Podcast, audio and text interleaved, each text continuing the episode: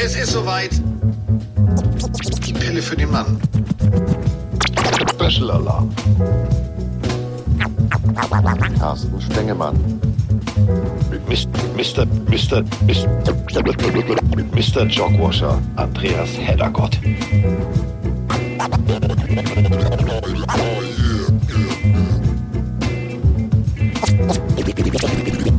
Ist in the house, the house, the house. Es ist jetzt soweit. Es ist Special Alarm. Es ist ein neuer Freitag und das bedeutet, es gibt eine neue Special-Folge. Und da haben wir richtig Bock drauf. Denn ähm, wir haben ein Team, wo wir beide eigentlich eine Verbindung haben. Und wenn ich sage beide, dann gilt es natürlich erstmal den, anzu den Mann anzukündigen, der mir gegenüber sitzt. Ja, Karl Louis Kraus der Zweite. So hieß nämlich der Erfinder der Waschmaschine. Ja, war ein Deutscher. 1901, 1851. James King. Der hat so eine Holzkiste weiterentwickelt, eine Trommel reingebaut und einmal drum gedreht und hat gesagt, das ist eine Waschmaschine. Aber dann kam Karl Louis Kraus. Und Karl Louis Kraus ja, der hat das Gerät gebaut, weswegen der Podcast von Heddergott auch so heißt, wie er heißt, nämlich Jogwasher. Und äh, ja, ein Mann, der Waschen zu seinem Hobby gemacht hat, nachdem er mal Football gespielt hat mit mir. Ein Hit wahrscheinlich Antonio Brown mäßig zu viel. Alles andere erklärt sich von selber. Aber da ist er. Andreas Heddergott. Moin, ich lerne ja heute hier wieder Sachen. Dabei habe ich nie auf meinem Helm gesessen, wie der kleine Antonio. Ich habe manchmal auf meinem Helm gesessen, aber das war, da hattest du ja noch nicht so viel Ahnung, dass man sich nicht auf den Helm setzt. Das ist schon okay. Ähm, in der Zeit, wo wir uns auf den Helm gesetzt haben, gab es ein Footballteam, was uns beide sehr, sehr beeindruckt hat. Unter anderem liegt hier auf dem Tisch ein äh, Aufkleberbogen der UK Supporters äh, von den 49ers von 1984. Den habe ich noch gut, ein paar Aufkleber fehlen, die habe ich wirklich überall hingeklebt, unter anderem damals auf mein erstes Auto und, und, und, und, und. Aber so tief ist unsere Verbindung zu den 49ers und ganz ehrlich, 26 Seiten auf meiner Seite hier, handschriftlich Papier zeigt eigentlich, wie viel Geschichte vor uns liegt. Ja, und ich habe dazu dann, mit der Hand habe ich das ja momentan nicht so, habe ich ja dann auch nochmal zwölf Seiten und ein bisschen hoffe ich was heute in der Birne. Ähm, ja, es wird auf jeden Fall heute, glaube ich, ganz spannend. Es wird für mich eine eine Reise in ein Land vor unserer Zeit. Auch wenn wir das damals alles selber miterlebt haben. Viele Sachen jetzt nochmal angeguckt aus dem heutigen Blickwinkel. Am Ende der Folge werdet ihr wissen, was wir meinen und ihr müsst dann auch mal in die diversen Football-Live-Folgen eintauchen. Das sind so Sachen, die, die, die kann man sich insgesamt so alles heute nicht mehr vorstellen und das macht es umso faszinierender. Es ist wirklich, es ist Pipi in den Augen Alarm. Es ist, es ist absolut sehenswert, weil, und das muss man halt wirklich sich auch noch auf der Zunge zergehen lassen, wir haben in der Zeit damals Teams gehabt wie die Steelers. Wir haben letzte Woche drüber gesprochen, die natürlich bestialisch hart Defense gespielt haben. Aber wir reden nachher über die 49ers, die beides gespielt haben, die eine Dekade geprägt haben, die das erste Team waren, die Back-to-Back -back nach den Steelers dann auch den Super Bowl gewonnen haben. Und man muss wirklich eine Sache immer wieder betonen. Alles geht nur über eine Person und das wird so unendlich spannend nachher. Aber wir springen jetzt erstmal direkt in den Fluxkompensator und fliegen ins Jahr 1942. Ihr wundert euch jetzt, 1942. Ja, in Europa war Krieg. So. Amerika, wir haben drüber gesprochen, bei den Steelers gab es die Steagles, die mussten also Teams zusammenlegen und und und. Und die NFL hatte also westlich von Chicago kein Footballteam. Die hatten da auch gar keinen Bock drauf das, also, wenn man sich das so überlegt, wenn man mal auf die Karte guckt, da ist ja noch jede Menge Land, wenn man mal so links von Chicago guckt. Aber damals, nö, brauchen wir nicht. Wir sind hier gut. Also Profisport fand damals sozusagen an der Ostküste statt.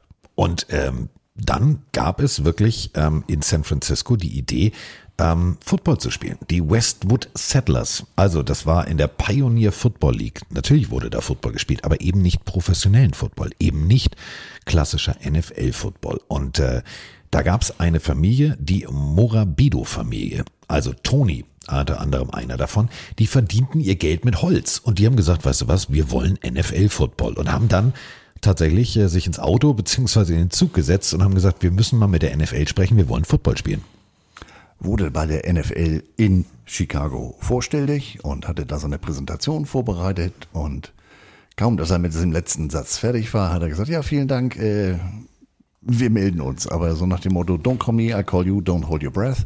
Er wurde freundlich zur Tür gebeten und hörte nie wieder etwas von der NFL.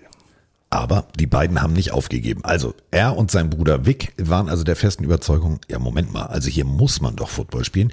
Denn tatsächlich, ja, die Westwood Settlers haben wir eben schon genannt, die spielten richtig guten Football. Und ähm, gut, es war sehr katholisch. Also sonntags war nichts mit Football, sondern eher samstags. Das war natürlich auch genau das Problem der NFL. Und daraufhin hat die NFL gesagt, ja, wir können ja mal reden. Und dann gab es die ersten Gespräche. Das war zwei Jahre später. Wie Carsten gerade ganz richtig sagt, damals war die NFL zwar, es gab die NFL schon, aber College Football war damals noch eine ganz andere Geschichte und so auch ähm, an der Westküste. Da gab es Cal Berkeley, da gab es UCLA, USC und so weiter, aber kein Profisport. Und Onkel Morabito, Toni, hat gesagt, ich spreche nochmal bei Elmar vor. Also äh, Elmer Layden, das war damals der NFL-Commissioner. Musste gerade an Elmer Ja, genau. Ich habe gedacht, wer, heutzutage, wenn einer Elmer heißt, da würde ich ja schon gar nicht vorsprechen, wie sein Digi dein Ernst. Ja, stell dir mal vor, du heißt Elmo, dann will immer einer Ja. dir den Bauch tickeln.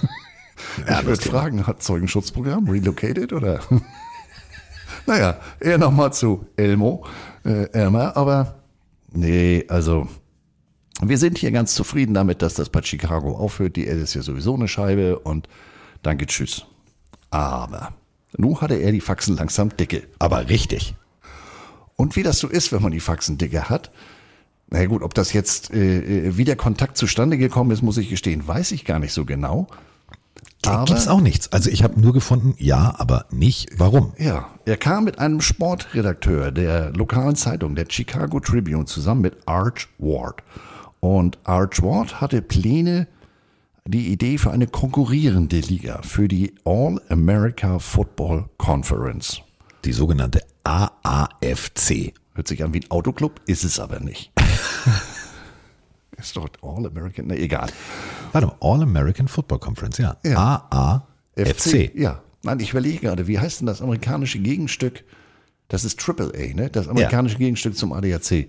Frag mich Ja, Doppel A wäre ja auch blöd. Wenn du Ja. die A aufs Auto klebst, denkt jeder auch, guck mal, anonyme Alkoholiker. Ja. Ja, und es ist im Englischen. Egal, ihr seht wirre Ideen. Äh, Also, Morabito hat gesagt, die NFL hat mir jetzt, jetzt zweimal die, die, den, den Stiff-Arm gegeben. Ähm, schönen Dank, dann mache ich eben, äh, nehme ich meine Puppe und spiele im anderen Hof. Und ähm, man traf sich, entscheidendes Datum, Carsten hat ja, hier passiert ja nichts zufällig, ne? Carsten fing mit den Worten an, es war Weltkrieg in Europa. Ja. Und am 6. Juni 1944 mal Onkel Google fragen, das ist der sogenannte D-Day, da sind die Jungs in der Normandie ein bisschen am Strand spielen gegangen. Ähm, da haben sie sich das erste Mal mit dieser neuen Liga getroffen. Und Onkel Morabito hat gesagt, jo, ich mache das Franchise in San Francisco. Aber erst wenn der Krieg vorbei ist, weil momentan haben wir andere Sorgen. Und er war auch davon überzeugt, auch wenn das jetzt erst in x Jahren, also gut, wie gesagt, die waren ja nun an dem Tag, da wusste man das natürlich noch nicht, weil auf Twitter lief das damals nicht live. Ähm, wusste ja noch nicht, dass die Nummer sich einem guten Ende eignet, äh, Ende äh, zu bewegt. Äh, Das ist, das ist das Problem, wenn man sich gegenüber sitzt. Hand nicht auf Twitter statt. Alter, wie kommt man auf so eine Idee? Ja, Also, ähm, ich komme noch mal rein. Er hat gesagt, nach Kriegsende. Kriegsende war da ja noch nicht abzusehen, aber anyway, er war davon überzeugt, das funktioniert. Eben auch, weil College Football zu dem Zeitpunkt schon funktionierte. Und 1946 war das dann so leid. Ich muss schon wieder lachen, weil die 49ers haben dann angefangen, so hieß die Truppe, San Francisco 49ers. Und das andere Team der AFC waren die Los Angeles Dons. Tatsächlich, verarscht euch jetzt nicht. Die Dons. Also, mehr italienisches Geld im Namen geht nicht. Und es gab ein, dann auch bald darauf ein NFL-Team. Na guck, geht ja. Die Los Angeles Rams. Und damit waren das die ersten professionellen Teams in den sogenannten Big Fours. Also die Big Four sind die NFL, die NBA, also die äh, professionelle Basketballliga, die NHL, das sind die Eishockey-Leute und die Jungs mit dem kleinen weißen Ball und dem Schläger, Major League Baseball. Home Run mäßig. Also, es ging tatsächlich endlich aufwärts und wir müssen, und das muss man immer noch mal ganz deutlich so sagen, also wir sprechen von einem komplett unerschlossenen, äh, also Bundesstaat. Ähm, du hast in Kalifornien immer gutes Wetter. Also klar, it never rains in California, da regnet es auch. Aber trotzdem, du hast eigentlich da wirklich die besten Voraussetzungen für Profisport. Und dann kam die NFL auf die Idee, machen wir nicht, machen wir nicht, machen wir nicht und holt dann tatsächlich die Rams aus dem Hut. Und ihr ahnt, das fand Mr. Morbido gar nicht geil, weil, Moment mal, ich war ja der, der als erster angefragt hat. Da war schon mal ab diesem Moment richtig Hass auf dem Kessel. Hilft ja auch, wenn man schon mal einen Rivalen hat. Aber ähm, muss ich gestehen, kann ich auch absolut nachvollziehen. Ich kriege jetzt zweimal die Tür äh, ins Gesicht und nee, wollen wir nicht und Chicago ist die Welt zu Ende und kaum, äh, dass es jetzt hier eine konkurrierende Liga gibt, gibt es ein Team der NFL in LA und die spielt auch noch im Kolosseum und aber wie ich immer sage, es ist ja wie es ist. Mund abwischen, weitermachen. Und äh, da war nichts mit Kolosseum. Es ging tatsächlich ins, äh, oh, das muss man sich mal auf der Zunge zergehen lassen, ins, ähm, ich weiß nicht, wie ich es ausspreche, also offiziell spricht man es aus Kieser Stadium. Kieser Stadium ähm, beschrieb, ich sag mal so, Monty Stickles, der hat da als Liner gespielt, beschrieb die Bumsbude ungefähr so. Uh, was probably that and Forbes was it Forbes Field in Pittsburgh, the old baseball where the Steelers played in the baseball park. Those were probably the two ultra toilets of the league at the time. The high schools would use it. Some of the uh, colleges would play there. So by the middle of the season, there would be no grass in the middle of the field. It'd be just pure, pure mud slop. And then they wouldn't cover it. It was a dump. It was a total dump. Ihr merkt es schon an der sehr, sehr betonenden ähm, Dump-Variante. Ähm, die Spieler waren alles andere als happy. Ähm, Kieser Stadium müsst ihr euch vorstellen, ähm, südöstliche Ecke des äh, Golden Gate Parks. Ähm, mittendrin, rechts, links Bars, eigentlich eine coole Location, aber es wurde alles da gespielt. Lacrosse und, und, und, und, und. Und der Greenkeeper hatte sehr viel frei. Also das war wirklich Matsch. Matsch und nochmal Matsch. Und wenn man viel im Matsch spielt, wird es deshalb nicht weniger. Und weil eben so viel Sport darin gespielt wurde und das nicht entsprechend äh, sich drum gekümmert wurde, war das spätestens zur Hälfte der Saison war das eine echte Schlammschlacht und dann mussten da die 18er Stollen aufgezogen werden, damit du überhaupt ähm, durch die Gegend laufen konntest. Und damals war ja in erster Linie noch Laufspiel die Domäne oder das Playbook äh, im, in, in der NFL und das war natürlich, war kein Spaß für alle Beteiligten. Und wenn ihr jetzt sagt, Moment mal, ja, aber das äh, ging ja irgendwann, nee, bis 1971 spielte man in diesem Dump. It was a dump. Und ähm, man merkte auch tatsächlich, dieses Stadion beeinflusste die Spielweise der Steelers, äh, der Steelers, der Steelers, ich bin immer bei den Steelers, weil er gerade Steelers sagt, tatsächlich, das Stadion war genauso beschissen. Aber ähm, Kieser Stadium, also die Heimatstätte der 49ers, lag zwar zentral für die Zuschauer, also ideal, um mal eben kurz nach dem Kneipenbesuch darüber zu gehen. Aber es war halt sportlich eine 6 minus. Du hattest unter anderem, müsst ihr euch das vorstellen, wenn du einläufst, du hattest keinen Tunnel, sondern du hattest wie so ein Tigerkäfig mit einer Klappe. Das heißt, die sind zwischen den Zuschauern rausgekommen. Was, wenn du nicht gewinnst, nicht unbedingt eine coole Art ist, das Feld wieder zu verlassen. Also da war schon wirklich viel, viel Verbesserungsbedarf. Da war sehr viel Luft nach oben, denn das sah wirklich aus wie so ein, ja, früher im Zirkus, wenn, wenn da wirklich die Tiere reinkamen, die liefen durch so, so, so einen Gittertunnel und genauso sieht dieser Einlauf aus. Und ähm, ich glaube, nachher haben sie da so, so, so, so, so ein altes Brett oben drauf gelegt, denn wie Carsten gerade sagt, die waren jetzt am Anfang jetzt nicht so übermäßig erfolgreich. Ähm, Schön. Und ich muss jetzt sowieso nach Hause und äh, mein Bier kann ich nicht mitnehmen, dann kann ich das auch auf die Jungs da runterkippen. Ähm, da war das auch, die Stadionsicherheit war noch nicht so ambitioniert wie heutzutage. Also für alle, die den Film Blues Brothers kennen, dann wisst ihr, wie es ist, wenn Gläser auf Gittern zerschellen. Ähm, also, ähm, falls ihr den Film nicht kennt, die Jungs stehen auf der Bühne und äh, wollen performen und davor ist so ein Zaun. Also zwischen Zuschauern und Blues Brothers, weil ja, wenn du nicht gut bist, sind damals die Getränke geflogen. Und äh, die zerschellen dann natürlich an dem Zaun, wenn alles gut läuft. Und so ging es tatsächlich den Spielern der 49ers. Es ist natürlich, du hast verloren, du bist sowieso schon nicht gut drauf. Äh, ja, Spiel ist nur wenigstens vorbei. Und dann gibt's schon mal eine Prädusche. Also Duschbier hatte ich immer anders in Erinnerung. Ja, aber gut. Ähm, es ging tatsächlich bis in die 50er, dass es eher so durchwachsen war. Man konzentrierte sich darauf, Talente aus den, aus den jeweiligen Colleges zu holen, aus Stanford, aus USC und, und, und. Aber so richtig sportlich erfolgreich war das jetzt eher, sagen wir es mal so, die 40er bis Anfang der 50er nicht unbedingt. Das war kein Spaß und man war auch nicht so das ganz geliebte Kind. Also diese eben erwähnte AAFC, die ging bis 1950 und dann hat die NFL gesagt, ja komm, also ihr dürft mit rüber, weil die, die AAFC, die ging dann kaputt. Da gab es auch ein anderes Team, die ihr vielleicht schon mal gehört, die Cleveland Browns. Die haben diese vier Jahre, die diese Liga äh, existierte, dominiert. Die haben alle vier Endspiele deutlich gewonnen und ja, No-Brainer. Die wollen wir haben, die können sportlich was. Ach ja, da gibt's ja noch ein Team in San Francisco. Ja, die nehmen wir auch mit, denn wir haben ja auch ein Team in Los Angeles und das ist eine gute Rivalität. Also sie waren jetzt nicht der Darling der NFL am Anfang. Und wie gesagt, das sportlich ging da auch nicht viel.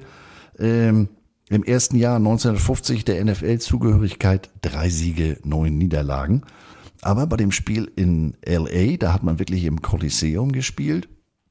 Ähm, da hat man vor 100.000 gespielt. Also die Rivalität funktionierte. Die Geschäftsidee der NFL äh, war richtig. Wenn ihr die, die alten Spiele der Rams oder ja auch der Raiders in diesem Stadion kennt oder auch Olympia, da war sehr viel abgehängt, also Sitze abgedeckt, weil man halt 100.000 nicht vollgekriegt hat. Da war nicht ein Sitz frei, nicht ein Sitz abgedeckt. Also die Jungs waren auf einem ganz, ganz hohen Niveau unterwegs, was Zuschauerzahlen angeht.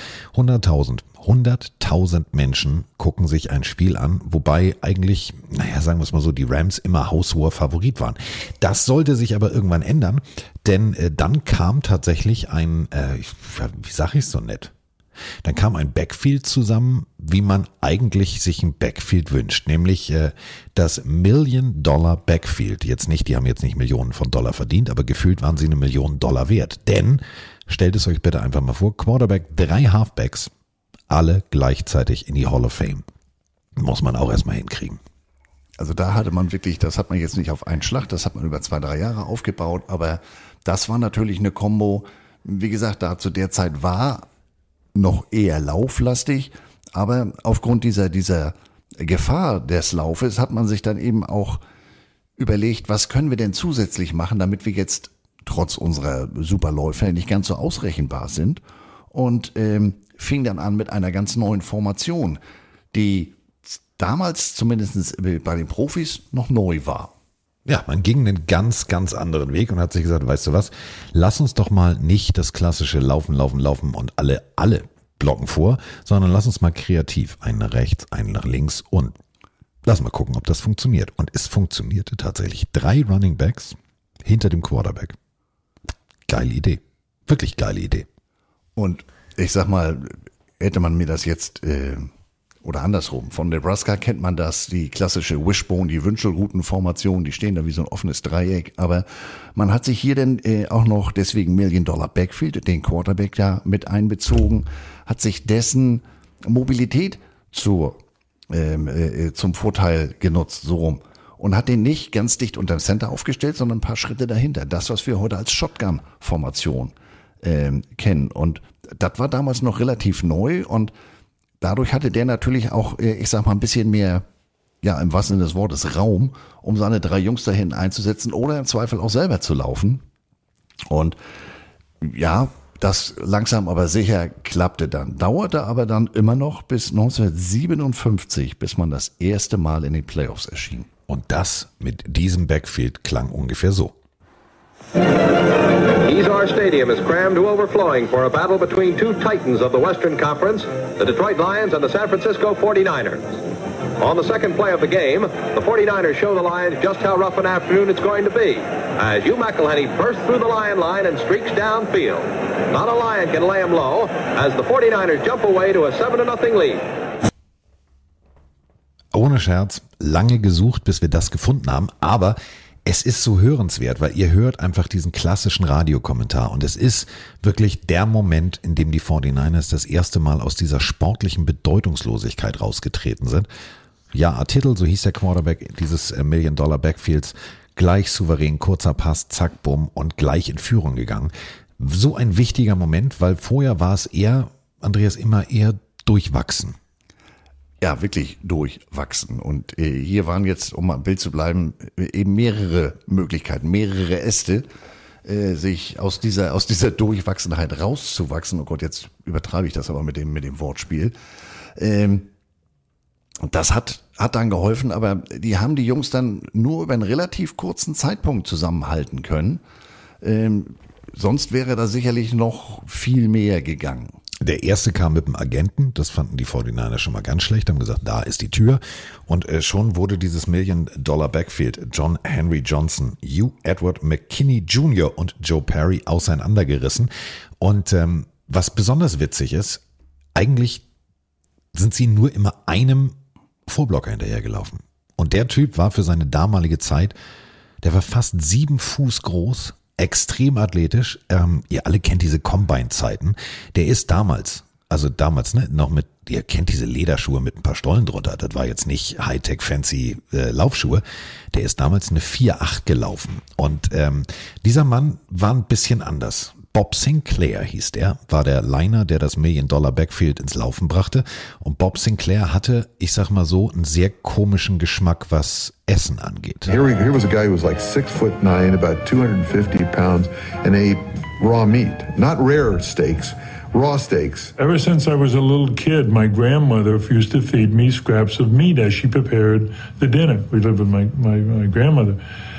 And uh, I, be, I got a real taste, or I acquired a real taste for meat cold and raw. Just take it out of the freezer, plop it on a plate, and bring it to me. Bob would go out and catch some of the doves out there, wring the neck off, tear the heart out, and eat it. And I said, "These are my hors d'oeuvres," and I'd be throwing them in my mouth like M and M's. Ja, ihr seht schon, es waren etwas andere Zeiten. Und wenn du hörst, dass jemand im Stadion Tauben fängt, um das, äh, um die roh zu essen vorm Spiel, das war halt tatsächlich auch noch eine andere Zeit. Was ihr gerade gehört habt, war nicht der chinesische Gong für die 54 süß-sauer, sondern Kollege Heddergott ist mal wieder gegen den Ständer des Mikrofons gekommen. Willst du das Geräusch noch einmal deutlich machen? So willst du noch mal bestellen? 54 süß-sauer? Ja, macht er gut. Ähm, also Also nicht nur, dass der Tauben den Kopf abgerissen hat, damit er einen Snack zwischendurch hatte, wie, wie er eben gesagt hat, wie heutzutage M&M, also andere machen das mit Kittles oder Skittles. Ähm, da ist ja auch so ein Schlüsselsatz, also jedem Vegetarier und vor allem Veganer geht wahrscheinlich jetzt gerade das Herz zu, aber das Herz zu. ich hatte, ich hatte eine Vorliebe für Fleisch und es kann, konnte, nimm's einfach aus dem Tiefkühler, lest mir auf den Teller und gut ist was ist? Also auch die Zahnarztinnung klatscht hier gerade vor Begeisterung in die Hände. Vor allem, was? Meine Oma hat mich mit rohem Fleisch gefüttert. Wenn du das heute ne? sagst, kommt, kommt sofort das Jugendamt um die Ecke und sagt, nee, also. Aber das Resultat waren tatsächlich 6,9, also fast sieben Fuß groß. Athletisch bis zum geht nicht mehr. Und kräftig, also wirklich, guckt es euch einfach mal an. Ihr findet es bei YouTube. Ähm, Million Dollar Backfield und dann einfach äh, Bob Sinclair. Wenn ihr die Bilder seht, das ist so, stellt euch einfach eine Linie vor, da stehen alle Liner und dann geht's einmal zing, nach oben weg. Das ist Bob Sinclair. Und Bob Sinclair, ja, vielleicht liegt's daran. Oma hat ihm als kleines Kind schon, äh, wie kommt man als Oma da drauf? Hat die gedacht, er ist der Terrier oder was? Ja, vor allem San Francisco, also sicherlich noch nicht die, die, die Metropole etc. Wie, wie heutzutage. Also wenn sowas jetzt auf dem platten Land in, was weiß ich, Dakota oder Wyoming, dann kann ich das ja, aber irgendwie passt das so gar nicht in mein Weltbild. Nee. Ja. Gib dem Kind doch einfach mal was, gib dem doch mal einen Snack. Möchtest du Schokolade oder möchtest du Steak? Steak, roh. Ja, gut. Andere Zeiten. So, also Million Dollar Backfield. Full House ins, äh, in die Hall of Fame. Ähm, absolut beeindruckend, denn Ja-A-Titel. Ähm, das ist natürlich eine Abkürzung. Den echten Namen lasse ich jetzt weg. Ja-A-Titel, weil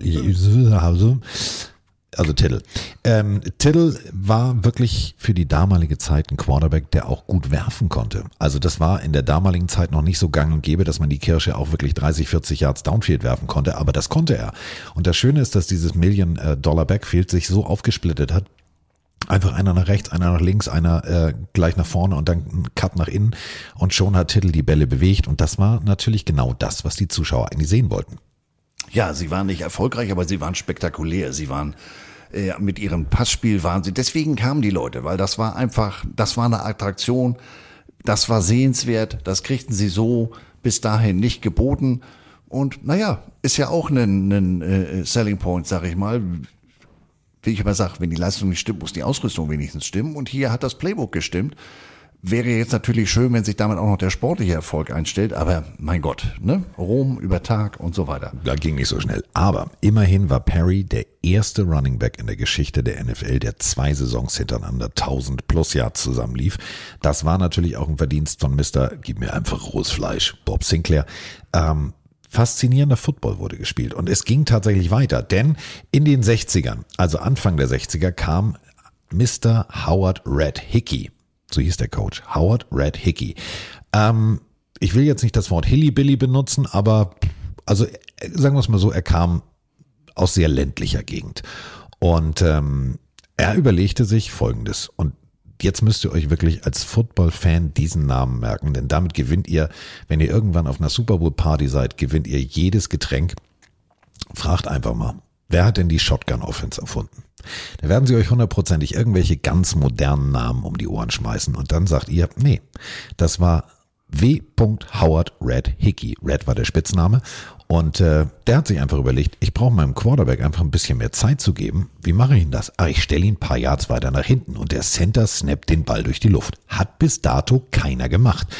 Und äh, ja, Idee war eigentlich, wir wollen die Colts schlagen. Die Colts waren damals das Ding der Dinger, also die zu schlagen war extrem schwierig. Und daraufhin hat sich Hickey diese Offense überlegt. So, und jetzt wurde er nach dem Spiel gefragt, ja, wie heißt die denn? Hm. Kurzen Moment überlegt und dann kam der Satz, ja, it's like a shotgun. You stand there and you fire. Und schon schrieben die ersten Journalisten, it's called Shotgun Offense. So, das war jetzt mal kurz Bildung für zwei Bier bei einer Super Bowl Party. Und ähm, er war da doch seinem Namen oder ist gewesen, seinem Namen entsprechend doch eher vom Hintergrund ländlich-sittlich. Der kam aus Arkansas und ähm, ja, das ist der Nachbarstaat von Missouri. Insofern kenne ich mich in ländlich-sittlichen Gegenden da drüben aus. Ähm, ja, er hatte eben mit diesen drei Mann im Backfield und dann dem Quarterback äh, etwas zurück. Er konnte streuen sozusagen, wie eine gute alte Shotgun. Und ähm, Jetzt werdet ihr sagen, ja gut, der steht ja nur nicht zehn Meter dahinter, das ist ja nun keine halbe Stunde, die er Zeit hat, aber das war eben, wenn man dann unser, unsere fleischfressende Pflanze vorne als Vorblocker hat. und, und Kollege Joe Perry, der nur 1,83 groß war, also jetzt nicht unbedingt der Riesenhühner, aber wie gesagt, äh, der Fleischfresser davor, äh, der läuft inzwischen den Beinen durch so ungefähr, also jetzt natürlich ein bisschen übertrieben, aber ähm, das sind so die, die Feinheiten. Das äh, hat ja in meinen Anfangszeiten, als ich mit Football angefangen habe, gesagt, ja, nee, ist ja schön, dass er Footblocker ist, aber die Zeit habe ich ja gar nicht. Und ja, du nicht. Aber ein richtiger Athlet, der kann diese Sekunde dann schon nutzen. Und so war das auch mit der Shotgun. Und dann ging es tatsächlich endlich aufwärts. Denn diese Saison, als man sagte, so, wir spielen jetzt mal Shotgun Offense, ausgeglichene Bilanz, das allererste Mal. Tülü. Also, feiern war angesagt. Und ähm, einziges Problem war, ähm, ja, man hatte zwei Brüder als Besitzer. Der erste ist allerdings 1957 äh, beim Spiel der Bears äh, aufgrund des äh, also wirklich eher durchwachsenen Spiels, hatte sich sehr aufgeregt, ist an einem Herzinfarkt direkt im Stadion verstorben. Spieler bekamen das mit, haben das Spiel dann noch gedreht, aber jetzt war nur noch ein Bruder äh, ähm, ich sag, Schalten und Walten ist das Richtige, ne? Schalten und Walten. Und zwar, das war Vic Morbido. Und ähm, der, äh, ja, in den 60ern machte es leider genau wie sein Bruder, nämlich äh, verstarb dann auch an einem Herzinfarkt. Und äh, somit äh, ja, gab es erstmal ein kurzzeitiges Vakuum, was die Entscheidungsgewalt angeht. Und dann übernahmen, Achtung, Josephine Morabito und Jane Morabito. Das waren die beiden äh, Witwen. Und äh, die überließen allerdings Louis oder Lou Spadia die äh, komplette Kontrolle über das Team. Und äh, es wurde sportlich, sagen wir es mal so, nicht besser. Nein, das waren weiterhin ähm, lange Durchstrecke, zwölf Jahre ohne Playoffs und um nochmal auf die beiden Damen zurückzukommen, wenn man äh, bei der Recherche nach den Damen googelt, das ist wirklich so eine Zeitreise. Ich sagte das anfangs, ein, ein, äh, eine Reise in ein Land vor unserer Zeit. Da sieht man auch nochmal die, die, die kulturellen Unterschiede zu heute auf den meisten Fotos von diesen beiden Damen siehst du sie sitzen in der Mitte so ein kleiner Wohnzimmertisch ja. und auf dem auf dem Wohnzimmertisch ein Bild von den verstorbenen Brüdern. Also als wenn die beiden ohne die gar nicht stattgefunden hätten. Ja, das war nun äh, äh die Idee von den beiden Brüdern und etc. pp. Aber sie waren ja nun diejenigen welchen. Aber äh, das passte damals nicht in das Weltbild so ungefähr. Und deswegen haben sie da eben an, an Lou Richter, hätte ich fast gesagt, die, die Kontrolle übergeben. Was hat jetzt Lou Richter? Ich habe keine? Lou, keine Ahnung. Ähm, Lou Reed. Lou, Re- Lou Reed. Lou Walk Reed. on the Wild Side. Ja, Take a Walk on the Wild Side. Großartiger Coversong übrigens. Es gibt wenig Coversongs, die besser sind. Aber ich finde den Mark Warb, also Marky Mark Song, finde ich großartig.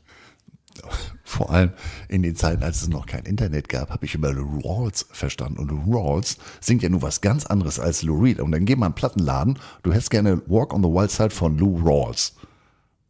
Diggi, der macht mir so Richtung Soul und Jazz. Und du bist hier völlig in der falschen Abteilung. Ja, früher gab es nämlich noch WOM. Ja, oh, World of Music. Ein so großes äh, Musikgeschäft, das kann man sich gar nicht vorstellen. Also es war, Ja gut, ich komme ja nur aus einer kleinen Stadt. Ich komme ja aus Flensburg und da war der Plattenladen ungefähr so groß wie, wie mein Waschsalon. Ähm, aber egal, wir kommen hier schon wieder. ja, also kommen wir zurück zu von Walk on the Wild Side von äh, Lou Reed zu Lou Spadia. Lou Spadia hat das Ganze jetzt also übernommen und hat gesagt, alles klar, müssen wir jetzt mal hinkriegen. So. Und äh, in den 70ern, da sind wir jetzt inzwischen schon, ja, wurde Dick Nolan geholt. Dick Nolan, ich sag mal so, das war jetzt wirklich derjenige, der sagte, klick, klack, wir müssen mal an den Stellschrauben drehen, das muss funktionieren. Der brachte einen Quarterback mit, John Brody. Äh, weil wir schon gerade bei Namensspielen sind. Bei Brody muss ich immer an Chief Brody denken und da muss ich immer an den weißen Hai denken, aber dann nur so am Rand. Seitdem gehe ich nicht mehr gerne auf einem Meer schwimmen. Das sollte man sich. So eine, so eine Altersempfehlung früher im Kino, das hatte Ja. schon seinen Grund. Ja, wir brauchen ein größeres Boot. Genau. Oder das Tattoo Mutter. Ähm, egal. Also mit dem versuchte man das, ähm, ja, es waren kleine Schritte in die richtige Richtung, aber auch nur in die Richtung. Vor allem, es änderte sich ja nicht. Also, du hast es ja gerade gesagt, wir haben, ähm, wir haben die beiden Witwen gehabt. Und die Witwen haben natürlich irgendwann nochmal neu geheiratet und hatten Kinder selber und, und, und. Und ich würde euch jetzt gerne mitnehmen in den 60ern. Das ist das offizielle, ähm, so steht es im, im 49ers Guide, so steht es im Handelsregister, dem amerikanischen, wem damals die 49ers gehört haben. Ich atme ein und ich lege los. Miss Josephine V. Morabito, Fox, also neu geheiratet. Miss Jane Morabito, Miss O.H. Heinzelmann, ist kein Witz, Heinzelmann. Deutsch wahrscheinlich stimmig. Lawrence J. Purcell, Mrs. William O'Grady, Albert J. Ruffo, Franklin Muley, ich lese da mal Müsli, aber egal, Frankie Albert, Louis G. Spadia und James Ginella. Also Heinzelmann, ne? Das Ja. muss ja die Staubsaugerdynastie gewesen sein. Sehr gut. Es saugt und bläst der Heinzelmann, wo Mutti sonst nur blasen kann. Und das ist jetzt nichts Unanständiges, das ist ein Klassiker. Das ist Loriot. Also woran ihr jetzt möglicherweise denkt, äh, Ja. Egal. Also Überleg mal, das ist ja wie eine Eigentümerversammlung. Wenn die da sitzen, in welche Richtung geht denn das jetzt? Ich weiß nicht, haben die, haben die Entscheidung bei Mensch ärger dich nicht oder beim, beim Skat oder beim Doppelkopf getroffen? Das stelle ich mir sehr kompliziert vor. Also es war wirklich absolut grausam. Ihr habt ja schon gehört, also Lou Spadia ähm, war nicht nur Teampräsident, sondern hat sich Anteile gekauft und äh, das war einfach alles eine abstruse Situation. Ähm, schon in den 60ern, 70ern, es war immer wieder, ja, sportlich, zwar teilweise erfolgreich, aber es endete relativ schnell. Und auch unter Dick Nolan, was positiv begann, ja, man gewann zwar dreimal in Folge den Divisionstitel, aber man scheiterte immer in den Playoffs an den Dallas Cowboys mit Roger Staubach. Und wir sollten auch ein Cowboy-Specials machen, fällt mir dabei ein. Also alleine Captain America, wenn ich den Namen jetzt schon wieder lese, das war auch eine geile Zeit. Aber egal. So, und jetzt gab's einen neuen Teammanager. Der hieß Monty mit Vornamen, jetzt nicht Ossenford. Wir sind nicht bei den Denver Broncos, Monty Clark. Und der wollte jetzt einen kompletten Neuaufbau einleiten. Und ähm, das war jetzt auch nicht so erfolgreich. Und ähm, man muss ganz ehrlich sagen, natürlich wollten Spieler Geld. Sie wollten mehr Geld verdienen, denn natürlich es gab TV-Übertragungen, es gab alles Mögliche. Und äh, die beiden Morbido-Witwen, die, ähm, ich sag mal so, finanziell nicht mehr in der Lage waren, wirklich mit anderen Teams zu konkurrieren, suchten jemanden, der das Team kaufen würde. Und man ging tatsächlich so auf Verkaufstour. Ne? Also man hat es jedem angeboten, hat gesagt, hier wollt ihr nicht und könnt ihr nicht und könnt ihr euch nicht vorstellen. Und es gab so viele Absagen und dann kam er um die Ecke. Ja, der kleine Eddie. Ähm, wir sind inzwischen im Jahr 77, hier müssen wir gleich nochmal aber noch einen geografischen Umzug einschieben. Aber wir sind jetzt beim kleinen Eddie. Und Eddie ähm, Edward Di Bartolo oder Di Bartolo, wie die Amerikaner das, glaube ich, richtig aussprechen, Junior. Der kam aus der Immobilienbranche und ähm, hat jetzt aber auch in der Immobilienbranche oder vielmehr sein Vater, der war nicht irgendwer. Der hat jetzt hier nicht äh, äh, einfach irgendwelche Wohnungen oder Häuser gebaut, sondern der hatte mal eine Idee nach dem Krieg, der Vater. Und das war eine Idee, von der profitieren wir heute noch. Denn, also, Mr. Di Bartolo, Senior, stellte fest, Krieg ist vorbei. Jetzt kommen ja sämtliche ja, Überlebenden glücklicherweise nach Hause, haben natürlich auch ordentlich Geld in der Tasche, denn an der Front hast du dein Geld nicht ausgegeben. Also mit den Ersparnissen ging's in die Heimat. Erstes Ziel, Auto und ein neues Haus. Das Ganze wahrscheinlich nicht in der chronologischen Reihenfolge. Und daraufhin hat sich die Bartolo gesagt, ja, warte mal, ich baue für die Häuser. So entstanden diese ganzen klassischen neuen Vororte in den USA. Das hat er nämlich USA übergreifend gemacht. Und dann stellte er fest, dass wenn die natürlich weit außerhalb wohnen, ist es relativ schwer in die Stadt zu fahren, um einzukaufen. Und deswegen verdankt ihr alle da draußen, wenn ihr irgendwann mal im Winter Weihnachtsgeschenke einkaufen wart in einer Mall, genau dieses trockene Einkaufsgefühl der Familie de Bartolo, denn die haben die klassische Mall erfunden.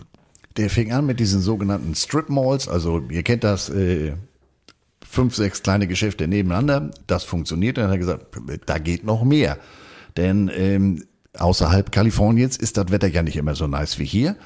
Und ähm, wenn man sich wohlfühlt, dann ist man ja auch in einer ganz anderen Shopping-Laune. Also der Typ war marketingtechnisch, strategisch, da war der ganz weit vorne und der fing dann wirklich an mit seiner ersten Shopping Mall. Und ähm, nach der ersten folgte natürlich die zweite und die dritte und die vierte. Und wir haben jetzt mal einen Zahlensalat für euch. Also Roman Motzkus wäre sehr stolz auf uns. Zur Hochzeit besaß dieser Mann zwei Milliarden Square Feet Vermietungsfläche, also Verkaufsfläche. Wir reden nicht von Lager und allem Möglichen. Das macht umgerechnet 185 Millionen Quadratmeter. Meter. Und äh, wir haben jetzt mal kurz was für euch rausgesucht. Also, wir nehmen das Zentro Oberhausen mit 125.000 Quadratmetern, addieren das mit dem Ruhrpark in Bochum um 118.600, nehmen dann noch den Ostseepark im äh, Schwerintal dazu mit 100.000, den Elbepark in Dresden mit 100.000 und ihr merkt schon, wir kommen, wird nicht. Wird nicht. Wir kommen gerade mal, wenn wir die zehn größten Einkaufszentren in Deutschland nehmen. Das ist inklusive Alzertaler Einkaufszentrum, Forum Duisburg, Rhein-Neckar-Zentrum, die Riemarkaden und, und, und, und, und, kommen wir auf 2,9 Millionen Quadratmeter. 185 Millionen. Will ich mal, das ist ja ein paar Tage her, dass ich im Zentrum war, aber ich war jetzt vor kurzem gerade wieder am Alstertal Einkaufszentrum. Da brauche ich ja schon einen Kompass. Ja. Ähm, und wie der das, äh, äh, also das müsste man eigentlich nochmal, müsste ich mir nochmal näher zu Gemüte führen, wie der das auch logistisch hingekriegt hat. Also großartig. Aber der hat das Geld dann auch entsprechend eingesetzt. Ähm, hatte was mit Pferderennen oder Pferderennbahnen, also Pferde, klar, wenn du solche Flächen hast, das Geld muss ja irgendwo hin, ne? Ähm, und er hatte auch ein Eishockey-Team, die Ja. Pittsburgh Penguins. Ja, und daraufhin hat er sich gesagt, warte mal, wenn diese beiden älteren Damen so nett sind und dieses Team anbieten, ah, dann lass uns doch da mal sprechen gehen. Einziges Problem ist, die Familie de Bartolo lebte nicht in San Francisco. Nein, die waren da nur einmal im Urlaub, als Eddie Kind war. Und zwar noch nicht mal in der Schule. Das waren die einzigen Erinnerungen von Eddie Di Bartolo. Alles andere lief über Youngstown, Ohio. Bedeutet, auf einem Schreibtisch in Youngstown, Ohio wurde der Vertrag unterschrieben, dass die 49ers jetzt einem 31-jährigen jungen Mann aus Ohio gehörten, der in einem großen Interview sich vorstellte und die Kamera, ja, sie lief, er hatte Kinder da auf dem Arm und fragte seine Tochter, freust du dich denn auf San Francisco? Die Tochter war glaube vier, fünf und sagt, nö, nö, I don't like San Francisco. Die hatten gerade in Youngstown ein neues Haus gebaut. Er damit drei Töchter waren das, meine ich, ne? Ja, drei. Ähm, da gerade reingezogen und auch da wieder so ein, so ein, so ein, so ein Sittengemälde. Erstmal die, die Frisur der Frau ist heutige, also zum Thema Haare bin ich ja sowieso der Experte, wie ihr wisst. Ähm, Sozusagen der Udo Walz der Pille für den Mann. Genau. Serge Udo Walz und der Jogwasher. Wer kennt sie nicht? ähm, Der ist dann wirklich nur, das muss man sich mal auf der Zunge zergehen lassen, der ist am Wochenende für die Geschichten darüber geflogen. Ein 31-Jähriger im Verhältnis, also für die Jungs, das war ja wirklich alter Herren, Gentleman Club und so weiter, ein Bengel aus Sicht der anderen NFL-Owner und das kam erstmal, also weder bei den anderen NFL-Ownern und vor allem nicht äh, in der, in der Bay Area, in äh, San Francisco besonders gut an, äh, dass der Junge da jetzt äh, der Herrscher aller Reusen ist. Und dann kam auch noch dazu, dass er sich ins Sportliche nach einer Woche einmischte. Ja, er kam und er sagte im Interview, ja, also das ist jetzt wie jede andere Firma auch, das kann man führen, da muss man die Mitarbeiter führen, da muss man die richtigen Leute finden. Und was Andreas gerade sagte, ist, ähm, du kannst einen Headcoach feuern. Natürlich, aber nicht, wenn du eine Woche, eine Woche gehört dir die Bumse. Und schon sagst du, ja, das war ja eigentlich ganz okay und die Spieler mögen dich auch, aber soll ich dir mal was sagen? Da hat der Maurer das Loch gelassen und der Tischler die Platte eingesetzt. Und da, wo der Schlosser diesen kleinen Hebel angesetzt hat, den drückst du mal runter, alles Gute. Wie, wie lange arbeitest du schon? Die rechne morgen nicht mit rein. Wenn man googelt, how to lose a locker room als Owner, ja, poppt der kleine Eddie auf. Aber Eddie hat das eigentlich ganz smart gemacht. Denn Eddie hatte einen eigenen Plan. Er hatte nämlich keinen Plan. Und ihm war klar, dass er keinen Plan hatte. Und äh, jetzt hat Eddie also sich gesagt, weißt du was, ähm, dann hole ich mir einfach mal ja, einen Geschäftsmann, der es kann. Und äh, das war der größte Fehler. Denn äh, dann kriegte er einen General Manager. Und dieser General Manager, Joe Thomas, der war eher so, ich sag mal, suboptimal unterwegs. Also O.J. Simpson, kennt ihr. Das ist der mit dem weißen Bronco und mit dem angeblich nicht passenden Handschuh und, und, und, und, und. Also wirklich ein großartiger Running Back. Aber den schnackte jetzt also Joe Thomas ihm auf als den Trade überhaupt. Da merkte Eddie, hm, warte mal, der kann doch gar nicht mehr laufen. Der war doch immer verletzt. Wieso, was? Wieso ist der jetzt hier? Und so entzog dann Eddie Joe Thomas relativ schnell die Entscheidungsgewalt und sagte sich, weißt du was, mein Vater hat ähm, mal eben 185 Millionen Quadratmeter Verkaufsfläche geschaffen, dann werde ich es auch schaffen, ein Footballteam zu führen. Und dann hat er sich reingehängt. Und der Rest, der ist Geschichte. Und zwar positive Geschichte. Ja, also er, er misstraute seinem Manager da auch, denn er sagte dann ähm, einige Jahre später bei einem Interview, also diese, dieser, dieser Move mit O.J. Simpson, ja, ich habe dem damals zugestimmt, aber ganz ehrlich, äh, ich hatte so viel Feuer, die ich gleichzeitig austreten musste. Ich habe so den Eindruck, das war ein reiner, reiner PR-Move, damit mein General Manager gut aussah, weil pff, jetzt nichts Persönliches gegen O.J. sagt, aber der war ja nur wirklich over the hill. Und ähm, aber Eddie hatte dann die Idee. Eddie ist jetzt körperlich nicht der Größte, aber Eddie hatte immer einen Tritt dabei. Einen Tritt hatte er immer dabei immer ins oberste Regal greifen zu können. Denn Eddie entschied sich, warte mal, was hat mein Vater richtig gemacht, dass wir so viel Fläche und so viel Geld haben? Hm, er hat jeden Mitarbeiter mit Respekt behandelt und sich um jeden Mitarbeiter gekümmert. Und das Ganze immer auf First Class. Das war sein Motto. Und das war das Motto des Vaters. Und daraufhin hat er gesagt, alles klar, dann machen wir mal First Class. Und äh, Eddie hat die 49ers geführt nach dem Motto, du musst mit dem Speck nach dem Schinken schmeißen. Ja, also von nix kommt nix und ähm, hat sich dabei so ganz gegen jegliches Klischee verhalten. Ähm, man sagt ja immer, ja, Family Business, bla bla bla, aber der hat sich wirklich darum gekümmert, dass er angefangen meinetwegen beim, bei der Reinigungskraft über den Equipment Manager und bis hoch zum Head Coach, dass er eben nicht nur die Leute, die für ihn unmittelbar wichtig waren, dass er deren Namen kannte und auch deren Hintergrund nach Möglichkeit. Ähm, der hat sich da wirklich, das war eine Leidenschaft. Der hatte ja vorher mit Sport überhaupt nichts zu tun. Wie gesagt, der kam aus der Immobilienbranche, aber der hatte, hatte begriffen, Mensch, also wenn ich hier was verändern will, dann muss ich da all in gehen und das tat er eben nicht nur finanziell, denn es gab keine, keinerlei Beschränkungen in der Form, wie wir sie heute kennen. Und dementsprechend hat er nicht nur bei den Gehältern ins oberste Regal gegriffen, sondern äh, bei den Facilities, bei den Auswärtsreisen, bei der Hotelunterkunft. Die Spieler, die haben gesagt so, äh, ja, da steht ein Flieger, äh, aber ich habe da mal reingeguckt, der ist ja nicht für uns, oder? Der ist sicherlich für deine Geschäftspartner. Nö, nö, das ist schon für euch. Denn ich sag mal, ich musste mal an die Worte meines alten Athletiktrainers denn oder unseres Athletiktrainers, ähm, wenn wir lange Auswärtsreisen hatten, das ist ja schön, dass wir Zeit gespart haben, aber wenn die Jungs danach erstmal äh, aus, dem, aus dem Bus oder aus dem Flieger kommen, wie, wie aus einer Ziehharmonika, dann bringt uns das sportlich überhaupt nichts. Und das hatte die Bartolo, Bartolo, ich muss mir das echt angewöhnen, diese andere Sag einfach Eddie. Ja. Freunde dürfen Eddie sagen. Eddie und der Jogwash. Ähm, das hatte Eddie begriffen. Und ähm, so gelang es ihm dann eben auch, Leute nach San Francisco zu holen, weil sich das natürlich rumsprach. Du, also da in San Francisco, äh, die Farbe Rot, das ist da alles schon so mehr so königlich Burgunderrot.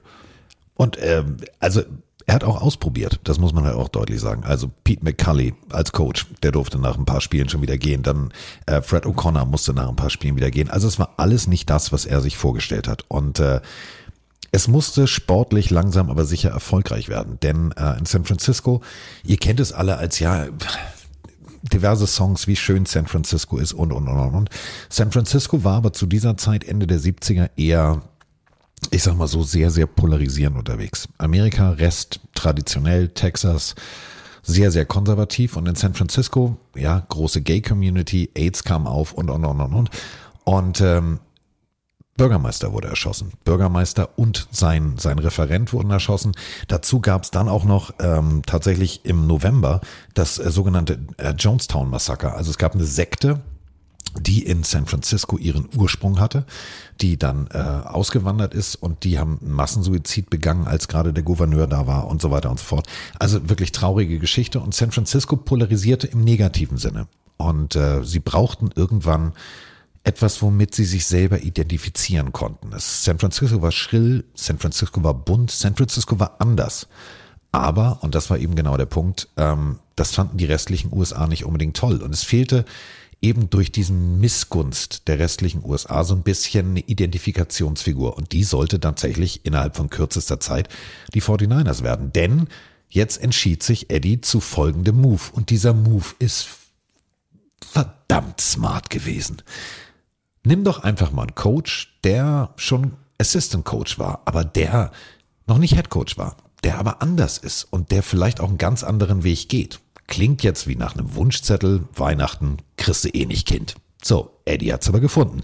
Eddie hat äh, ein Interview geführt mit Bill Walsh. Bill Walsh war seines Zeichens Assistenztrainer in Cleveland beziehungsweise in Cincinnati und stand da also und war für, hm, ich sag mal so, ein sehr, sehr offensivlastiges System verantwortlich. Und Eddie hat sich hingesetzt und hat nach fünf Minuten gesagt, ich war verliebt. Ich wollte Bill Walsh. Und so kam Bill Walsh.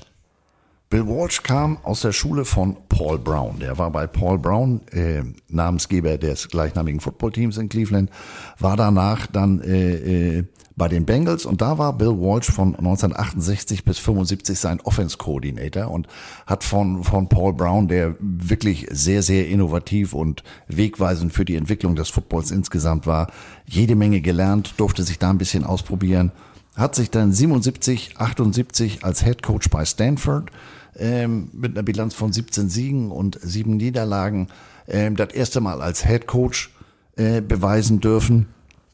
Aber die Frage war immer, also er sah älter aus, als er war. Er sah immer so ein bisschen aus wie der Herr Professor, galt auch als äh, The Brain, sag ich mal. Aber die Frage war, ja Mensch, ist der Junge denn tough genug für die NFL? Tja, und wie es immer so schön heißt, Don't judge a book by its cover or looks can be deceiving. Lass dich nicht vom ersten optischen Eindruck täuschen. You beat the other man to the punch. You beat the other man to the punch. Das war nämlich sein Motto. Walsh war nämlich Amateurboxer mit sage und schreibe 70 Kämpfen auf dem Buckel und ähm, als er ja nicht nur bei den 49ers, sondern auch bei den Raiders ähm, zum Interview war, wurde er von L. Davis gefragt, ja, bist du denn tough genug? Da sagt er, du, ich habe 70 Amateurkämpfe. Äh, vertrau mir mal. Ich weiß, wie man austeilt, ich weiß, wie man einsteckt. Und was allerdings das Paradoxe ist, das war so ein Schachboxer. Also, das war kein Boxer. Wir reden jetzt nicht von, von, von der Rooney Family, Straßenschläger, Geschäftsmann, sondern wir reden von einem Menschen, der hochintellektuell unterwegs war. Und zwar wirklich hochintellektuell und auf der anderen Seite aber auch Leuten, ich sag mal so, kurz mal die Nase verbiegen konnte. Ja, der wusste eben so, hm, abwarten und dann ähm, er hat sich das Ganze angeguckt und dann daraus seine Schlüsse gezogen und dann aber auch entsprechend äh, mit Konsequenz das Ganze angegangen. Und ähm, das hat ihm vielleicht sogar geholfen, dass dieser optische Eindruck so gar nicht zu dem passte, ähm, wie er dann in der, in der Umsetzung war. Das war jetzt keiner, der irgendwie mit Schaum vom Mund in der Kabine stand und die Jungs zusammengeschrien hat, wie so ein Drill Sergeant. Aber er hatte seine eigenen Wege und vor allem, er hatte eine Idee. Er hatte ein Konzept. Und dieses Konzept war, lass uns doch einfach mal die Offense revolutionieren. Lass uns mal einen ganz anderen Weg gehen. Dafür brauche ich allerdings auch äh, ja, einen Quarterback. Wo finde ich den denn? Und dann ging es in der Draft los. Es gab in Notre Dame einen jungen Mann, der sich vom, also Freshman, mit sieben anderen. Es gab acht Quarterbacks, hat sich Joe Montana da durchgesetzt. Joe Montana war jetzt im Verhältnis nicht der größte, nicht der breiteste, nicht der kräftigste, aber der charismatischste. Also wenn der gelächelt hat, dann ging die Sonne auf. So, und äh, der hat aber auch guten Football gespielt. Und Bill Walsh ähm, müsst ihr euch anders vorstellen. Ihr ähm, seht es ja oft genug, wenn ihr Draft-Sendungen seht oder was auch immer, wenn ihr den Film Draft Day seht. Da ist ja zum Beispiel ganz oft der Moment, dass ihr so eine, so eine, so eine Best Player Available Charts an der Wand seht. Bill Walsh hat es anders gemacht. Bill Walsh hat vorher schon Kalkulationen erstellt, wie denn der jeweilige Spieler, der für ihn in Frage kommen würde, in der Draft in seinem System performen würde. Mit wem er wie, was, wo spielen könnte. Und das war der Moment, wo Eddie Di Bartolo wahrscheinlich ohne Hände den Tisch hochheben konnte, weil er gesagt hat, ich habe genau den richtigen gefunden. Was macht dieser Mann hier? Das ist ja der, der Nutty Professor. Ja, also wie gesagt, der war The Brain, the Professor. Und der hatte eben ein, ein, ein Konzept. Er kam mit einer ganz neuen Offense um die Ecke. Ähm, der Name ist jetzt nicht super kreativ, wenn man mal auf die Karte guckt. Ja, San Francisco, das liegt an der Westküste, an der West Coast und so hieß die Offense. Aber eigentlich West müsste sie ja Cincinnati Offense heißen, weil da hat ja, er sie erfunden. Genau, da hatte er sie erfunden und auch das erste Mal ausprobiert, aber jetzt perfektioniert. Die sogenannte West Coast Offense. Ein, ein sehr kurzes, präzises, vor allem mit Timing gespieltes Passspiel in Ergänzung oder auch in Erweiterung zum Laufspiel. Also müsst ihr euch so vorstellen, der Onkel erklärt das mal eben kurz. Ein Receiver, etwas Abstand, dann Left Tackle, Left Guard, Center, Right Guard, Right Tackle und der Tight End, entweder rechts oder links. Ein Receiver etwas nach hinten versetzt, ein Quarterback, Running Back und ein Fullback. Und das bedeutet, du hast rein theoretisch, du hast eine Pro-Set. Ähm, du kannst daraus also zwei Wide Receiver spielen, Tight End spielen. Du kannst äh, Running Backs auf Laufrouten oder auch auf Passrouten schicken und dadurch machst du das Feld extrem breit. Ist ein Timing-Konzept. Bedeutet, schneller Pass raus, schneller Pass raus, schneller Pass raus, gewährleistet, dass keine Defense so schnell gegenhalten kann. Und wenn du jetzt überlegst, wer alles da stand, also Joe Montana musste natürlich erstmal, ja, hinten an als Backup, guckte sich das ganze System an und irgendwann war der Moment gekommen, Sie verloren. Sie lagen elendig zurück und trabten in den Lockerroom. Und Andreas hat es gerade gesagt, ähm, Walsh, also Gruden hätte wahrscheinlich so laut geschrien, dass die Karren von der Wand gefallen wären. Madden hätte ein Loch in die Wand geschlagen. Bill Walsh hat sich hingestellt, hat die Jungs angeguckt und hat gesagt, hm, ist schon peinlich, was ihr da macht, ne? Also, ich, ihr blamiert euch nicht, ich, vielleicht solltet ihr euch jetzt mal zusammenreißen. Und rauskam ein Comeback. Das erste Eben weil diese Offense plötzlich klickte und weil die Jungs merkten, oh scheiße, er hat ja recht. Er hat ja recht. Wir spielen hier für einen Owner, der uns wirklich den roten Teppich ausrollt. Wir spielen hier in einem neuen Konzept und eigentlich müssen wir uns erstmal selber finden. Und das war vielleicht der Schlüsselmoment, wo es Klick gemacht hat, wo die 49ers zu dem wurden, was sie danach waren, nämlich das Team of the Decade. Eigentlich durch eine Niederlage, die sich anbahnte und Bill Walsh nur sah, warte mal, die gehen aber, die laufen in den Lockerroom, die gehen nicht, die lassen den Kopf nicht hängen. Also ich muss sie nur irgendwie motivieren. Mache ich das laut oder mache ich strategisch? Und er hat strategisch gemacht. Und hatte damit recht. Und wenn man sich, um nochmal einen halben Schritt zurückzugehen, wenn man sich überlegt, dass, ich sag mal, ein, eine, eine Schlüsselstelle oder eine Schlüsselposition, ein Schlüsselspieler auf einer Schlüsselposition, um beide Schlüssel äh, ins Schloss zu kriegen. Ähm, Bist du jetzt der Schlosser hier? Was ich alles kann. Eckhart. Oh Eckhart dieser besagte Joe Montana, den hat er eigentlich durch Zufall gekriegt. Den wollte er ja haben. Aber ähm, Draft 79, wir gucken mal, was da los war. Die Bears sind dran. Ein gewisser Joe Montana, 1,88, 93 Kilo, 1977 National Champion mit ähm, Notre Dame. Ja, aber Mensch, wir haben ein Bob Evellini Vince Evans und Mike Phipps. Wer, kennt sie nicht, die drei Hall of Famer? Ja, also wir haben drei Quarterbacks. Ähm, wir haben den guten Running Back mit Walter Payton. Für den holen wir jetzt mal lieber einen, einen Backup. Willie McClendon. Willie McClendon hat in vier Jahren bei den Bears 369 Yards und zwei Touchdowns gemacht. Gute Idee.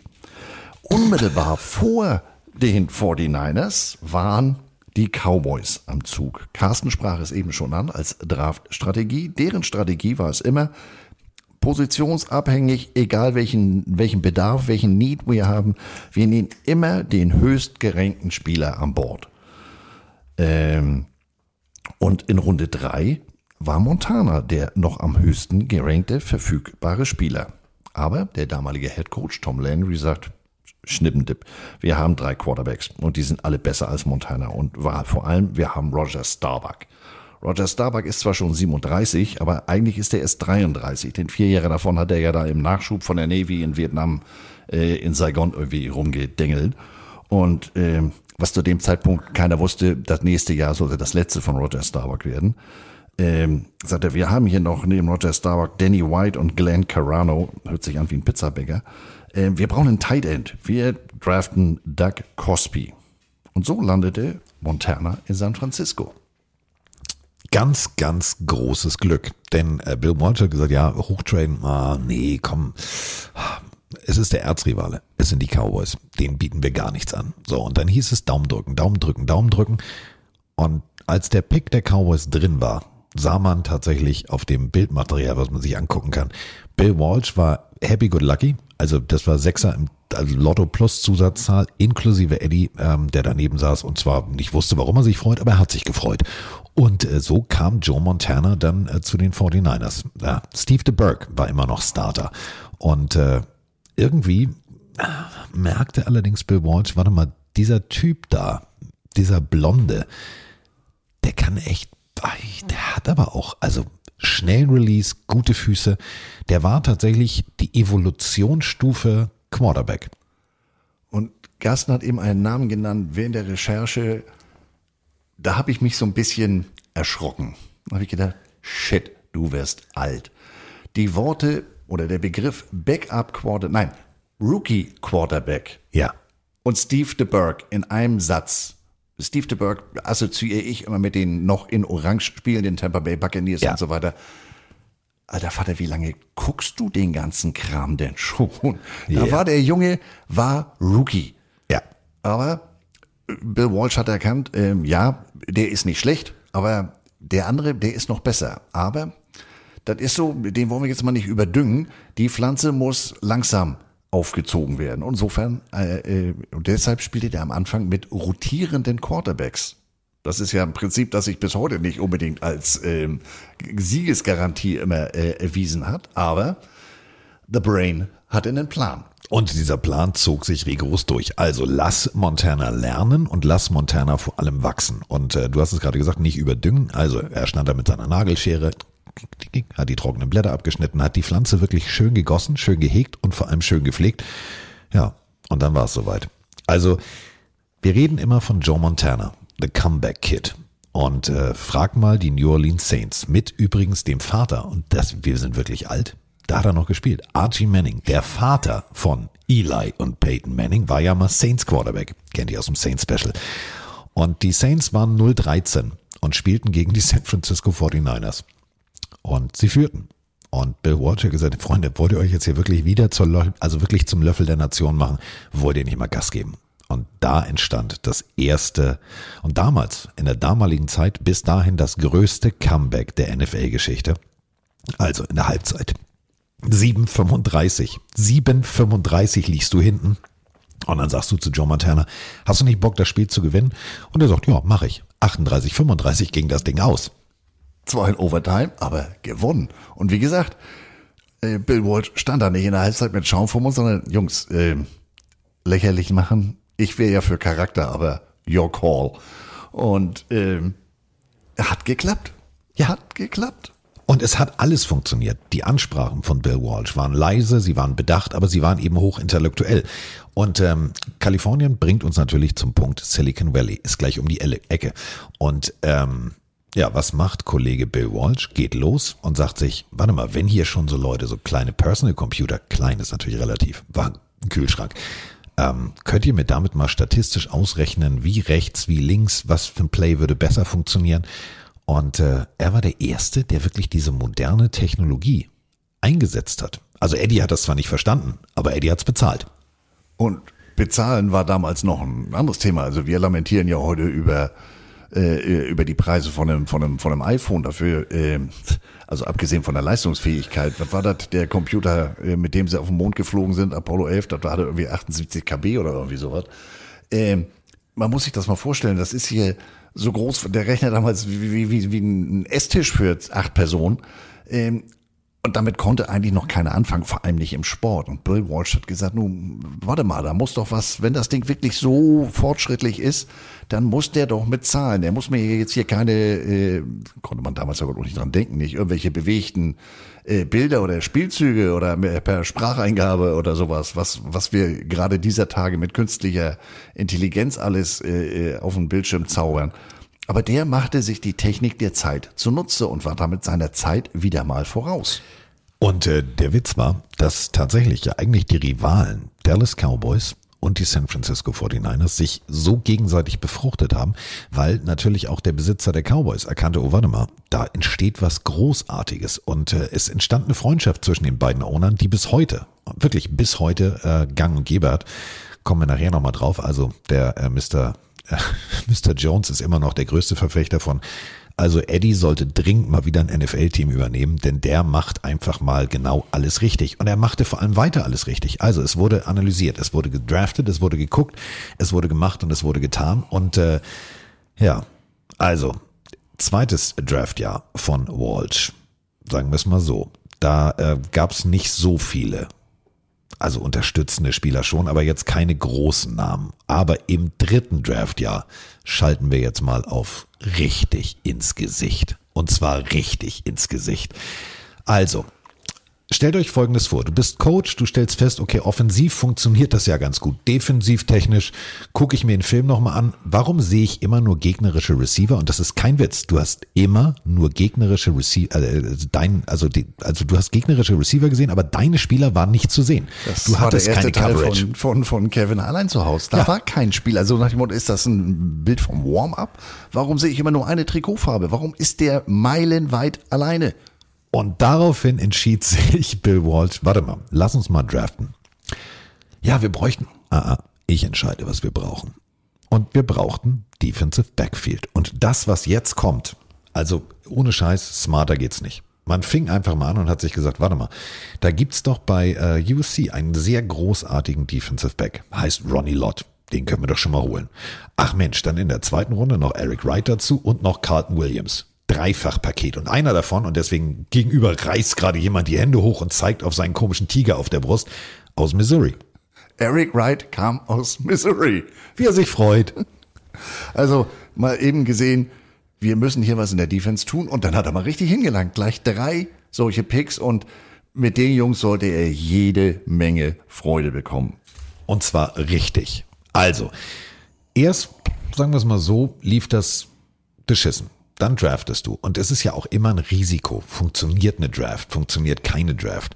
Ähm, aber auch hier, Meister der Analyse, Bücher. Also ihr kennt ja alle diese Moleskine oder Leuchtturm, diese Notizbücher.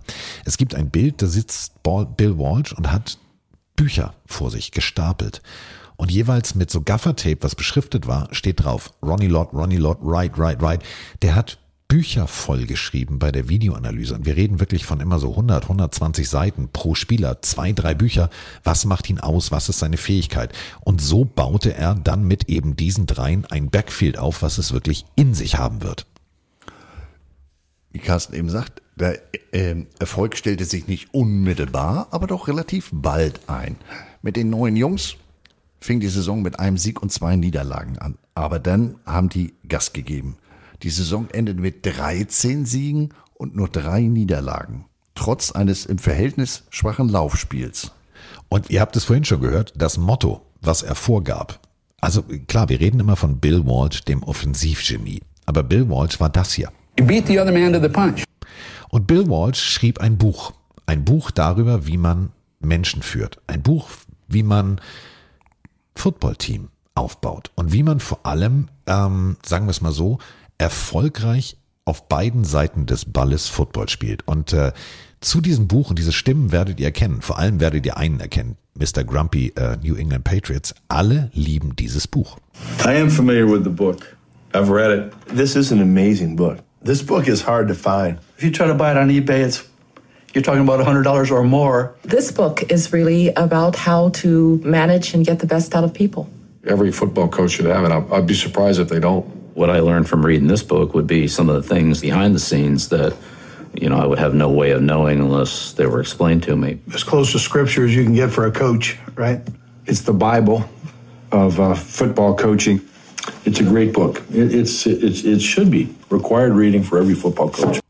Ihr hörtet Pete Carroll, Mark Holmgren, gut, Urban den Tanzbären Meyer, aber eben auch Bill Belichick, der dieses Buch als, als, als den Lesestoff überhaupt zitiert, wenn du Football Coach werden willst. Und das war eben genau das. Er schrieb den ganzen Tag Offensivkonstrukte, Menschenkonstrukte. Wie führe ich, wie addiere ich, wie gehe ich an die Spieler ran und, und, und, und, und. Und du hast es gerade gesagt, Andreas, plötzlich spielte man erfolgreichen Football. Man war in den Playoffs. Ja gut, mit 13-3, also wenn ich jetzt wann dann. Ähm, und gab dann auch Gas. In der Divisional-Runde traf man auf die New York Giants 38-24. So, und jetzt eigentlich Trommelwirbel, weil NFC Championship Game und gegen wen anders als gegen die Dallas Cowboys. Mal die wieder. den 49ers die Saison zuvor einen fröhlichen 50-Burger eingeschenkt hatten und auch nicht Rücksicht nahmen, dass sich Leistungsträger verletzt hatten, sondern sie spielten weiter. Sie wollten wirklich die Punkte hochtreiben. Und äh, da war Motivation drin. Denn in den 70ern, äh, ihr erinnert euch, da hatte man ja schon ein, zwei Mal gegen die gespielt und immer gegen die Cowboys in den Playoffs verloren. Also man hatte da noch ein, zwei Rechnungen offen. Und die Cowboys waren sich ihrer Sache, Stichwort 50 Burger, trotzdem sehr, sehr sicher. Also da war eine Menge, ich sag mal, freundlichen Kaffeeklatsch äh, schon vorm Kickoff. Und äh, die Cowboys ließen keinen Zweifel daran, äh, was ihr Gameplan für den Tag ist. Hier, Mund abwischen, mal kurz ein bisschen an die Beach in, in San Francisco und dann ab zum Super Bowl. Aber that's why they play the games. Unglaubliche Defense. Unglaubliche Defense. Und äh, vor allem auch eine wirklich extrem geile Offense führten dazu, dass, äh, ja, sagen wir es mal so, die Cowboys der Sporen beraubt wurden, der Hut wurde ihnen über die Ohren gezogen, also die wurden regelrecht durchs Stadion geprügelt und da lief gar nichts mehr rund. Und äh, ja, Tom Landry, der legendäre huttragende Coach, der fand das gar nicht witzig. Also, das war für ihn die Ernüchterung, okay, die Dallas Cowboys, sie brauchen einen Aufbau und zwar so einen Aufbau, wie ihn die 49ers hingelegt hatten. Denn das, was bei den 49ers defensiv wie offensiv funktionierte, das war revolutionär. Aber du willst doch jetzt nicht über das Spiel so weggehen, oder? Nee, Ich wollte, es, ich wollte, hier- ich wollte hier den roten Teppich ausbauen und sagen, und das war, Achtung, ich mach's nochmal, und das war revolutionär. Weil Jetzt, genau, oh, jetzt hat das. wir sind ja immer noch im Championship-Spiel gegen die Jungs da mit dem Stern auf der Rübe. 4 Minuten 54 Restspielzeit. Die Ollen Cowboys führen 27-21. Ähm, man ist an der eigenen 11-Yard-Linie. Was muck wie nu? Ja. Wir lassen mal Montana machen. Und Montana machte. Führte die 49ers bis an die Cowboys 6-Yard-Linie. Ich kriege hier gerade Besuch von unserem Studiohund. Ja, hallo immer. Und ihr ahnt schon, was jetzt passiert. Also einmal übers ganze Feld. Und ähm, jetzt passiert genau das. Fasten your seatbelts now. We got turbulence and plenty of it here at Candlestick Park now. Everything hangs in the balance now. The season, the outcome of a Super Bowl berth hangs in the balance.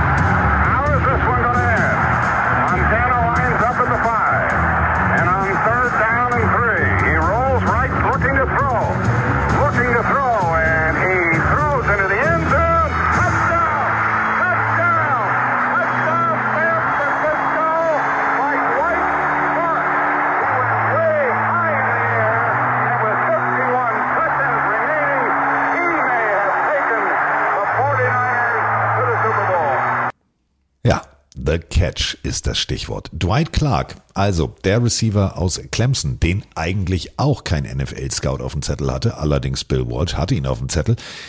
Ja, war eigentlich die zweite Option, hinten in der Endzone. Und äh, es war so ein bisschen wie aus dem Hintergrund müsste Rahn schießen. Das berühmte, berühmte WM-Soundfile-Clippchen, was jeder von euch bestimmt schon mal gehört hat. So war tatsächlich The Catch. Dieser Ball, seien wir ganz ehrlich, Andreas, war der jetzt, war das Glück, war es Absicht, war es Zufall? Ich weiß es nicht. Also der Legende nach und so wie, wie Montana das heute erzählt, war er, war Clark nicht die erste Option, aber er hat gesagt, mach dich mal bereit.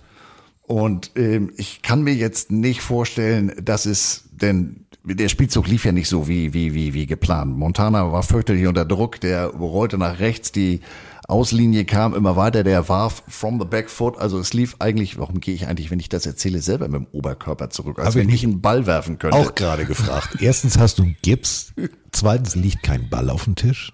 Drittens konnte ich sowieso noch nie werfen, So. außer auf meine eigenen Füße. Jedenfalls, er wirft das Ding und er wirft das Ding eigentlich, ja, du hast gedacht, ja, das Ding landet im Aus, weil kommt ja im, im zweiten Stock. Ja. Aber Clark schraubt sich in die Höhe, ausgestreckte Hände und kriegt das Ding wirklich, atmet die Kirsche ein und grenzenloser Jubel. Nur einer fehlt bei dem Ja. Jubel. Joe Montana. Joe Montana liegt nämlich auf dem Boden. So. Und äh, Joe Montana machte es wie seine Owner. Also, der hat nämlich auch nichts gesehen. Stellt euch einfach mal vor, okay, mein Team marschiert. Alles klar, da gehe ich runter. Ich freue mich. So, jetzt. Oh, das könnte tatsächlich der Moment sein. Ziehen wir in den Super Bowl ein. Und jetzt kommt Eddie DiBartolo aus dem Gang und möchte gerne das sehen. Einziges Problem war, er sah nur dunkelbraun mit viel Haaren drauf. Es war ein Arsch. Es war ein Pferdearsch, denn äh, tatsächlich, da wo er rausgehen wollte, saßen berittene Polizisten, die äh, das Stadion sicherten. Und äh, somit verpasste Eddie Di Bartolo mit Blick auf einen Pferdehintern und Eddie Di Bartolo wirklich war sehr, sehr klein. Ähm, also er sah wahrscheinlich nicht nur Arsch, sondern auch Klöten, aber ähm, er sah nicht den Spielzug, er sah einen Pferdehintern.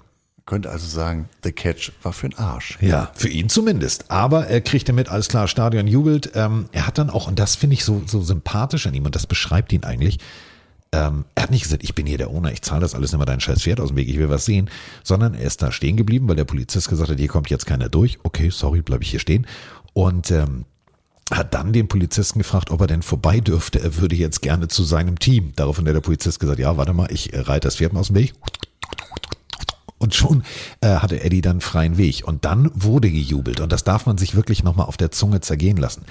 Jahrzehnte der sportlichen Bedeutungslosigkeit, der Sandsack der Cowboys, wird plötzlich zum souveränen Sieger durch Dwight Clark, einen Zehntrunden-Pick, den keiner haben wollte, außer Bill Walsh. Und Bill Walsh hat alles dran gesetzt, Eddie Di Bartolo zu überzeugen, den brauchen wir. Und diese Combo sichert den ersten Super Bowl-Einzug. Das ist eigentlich schon wieder Hollywood Deluxe. Vor allem den Dwight Clark, den hat er auch in Clemson nur durch Zufall gefunden. Bill Walsh oder einer der Scouts der 49ers war es in Clemson, um sich den Quarterback damals, den Namen habe ich jetzt nicht mehr auf der Pfanne, muss ich gestehen, sich den anzugucken am sogenannten Pro Day. Und Dwight Clark fing Bälle. Und so ist er auf Dwight Clark gekommen. Und so haben sich die 49ers in der zehnten Runde Dwight Clark geholt. Ich gehe jetzt aber nochmal auf den Platz. Äh, Carsten sagt ja eben, Montana lag auf dem Rücken und kriegt äh, nur so halb im Liegen mit. Mensch, wir haben das geschlagen, wir haben die geschlagen, endlich. Ähm, Jahrzehnte der Niederlagen und vor allem der Niederlagen gegen die Cowboys. Joe läuft nicht zu Dwight Clark, um sich zu bedanken, sondern läuft rüber auf die andere Seite zu dem Defensive End der Cowboys, Ed Too Tall Jones, und bedankt sich erstmal für den Trash Talk. Also er hat ihm nicht den, den, den freundlichen Finger gezeigt, aber es war kurz davor. Das Ding ist auch filmisch festgehalten. Ja. Und wenn man sich Joe Montana so anguckt, ja, 1,88 jetzt ist kein, kein Zwerg. Aber der Mann hieß gegenüber nicht ohne Grund. Too Ja. tall. Und, und Joe ist ja, sieht ja auch eher aus so, wo, wie, wie ja, bei Tinder würde er wahrscheinlich alles äh, wegrabbeln. Ähm, weil sieht aus wie, das war jetzt auch wieder ganz schlechte Wortwahl, Herr Heddergott. Also sieht aus wie Muttis Liebling, beste Schwiegersohn, äh, Carsten muss wieder belebt werden. Ähm, läuft rüber zu Tutol Jones, um die Situation mal versuchen zu, zu retten und bedankt sich in, ähm, nein, ich glaube, gesagt hat er gar nichts, weil man weiß ja nie, so eine Bunkerschelle könnte ja dann trotzdem nochmal kommen. Also das muss ein sehr befriedigender Moment, um mal bei Tinder zu bleiben, für ihn gewesen, zu, ge, gewesen sein. Also ausgestreckter Zeigefinger, es sind ein paar Worte gefallen. Was er jetzt wirklich gesagt hat, wissen wir nicht, aber es war hundertprozentig nicht, Piggy, total schade, dass ihr verloren habt. Ich wünsche dir alles Gute und du kriegst eine Weihnachtskarte, sondern der Kopf hatte ungefähr die Farbe seines Jerseys, also von Montana. Die Halsschlagader war sehr dick und die Augen waren Singletary-mäßig groß. Hm. Ich sag mal so, der wird wahrscheinlich gesagt haben, dich, wir sind im Super Bowl, du nicht. Nee, nee, nee, nee, nee. Er ist dann aber auch relativ schnell zu seinem Team zurückgelaufen, weil er sich gedacht hat, okay, das war vielleicht jetzt doch ein bisschen übermütig. Und so fand er sich in der Teamzone ein und dann wurde aber richtig gefeiert. Ja, da war Party. Ich meine, das kann man ja auch verstehen. Und es war nicht nur Party im Lockerroom, es war nicht nur Party in der, im, im Stadion. Äh, wir haben das eben gehört. Das waren ja die letzten Jahre, waren jetzt nicht nur sportlich, sondern insgesamt in San Francisco ja nicht unbedingt gerade Anlass zur Freude. Haben, äh, Im Rathaus wird ein Bürgermeister erschossen. Und so ein bekloppter äh, äh, Tempelanhänger äh, bringt da über 900 Menschen inklusive Kinder mehr oder weniger um. Und, und, und, und die Stadt, die, da war auch Druck insgesamt drauf. Das, äh, das war so, so ein Moment, so, jetzt haben wir alle etwas, worüber wir uns gemeinsam freuen können. Das, man liest das immer so und eine Stadt steht hinter dem Team und das war in diesem Fall wirklich mal etwas, was, was eine Stadt wieder vereint hat. Die Bürgermeisterin äh, Diane Feinstein sagte, ähm, das war der Moment, wo San Francisco wahrscheinlich zu dem San Francisco geworden ist, was man heute kennt. Das klingt jetzt sehr, sehr hochtrabend. Wenn ihr das aber wirklich mal euch auf der Zunge zergehen lässt und äh, googelt es einfach mal, Youngstown Massaker. Ähm, googelt mal wirklich den, den Attent also warum dieser Attentatsversuch tatsächlich stattgefunden hat. Also es war nicht irgendein Wahnsinniger, der irgendwo gesagt hat, ich möchte jetzt äh, tatsächlich den Bürgermeister um, um die Ecke bringen, sondern es waren Mitpolitiker, also jemand, der rein theoretisch im Rathaus Zugang hatte, der sich durch ein Kellerfenster Zugang verschafft hat, weil er bewusst wollte, ich möchte den ersten offenen homosexuellen Politiker töten, bla, bla. Das ist eine, eine, eine solche, solche niederschlagende Gesamtheit an Negativität, die in San Francisco herrschte. Und jetzt kam halt tatsächlich der Einzug in den Super Bowl. Und das war genau das Richtige zur richtigen Zeit. Einziges Problem ist, einziehen ist ja das eine, gewinnen ist ja was anderes. Denn man traf im Super Bowl jetzt ähm, auf die Cincinnati Bengals und die Cincinnati Bengals ähm, waren jetzt auch nicht irgendwer, sonst wären sie auch nicht im Super Bowl. Und ähm, man tat sich schwer im Super Bowl 16. Schwer insofern, äh, ja, man hatte eine 20 zu 0 Halbzeitführung, aber da konnte man sich auch bei einem gewissen Kai Worshing bedanken. Und Kai Worshing war der Kicker wenn der nicht da vier Dinger durch die Goalposts gezimmert hätte, ähm, dann hätte man zwölf Punkte weniger, hätte ich fast gesagt. Nein, stimmt ja sogar. Kopfrechnet schwach. Ja. Ähm, kaum hast du mal den Taschenrechner zur Hand. Ähm, ähm, wäre das Ding ganz anders ausgegangen. Also es war kein Selbstläufer, dass die, wie Gassen sagt, wir sind jetzt zwar im Endspiel, aber jetzt müssen wir die Kirschen natürlich noch, äh, noch einmal ähm, komplett so bewegen, dass wir auch diesen schönen silbernen Pokal mit nach Hause nehmen dürfen. Wir reden von Super Bowl 16, also ist jetzt tatsächlich schon ein bisschen länger her. Und ähm, der Witz ist ja der, dass Walsh gegen seinen ehemaligen Arbeitgeber antrat. Also mehr Rivalität geht eigentlich nicht. Cincinnati Bengals, damals wirklich das Beste vom Besten. Auf der anderen Seite die 49ers mit ihrer wirklich revolutionären Offense das Beste vom Besten. Und äh, paradoxerweise wird dieser Super Bowl eigentlich primär durch Kicks entschieden. 26 zu 21 am Ende wirklich ganz, ganz knappes Ding. Goal Line Stand Deluxe müsst ihr euch angucken. Also diesen Super Bowl müsst ihr euch einfach mal angucken unter der Prämisse, ja, wie spiele ich Defense? Und das meine ich wirklich ernst. Wie spiele ich Defense? Das ist für mich ein Moment, wo ich sage, das ist einfach mal Leidenschaft, Wille pur. Und da sind wir wieder bei diesem You beat the man to the punch. Also frei übersetzt, jeder, jeder Körpertreffer zählt. Und genau das war der Punkt. Die haben gut gegengehalten, haben das Ding nachher tatsächlich 26, 21 gewonnen. Und damit war der erste Super Bowl eingefahren. Und äh, ja, Eddie verpasste den Einzug in den Super Bowl hinter einem Pferdehintern. Und äh, diesen, ja, Titel, den hat er auch ehrlich gesagt so gar nicht mitgekriegt, weil er völlig überfordert war mit der Gesamtsituation. Journalisten, die an ihm rumzogen, die Interviews wollten. Er wollte aber, und das war eben sein Markenzeichen, er wollte mit jedem Spieler feiern. Und zwar jeden Spieler umarmen, jedem Spieler Danke sagen.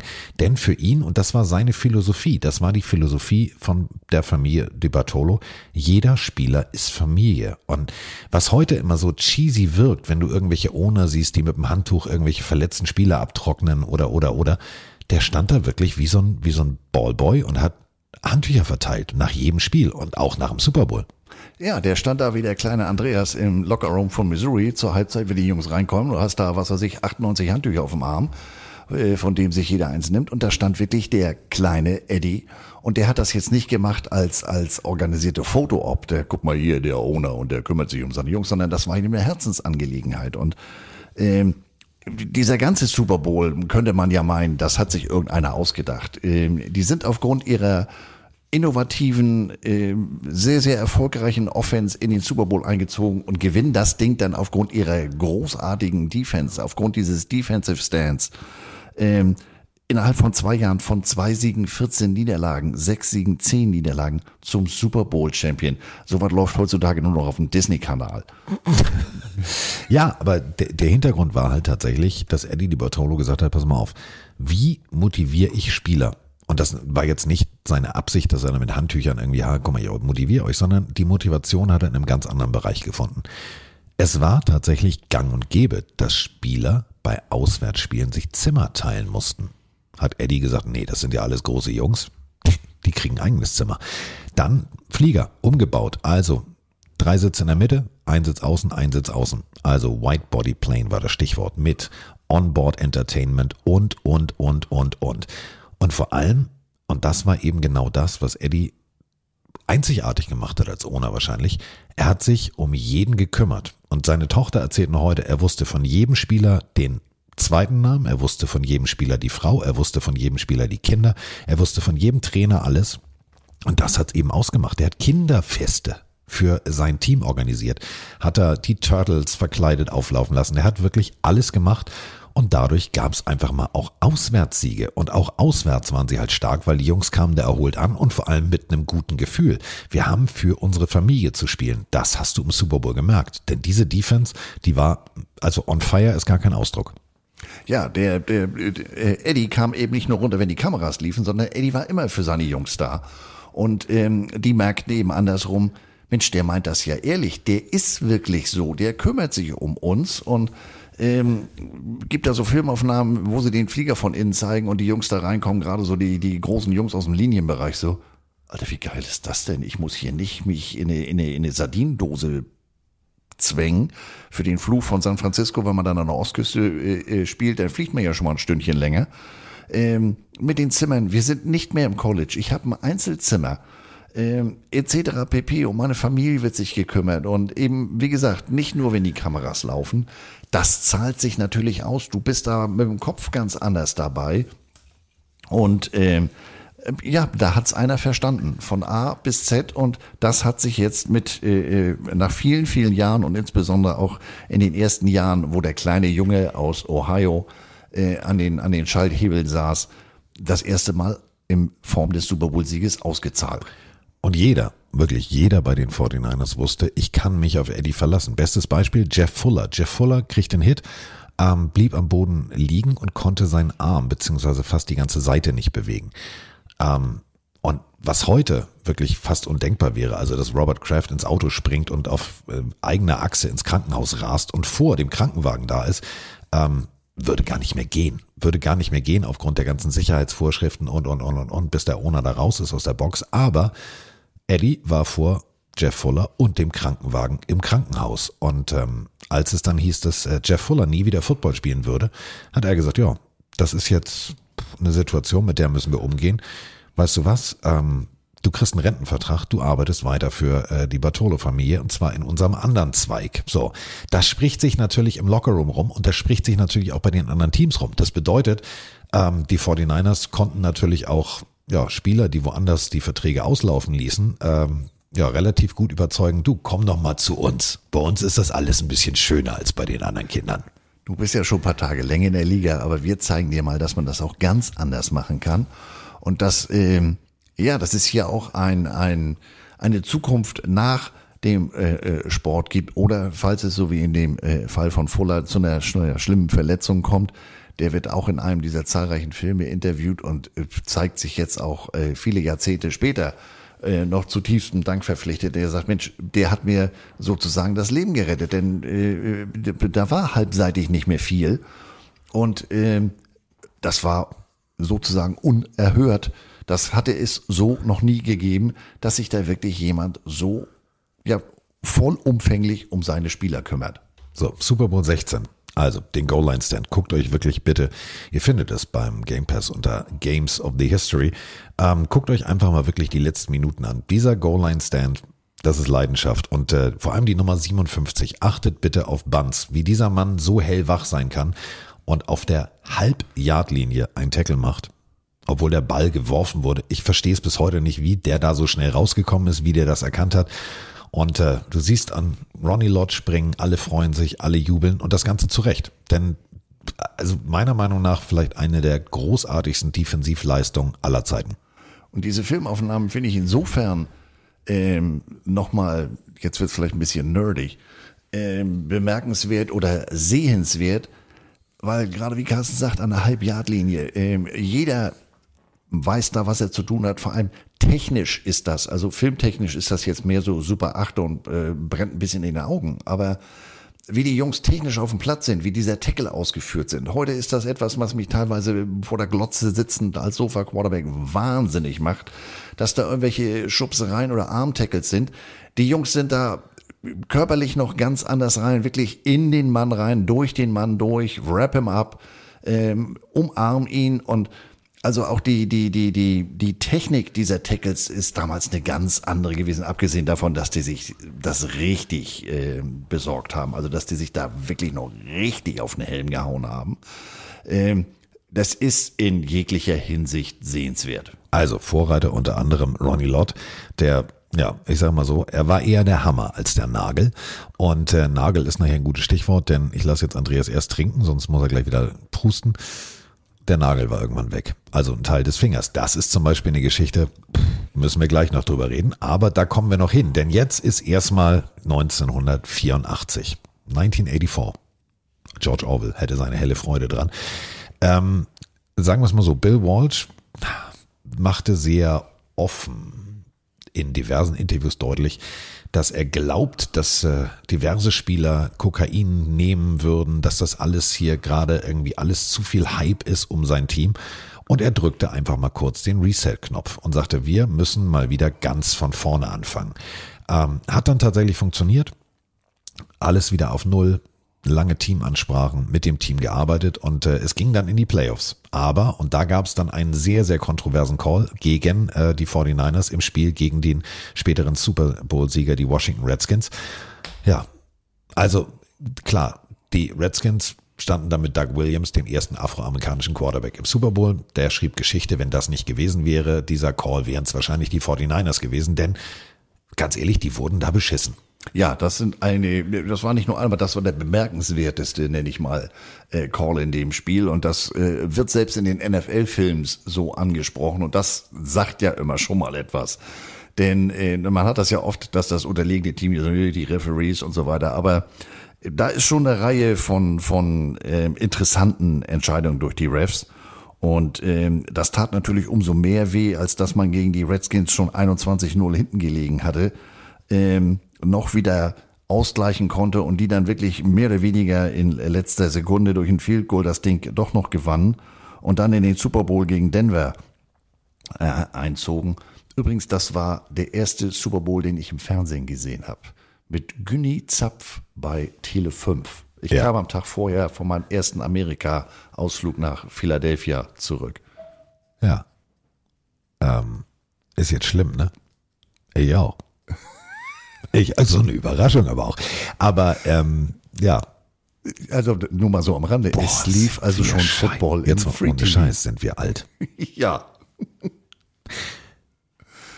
Warte mal, da muss ich mal kurz, da muss ich mal kurz durchatmen. Hm. Okay, ähm, wir wissen jetzt, wir sind alt und wir sind grau und äh, wir müssen jetzt aber weitermachen, denn Dann war natürlich Offseason. So, in der Offseason, ähm, es gab eine sehr, sehr deutliche Ansprache. Es gab eine ganz, ganz deutliche Ansprache äh, von äh, eben Dwight Hicks. Dwight Hicks war der Defensivkapitän und der hat nach diesem Spiel gegen die Washington Redskins gesagt, wir gehen jetzt, ähm, es ist Frühjahr 84, wir gehen jetzt in der Offseason. Ähm, bitte merkt euch dieses Gefühl. Dieses Gefühl muss unsere Motivation sein für nächstes Jahr. Und äh, Eddie Di Bartolo stand im Hintergrund, verschränkte nur die Arme, hörte zu und sagt über diesen Moment, da war ihm klar, ab jetzt legen die Jungs noch eine Schippe nach. Und genau das passierte auch, denn in der Saison 1984 ging es einfach mal, ich sag mal so, Vollgas-Football ist gar kein Ausdruck. 15 Siege, eine Niederlage. Die Niederlage jetzt auch nicht gegen irgendwen, immerhin gegen die Steelers und auch knapp mit 2017, aber sag mal, man ist ja im Jahr vorher im jetzt nicht klar, äh, sang- und klanglos untergegangen. Man ist durch, wie wir eben gehört haben, nicht unbedingt eindeutige Schiedsrichterentscheidungen, durch ein spätes Field Goal nach einem großartigen Quarter, äh, Comeback mit dem Quarterback äh, im NFC Championship Spiel ausgeschlagen. Aber das ist hier nicht mehr der Standard. Wir waren jetzt einmal im Endspiel, da wollen wir wieder hin. 15 Siege, eine Niederlage und das Ding mit einem Field Goal. Alter Vater. Das zeigt ja auch, wir fühlen uns hier wohl und deswegen, wir müssen da was tun. Da muss was, da, da geht mehr. So, Super Bowl äh, 19. Das ist jetzt eine harte Geschichte für mein Gegenüber. Ja.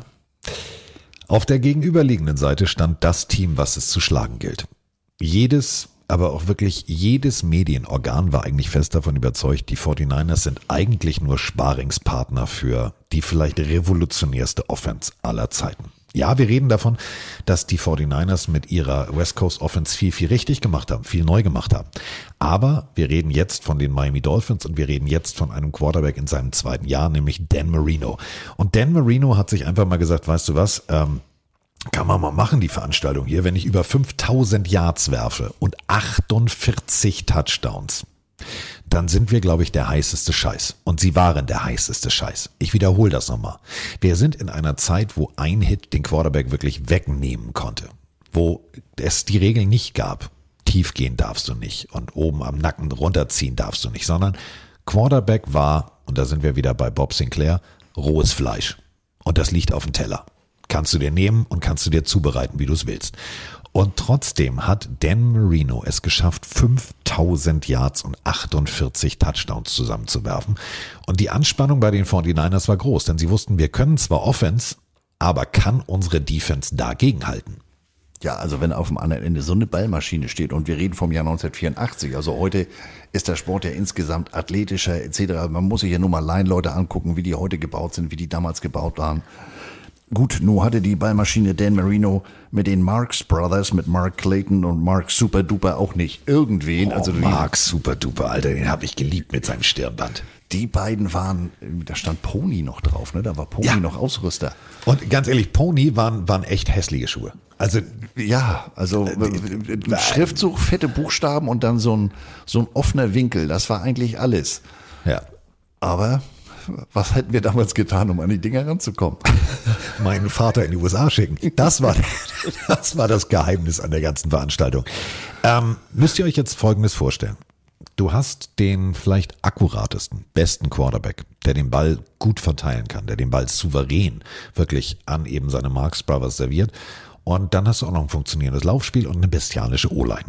Und daraufhin hat sich Bill Walsh gesagt, okay, um meine Offense mache ich mir mal gar keine Sorgen. Wir erstellen mal ein Schema.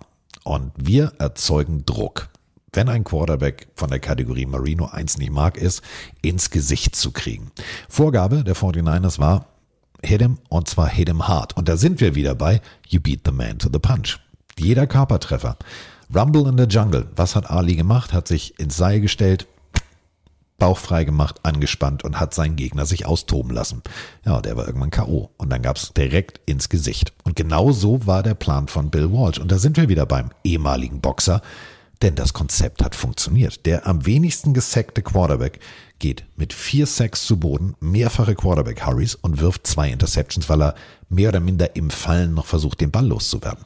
Also der hatte wirklich fürchterlichen Druck und immer noch mal wieder ein Schubser und das spielt ja auch mm, spielt ja auch im Unterbewusstsein. Also auch wenn du jetzt nicht jedes Mal gesackt wirst, aber du kriegst jedes Mal einen mit. Und wie gesagt, das waren andere Zeiten. Ein Mitkriegen war damals wirklich noch ein Mitkriegen. Das ist so wie naja, mein Gott, Reggie, er steht auf Spiele mit der Autotür. Halt mal die Hand rein. Ich schmeiß sie auch nur mit halber Kraft zu. Ja, wenn du die Hand dazwischen hast, dann ist die Hand aber immer noch äh, ganz schön mitgenommen. Und so ging es hier auch dem armen Dan Marino, der ja nun der klassische Kann ich dich kurz mal unterbrechen? Du kannst doch nicht Filmklassiker, die vielleicht keiner aus dieser Generation kennt, einfach so als Selbstgänger zitieren. Nur 48 Stunden. Eddie Murphy und Nick Nolte. Guckt es euch an. Ist ein sehenswerter Film und da geht's genau um. Er steht auf Spiele mit der Autotür. Also der Carsten natürlich recht, das ist zwischen uns beiden so ein, so ein Klassiker. Wenn, wenn bestimmte Situationen kommen, dann sagt der eine Reggie und der andere beendet den. Sagst das, er steht auf Spiele mit der Autotür. Ähm, so muss man sich das hier vorstellen. Der hat wie ein Boxer immer mal wieder äh, so kleine Nicklichkeiten, aber in der Summe waren das eben auch Volltreffer. Das war Treffer mit Schiffs. Ähm, die Hood ist mit einem Treffer untergegangen. Der Marino hat ein paar mehr gebraucht und, und es war einfach so, so unglaublich, weil damit hat keiner gerechnet. Und ja, aber da war er wieder, der Professor auf der anderen Seite. Dan Marino, ja, das Jahr machte ihn zum MVP.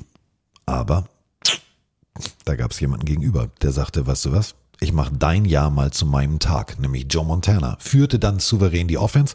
Finaler Touchdown eben durch und jetzt nicht Montana, sondern Roger Craig, Top Running Back äh, der 49ers. Sehr, sehr spannenden Laufstil, also immer die Knie sehr hoch. Würde man wahrscheinlich heute auch verbieten, lag allerdings daran, er war Hürdenläufer und mit den Knien knockte er dann gerne ähm, die Leute aus. Ähm, Guckt euch einfach mal an. Roger Craig Highlight ist, äh, ich sag mal so, wenn du es als Running Back schaffst, nicht nur deine Mitspieler zu überlaufen, sondern auch noch deine eigenen Vorblocker kaputt läufst, im wahrsten Sinne des Wortes, weil der ist über die einfach rübergelaufen. Ähm, das war genau der Sargnagel dann für die Miami Dolphins und somit, ja, war Dan Marino zwar MVP, aber Joe Montana gewann den Super Bowl und wurde Super Bowl MVP. Ja, und das Ergebnis war dann am Ende auch, ähm, ja, adding insult to injury, also äh, 38, 16. Du kriegst die ganze, das ganze Spiel immer, immer wieder ein verpult und verlierst dann. Du hast über 5000 Yards, du bist in einem zweiten Jahr. Du bist eigentlich am Höhepunkt und naja, gut, das nächste Mal. Und ja, wie wir heute wissen, das war Marinos einziger Super Bowl. Das ist, wenn man sich das überlegt äh, in der Rückschau, das ist eigentlich unfassbar, dass das, das ist eigentlich tragisch, dass dieser Mann das nie wieder geschafft hat. Und dann ist 38, 16 natürlich auch gar nicht mal so klapp. Aber wir haben, wir auf der anderen Seite waren eben vier Mann. Wir haben in der Vorbereitung einfach mal so rumgesponnen, haben gesagt, okay, in der heutigen Zeit, wo es die schützenswerten Regeln gibt, wo jeder Quarterback ähm, eigentlich wirklich in Ruhe auf dem Klappstuhl einen Ball werfen kann, im Vergleich zur damaligen Zeit. Ein Dan Marino, 5000 Yards, in einer Zeit, wo, und es geht nicht nur um die Quarterback-Regeln, es geht ja auch um die Regeln Pass Interference. Also das war damals eher so, also wenn du wirklich ihm die Beine wegziehst, aller Bud Spencer eine Schelle haust, dann könnten wir Pass Interference werfen. Ähm, 5000 Yards. Was wäre ein Dan Marino, wenn du ihn mit der Zeitmaschine in die heutige Zeit transferierst? Genauso wie Joe Montana. Die würden wahrscheinlich 6000, 7000 Yards zusammenwerfen und wir würden sagen, oh, wer, wer war noch dieser Mahomes? Völlig egal. Es war seiner Zeit voraus, was wir damals gesehen haben. Und seiner Zeit voraus war auch nach diesem Titel dann Bill Walsh. Denn der hat gesagt, ah, ah, hier ist noch lange nicht Schluss, Freunde. Was brauchen wir denn? Also, defensivtechnisch stehen wir gut da. Wir haben eine, eine extrem harte Defense, wir haben eine, eine, eine, gute Defense.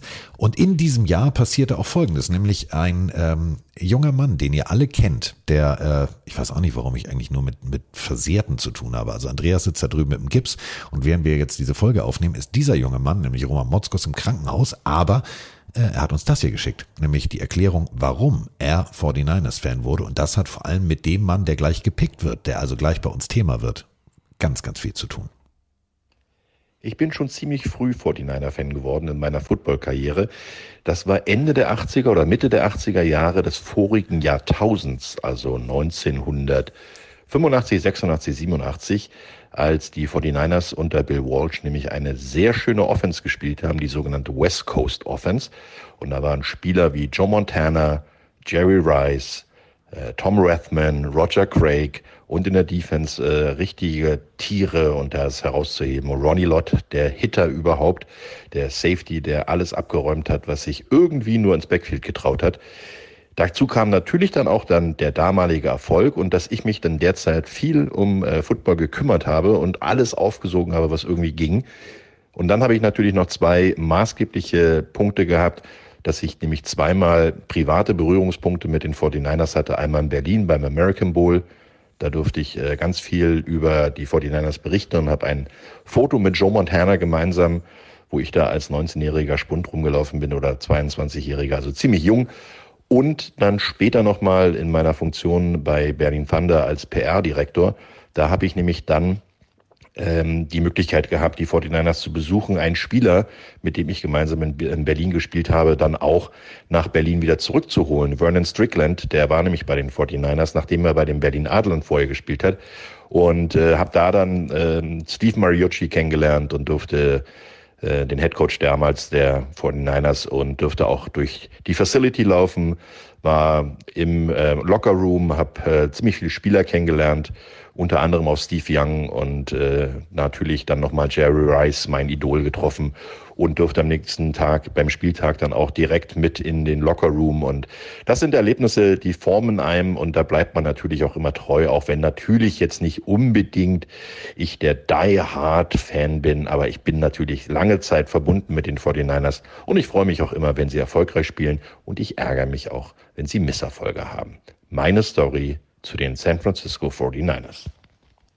Von wegen kein Die Hard Fan. Der hat handlackierte Schuhe, also so weiße Air Force One, hat er sich mit 49ers lackieren lassen. Mit Jerry Rice drauf. Denn Jerry Rice ist sein absolutes Vorbild gewesen, zu Recht. Ähm, und Jerry Rice kam nämlich jetzt genau in diesem Jahr. Und deswegen passt die Nachricht so gut. In der 1985er Draft entschieden sich die 49ers, wir brauchen einen Receiver. Da gab es ein paar, die rumliefen also potenzielles Erstrundenmaterial von ganz, ganz großen Colleges. Aber Bill Walsh hatte bei einem Auswärtsspiel bei den Houston Oilers Langeweile im Hotelzimmer und hat die Fernbedienung in die Hand genommen und hat rumgesäppt und sah in den lokalen News die Highlights von einem jungen Mann von Mississippi Valley State und sagte, warte mal, wer ist das denn? Ähm, suchte panisch einen Stift und schrieb den Namen auf und äh, ging dann in die Recherche und stellte fest, okay, holy moly, den brauchen wir. Wer so konsequent, so schnell auf einem nicht guten Feld unterwegs ist, denn wir reden hier wirklich von einem Community College, von einem kleinen College, wo Rasenpflege nicht gang und gäbe war. Nicht ohne Grund sagte Jerry Rice bei dem ersten Besuch der 49ers Facility, what the fuck is that? That's grass? That's real grass? Ja, die haben auf Sand trainiert teilweise. Also der war wirklich ähm, unter Bedingungen unterwegs, die es erschwert haben, aber er hat richtig geil funktioniert. Und äh, Bill Walsh wusste, wenn ich den hole, dann ist das mein Masterpiece. Das war natürlich jetzt ein kleines Problem. Man hatte, wie wir eben gehört haben, den Super Bowl gewonnen. Damals äh, bestand die NFL noch aus 28 Teams. Man hatte den 28., also den letzten Pick in der ersten Runde. Und vor allem, man hatte gehört, dass äh, dieses Team da aus Texas äh, an dem äh, jungen Mann von Mississippi Valley State sehr interessiert hat. Die sind an 17 dran. Wir müssen hier irgendwas tun, damit wir vor den Cowboys Zugriff auf Kamerad Jerry Rice bekommen. Gesagt, getan. Äh, man setzte sich mit den New England Patriots äh, in Verbindung und äh, draftete, hätte ich fast gesagt, und äh, verhandelte mit denen und übernahm deren Picks und äh, war somit an 16 und vor den Cowboys an der Reihe auszuwählen. Und somit hatte man die Möglichkeit, Jerry Rice zu picken. Viele Journalisten waren irritiert und gesagt, warte mal, aber wieso denn von Mississippi Valley State? Und äh, jetzt machen wir mal einen kurzen Exkurs. Lange Finger sind schon mal wichtig, einen Ball zu fangen. Aber Jerry Rice hat für mich vielleicht die wohl spannendste Lebensgeschichte. Stellt euch einfach mal einen klassischen Südstaatenort vor. Also kennt ihr aus diversen Filmen, egal ob jetzt Jack Reacher, die Neuverfilmung oder, oder, oder. Diese klassischen Orte mit so drei Ampeln, zwei Einkaufs äh, rechts und links und dem klassischen Diner. So, das ist nicht seine Heimatstadt, sondern da gab es keine Ampeln. Da gab es auch kein Diner. Da gab es gar nichts. Das war das, wo Jerry Rice aufgewachsen ist. Und Jerry Rice hatte ein Hobby, Pferde. Einziges Problem ist, ähm, er kam aus sehr, sehr armen Verhältnissen und Pferdereiten war nicht drin. Doch, wenn du schaffst, und das war äh, leider das große Problem des äh, örtlichen Pferdebesitzers, lieber Jerry, als kleiner Junge, wenn du es schaffst, dieses Pferd einzuholen, darfst du das Pferd den ganzen Tag reiten. So wurde Jerry Rice zum Läufer der Läufer. Und wenn du 45 Minuten gegen ein Pferd läufst und es auf der Wiese müde machst und es danach dann dein Pferd ist, dann hast du irgendwas richtig gemacht. Und Fangen übte Jerry Rice übrigens folgendes. Sein Vater war Maurer.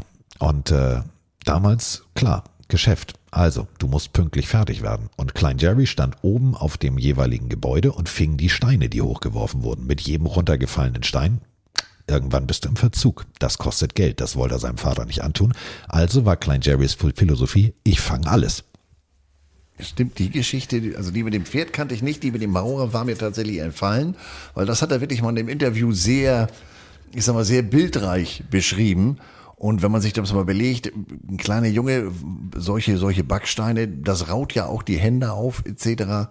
Ähm, ja, aber get a grip im wahrsten Sinne des Wortes, der hat das Zupacken gelernt und hatte eben, äh, Stichwort, äh, Pferd müde laufen und äh, alternativ Papa auf dem Bau helfen.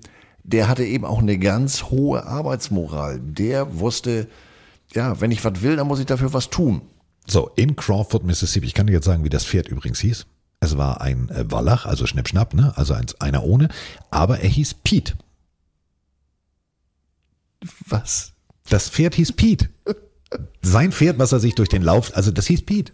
Äh, was man, äh, ja, das ist wieder so mein Beispiel. Äh, wer öfter mal im Waschsalon vorbei hört, äh, kennt mein Lamentieren über, gibt da so Webseiten, ähm, deutsche Webseiten, wo ich immer sage, das sind Leute, die machen das beruflich und dann sitzt hier einer gegenüber, der mal so eben aus der Hüfte recherchiert, wie das Pferd von Jerry Rice aus frühester Jugend hieß. Also ja, Entschuldigung, wenn wir die Geschichte vom Pferd erzählen, müssen wir auch erzählen, wie das Pferd heißt. Und das Pferd hieß nun mal Pete. In Crawford, Mississippi war das Ganze. Und ähm, ja, Mississippi Valley State, relativ kleines College. Und äh, meine persönliche Lieblingsgeschichte aus dieser ganzen, bevor wir weitermachen mit den 49ers, aber Jerry Rice war natürlich der Heilsbringer und das muss man thematisieren. Wie kam es überhaupt dazu, dass Jerry Rice auf dem Radar von Bill Walsh und von vielen anderen NFL-Teams aufgetaucht ist?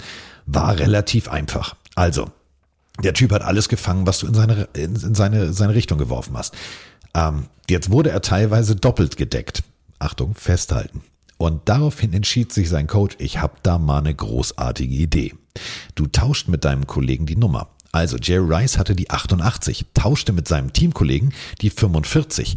Und äh, dadurch, dass es natürlich jetzt keine großen Ankündigungen, Social Media gab, dachten die, alles klar, der Typ da mit der 88, das ist deren Top-Receiver. Jetzt fing aber im nächsten Spiel die 45 alles. Die 88 nicht viel. Das war nämlich der Backup von Jerry Rice. Und ähm, somit tatsächlich schrieb der Geschichte bis zum geht nicht mehr. Und äh, dadurch war er durch diese Geschichte mit dem Nummerntausch so ein Phänomen, dass die lokalen Nachrichten darüber berichtet hatten. Das sah Bill Walsh und sagte sich, Moment mal, spannender Typ, den würde ich gerne kennenlernen. Tja, und äh, wie eben gesagt, Recherche. Bill Walsh hatte seine Hausaufgaben gemacht. Und ähm, so hat man dann Diamonds in the Rough gefunden, denn äh, damals wie heute und damals ja noch viel mehr, äh, hattest du natürlich in erster Linie die großen, die Division One Colleges, die Notre Dames, die Clemsons, die Texas und wie sie alle heißen, auf dem Schirm. Aber Mississippi Valley State, auf so eine Idee muss man erstmal kommen. Ja, aber äh, wie es immer so schön heißt, wer scored, hat recht und das hat sie ja denn auch am Anfang war es nicht ganz so eindeutig. Die ersten zwei, drei Spiele hatte Jerry da durchaus so seine Problemchen. Aber er hat sich ja denn im Laufe seiner ersten Saison durchaus bewiesen. Ja. Und äh, also, gedraftet. Pick getauscht mit den 49ers. Warte, ich mal kurz Papier wegwerfen. Der Fußboden sieht ja aus. Ich muss das nachher fotografieren. Ich schmeiße inzwischen Seite 16 schon zu Boden und äh, hier liegen noch die anderen Seiten zu Jerry Rice, denn dazu kommen wir noch später.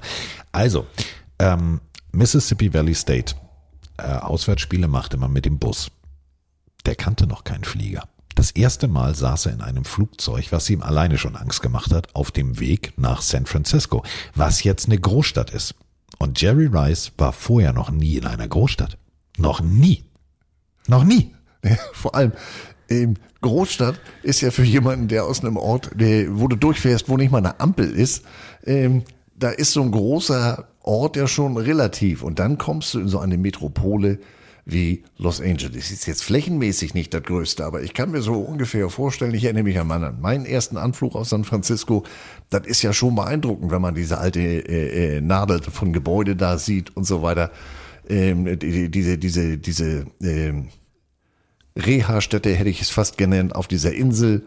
Und ich meine Alcatraz.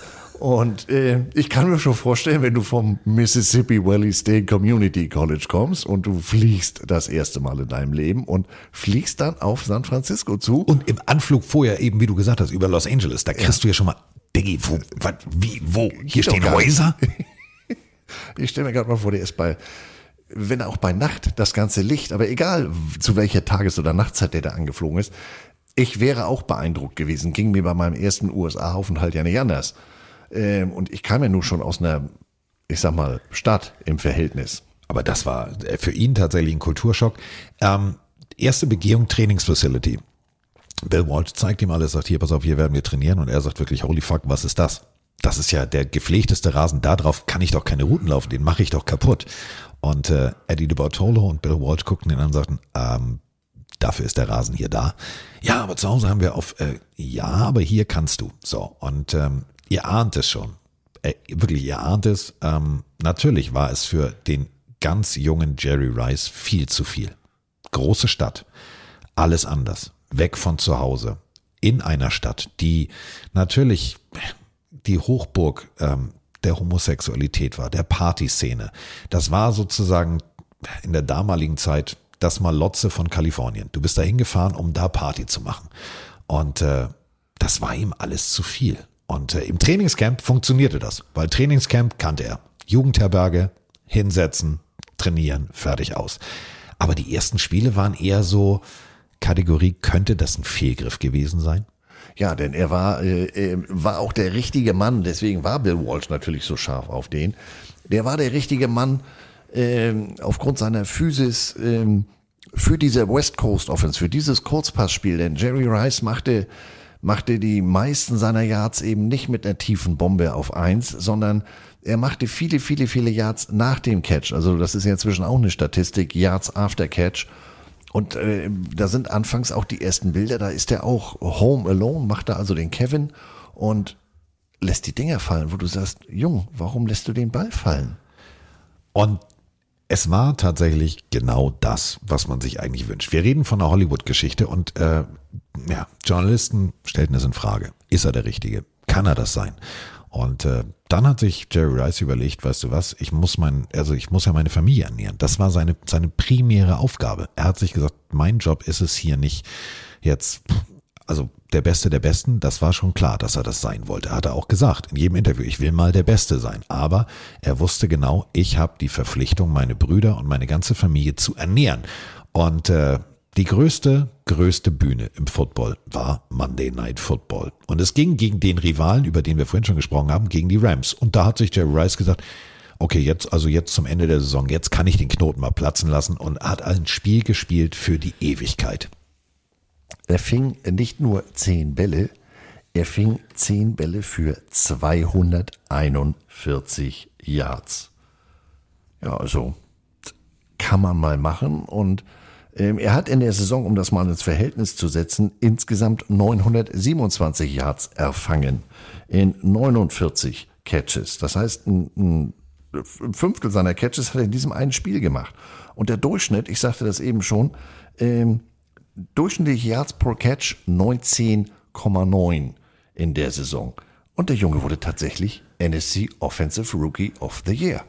Und ähm, ja, das war das, also wirklich das Bauteil, was gefehlt hat in dieser Offense. Denn ähm, ganz viele Receiver, und das äh, liebe ich in diesen Interviews von Jay Rice, er sagt, du, ähm, ich könnte natürlich sagen, ich bin der Beste der Besten der Besten, aber er wollte für sich immer nur im nächsten Schritt der Beste sein. Und äh, Bill Walsh sagte, er war fitter als jeder andere. Ronnie Lott sagte, du, ich habe noch nie jemanden gesehen, der so hart jeden Tag trainiert hat. Und äh, bestes Beispiel ist, Saison zu Ende. Jerry Rice ist schon in seiner Prime, hat es eigentlich gar nicht mehr nötig. Aber zwei Tage nach dem offiziellen Ende der Saison steht er auf dem Trainingsplatz und läuft seine Routen und lässt sich von irgendeinem armen Backup-Quarterback die Bälle zuwerfen, der wahrscheinlich lieber Familienurlaub machen wollte. Der Typ hat immer gearbeitet. Der hat immer gearbeitet und immer gesagt, auf dem Feld ist es nicht mein Job, den Ball zu fangen, sondern den Ball zu fangen und vor allem danach so weit wie möglich zu laufen. Und das hat ihn halt ausgemacht. Ja, hat natürlich damals auch von dem Regelwerk äh, profitiert. Heutzutage sind ja auch die Trainingszeiten etc. alles streng limitiert. Aber der hat auch gesagt, Mensch, äh, von nix kommt nix. Und ähm, ich bin noch nicht fertig. Ich will noch mehr und ich und, und sei es nur um den Status quo zu erhalten, aber ich sag mal, um Status quo zu erhalten, das hätte er einfacher haben können. Das war wirklich, wie anfangs gesagt, der hat das, äh, wenn er da mit Pete über die Koppel gelaufen ist oder mit Vatern auf dem Bau, der hat begriffen, so was kommt von so was und das war wirklich ein unglaublicher Arbeiter. Und Carsten erwähnte es eben, Ronnie Lott hat gesagt, ich habe selten oder noch nie jemanden gesehen, der so hart trainiert. Und wir kommen dann nochmal drauf. Ronnie Lott war jetzt auch nicht gerade einer, äh, äh, der Sonntagmorgen das erste Mal in die Sportklamotten sprang. Also äh, unglaublich, wirklich. Es ist ein Land vor unserer Zeit. Diese, diese Arbeitsmoral, um mal äh, großes Wort zu nehmen, das ist faszinierend. Sie haben gearbeitet, Sie haben, du hast es gerade gesagt, heute gibt es Reglementierung, du darfst da nicht trainieren, dann nicht trainieren, dann nicht trainieren. Äh, OTAs, also das muss alles limitiert sein. Damals war, wenn du einen Bock hast und den Türcode von der Facility kanntest oder den Schlüssel hattest, konntest du trainieren, wann du Bock hattest. Und äh, Jerry Rice war als erster da und wenn alle anderen schon zu Hause auf der Couch saßen, war der immer noch am Trainieren und er hat dafür gelebt. Er hat sagt in jedem Interview, ich habe nicht nur fürs Trainieren an sich der Plays, sondern ich habe für, die, für den fürs Gym, ich habe für, für alles trainiert und ich habe vor allem eine Art und Weise für mich selber gefunden, Kondition aufzubauen, die geisteskrank ist. Es gibt einen berühmten Hügel, den er ist er immer raufgelaufen. Da sind unter anderem vor kurzem Jerry, also das ist der Jerry Rice Pfad, den läuft er noch immer. Und das ist inzwischen ein gestandener Mann. Ziemlich alter Mann im Verhältnis zu denen, die da jetzt rauflaufen. Und wenn ich euch sage, dass zum Beispiel Defensive Ends, MVPs, alle möglichen Spieler es versucht haben, dieselbe Geschwindigkeit zu laufen, sie kriegen es nicht hin. Bestes Beispiel JJ Watt, der sagte, ich wurde gerade von einem Siebtklässler überholt. Für diese Trainingsmethode, die ja ähnlich der von Walter Payton ist, der auch dauernd irgendwelche Hügel hochgerannt ist, äh, bin ich den Kameraden auch übrigens persönlich sehr dankbar. Ähm, kurzer Zeitsprung in meine aktive Zeit damals in Flensburg.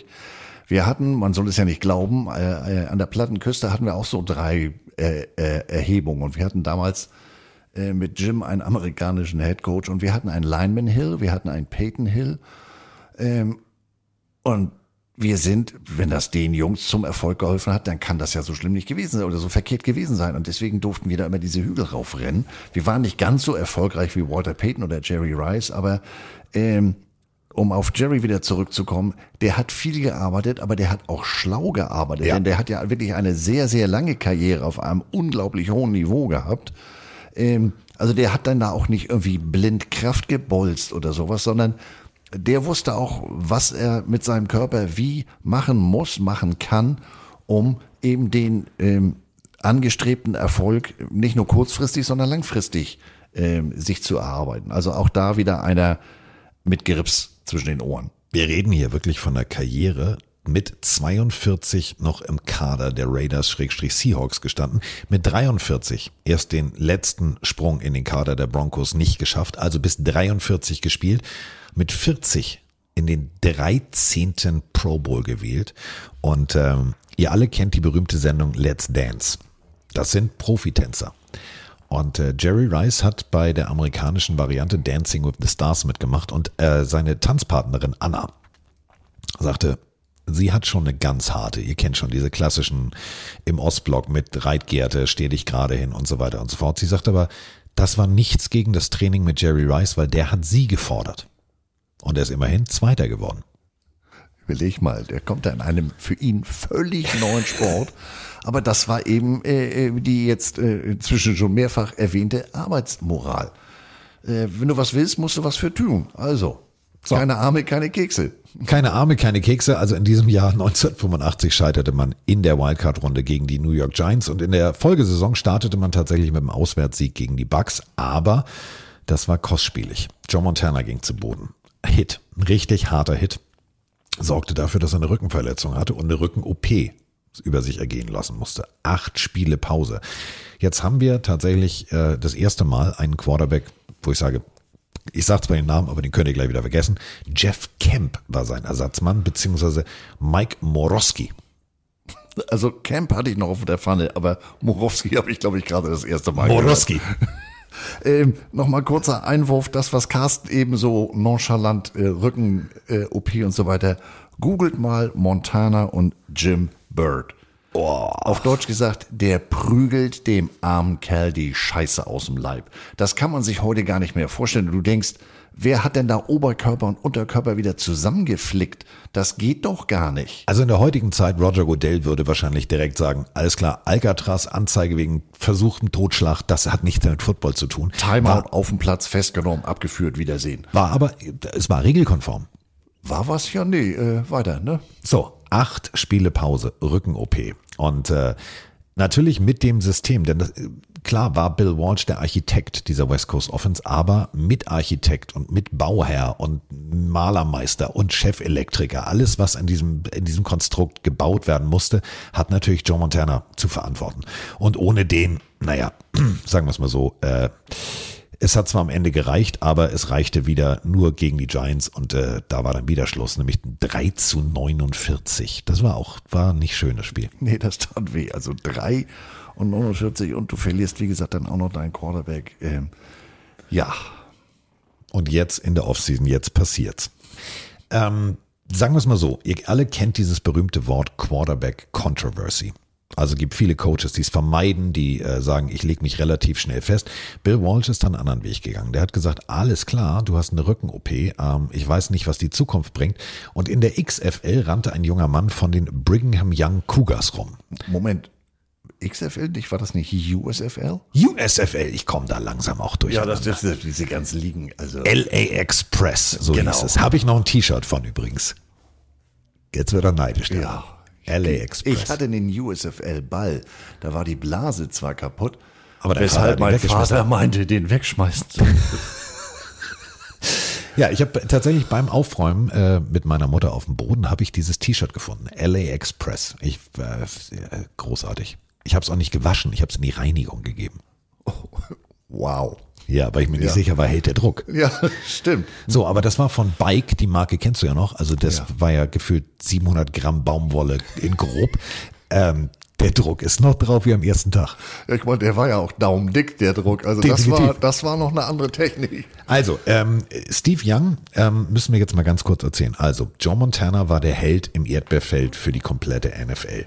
Bei den Brigham Young Cougars, also dem Mormonen College, wo übrigens, Achtung, festhalten, Zach Wilson ja jetzt herkommt, also der Mutterbeschlafer von den Jets, ähm, da war vorher auch ein ganz böser Motherfucker, nämlich Jim McMahon. Das ist der, der mit den 85er Bears den Super Bowl gewonnen hat. Ein Quarterback, der, ich sag mal so, auch ein Hit mal, glaube ich, zu viel. Also der war wirklich nicht ganz dicht. Also war genervt von Journalisten beim, ähm, beim Super Bowl Practice und zeigt ihn einfach den blanken Arsch und steckt sich äh, einen Kugelschreiber rein.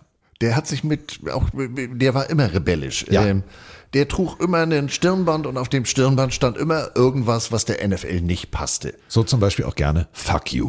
Ähm, aber wie du sagst, ein Hit zu viel, das ist heute wirklich so. Ähm, ich habe mal einen Bericht über ihn gelesen und wenn ich das richtig im Kopf habe, an guten Tagen findet er den Weg in die Shopping Mall. Für zurück braucht er schon das Navi. Okay, also hat er jetzt wahrscheinlich neben dem Bett den berühmten Zettel, erst die Hose, dann die Schuhe. Und bei mir steht noch der Name oben drüber, also meiner. Vielleicht sollte ich das mal ändern, schreibe ich mal rauf. Schreib mir irgendwas anderes drauf. Peter Perl genoppt oder so. Dann steht da, hallo, mein Name ist. Egal. Also kommen wir wieder zurück zu Brigham Young Cougars. Die waren tatsächlich mit Jim McMahon extrem erfolgreich. Der Backup, der junge Quarterback im College, der sich das genau angeguckt hat wie Jim McMahon, denn der konnte echt einen geilen Ball werfen, war Steve Young. Der hat das gemacht, getan, so, alles klar. NFL oder USFL. Das war das, äh, das, das große Fragezeichen. Und er entschied sich für die USFL und kriegte mal eben kurz einen 40 Millionen Dollar Vertrag. Das war auch das äh, Erfolgsrezept damals der USFL. Ähm, die haben wirklich die ganz großen Scheine auf den Tisch gepackt und da sind ja so einige Kameraden, Jim Kelly, Reggie White, Herschel Walker äh, erstmal gelandet, weil das war einfach die bessere Kohle aus dem Stand. Überleg mal, du kommst, du bist selber in, in, in, in Utah geboren, du bist Mormone, du hast am, am da zwischen den Bergen unglaublich schönes Stadion ähm, gespielt und ja, was mache ich denn jetzt? Und ja, dann kommst du, dann kommst du LA, das muss für den ja auch ein ähnliches Erlebnis gewesen sein, vielleicht nicht ganz so heftig wie bei Jerry, aber ähm, show me the money. So, und er sollte jetzt also der Backup für ähm, Joe Montana sein. Einziges Problem war, Bill Walsh hatte ihm gesagt, du, ähm, komm mal von, von, der, von der LA Express, komm mal rüber zu uns. Ähm, der Joe, der kommt von der Rückenverletzung nicht zurück. Das wird nicht funktionieren. Wir geben ihm die Chance, aber ganz ehrlich, das wird jetzt dein Team. Einziges Problem war, Trainingslager, erster Tag, Joe Montana wirft Bälle, als wäre nie was gewesen. Steve Young guckt Bill Walsh an und äh, das Endresultat war, deswegen guckt euch mal A Football Live äh, von Steve Young an. Der saß im äh, Hotelzimmer direkt am Flughafen und äh, hat sich bei jedem abhebenden Flieger vorgestellt, ich glaube, ich nehme diesen nächsten Flieger. Das hat hier alles keinen Sinn. Ich trete gegen Gott an, das wird nicht funktionieren. In der Rückschau muss man sich das mal auf der Zunge zergehen lassen. Die 49ers hatten zwei spätere Hall of Fame Quarterbacks im Roster. Ähm, technisch gesehen ist das natürlich nicht so ganz einfach gewesen mit den beiden Jungs da, ähm, das, was Bill Walsh in der Anfangszeit mit, mit Steve DeBerg und Montana gemacht hat, die beiden rotieren zu lassen. Rotieren ist auch in diesem Zusammenhang die Überleitung des Todes. Ähm, Steve Young ist Linkshänder. Und äh, in besagten Football Live habe ich äh, äh, erfahren, das wusste ich bis dahin nicht, weil Physik habe ich teilgenommen, aber dann irgendwann zugunsten textilen Werkens, wo ich kläglich gescheitert bin, weil es keine Waschmaschine gab. Ähm, was wollte ich jetzt eigentlich sagen? Ach so, ja, wenn ein Linkshänder den Ball wirft, dann rotiert der Ball auch andersrum als bei einem Rechtshänder. Und äh, sie haben in dem Zusammenhang auch eben Leute wie Jerry Rice befragt und die haben gesagt, Diggi, so eine Kirsche zu fangen, das ist was anderes. Also ich als jemand Unbeteiligter zum Thema Intelligenz, sprich Bälle fangen, ich habe keine Ahnung, was die da sagen, aber ich habe das damals in dieser Doku gehört und deshalb äh, sind Linkshänder, man hat den ja, wenn ich das richtig im Kopf habe, hat man Steve Young ja im College gesagt, Diggi, wenn du hier spielen willst, dann schul mal um auf Rechtshänder, mit dem Linkshänder können wir nichts anfangen. Ähm, der hat einige Jahre gar nicht im College Quarterback oder einige Zeit im College gar nicht Quarterback gespielt, weil er eben Linkshänder war. Ähm, also, um das mal wieder auf die Voreinander zurückzubringen, du hattest da einen Rechtshänder, du hattest nicht irgendeinen Rechtshänder, du hattest Joe fucking Montana. Ja, und dann haben wir hier so einen aus der USFL, ja, äh, liest komische Bücher und Brigham Young und ähm, war der Backup bei den Tampa Bay Buccaneers, als sie noch in Aprikot spielten. Ja, also war nicht, äh, heutzutage sagen wir, Alter, wir reden von, von Steve Young, der übrigens im Laufe seiner Karriere auch richtig kassiert hat.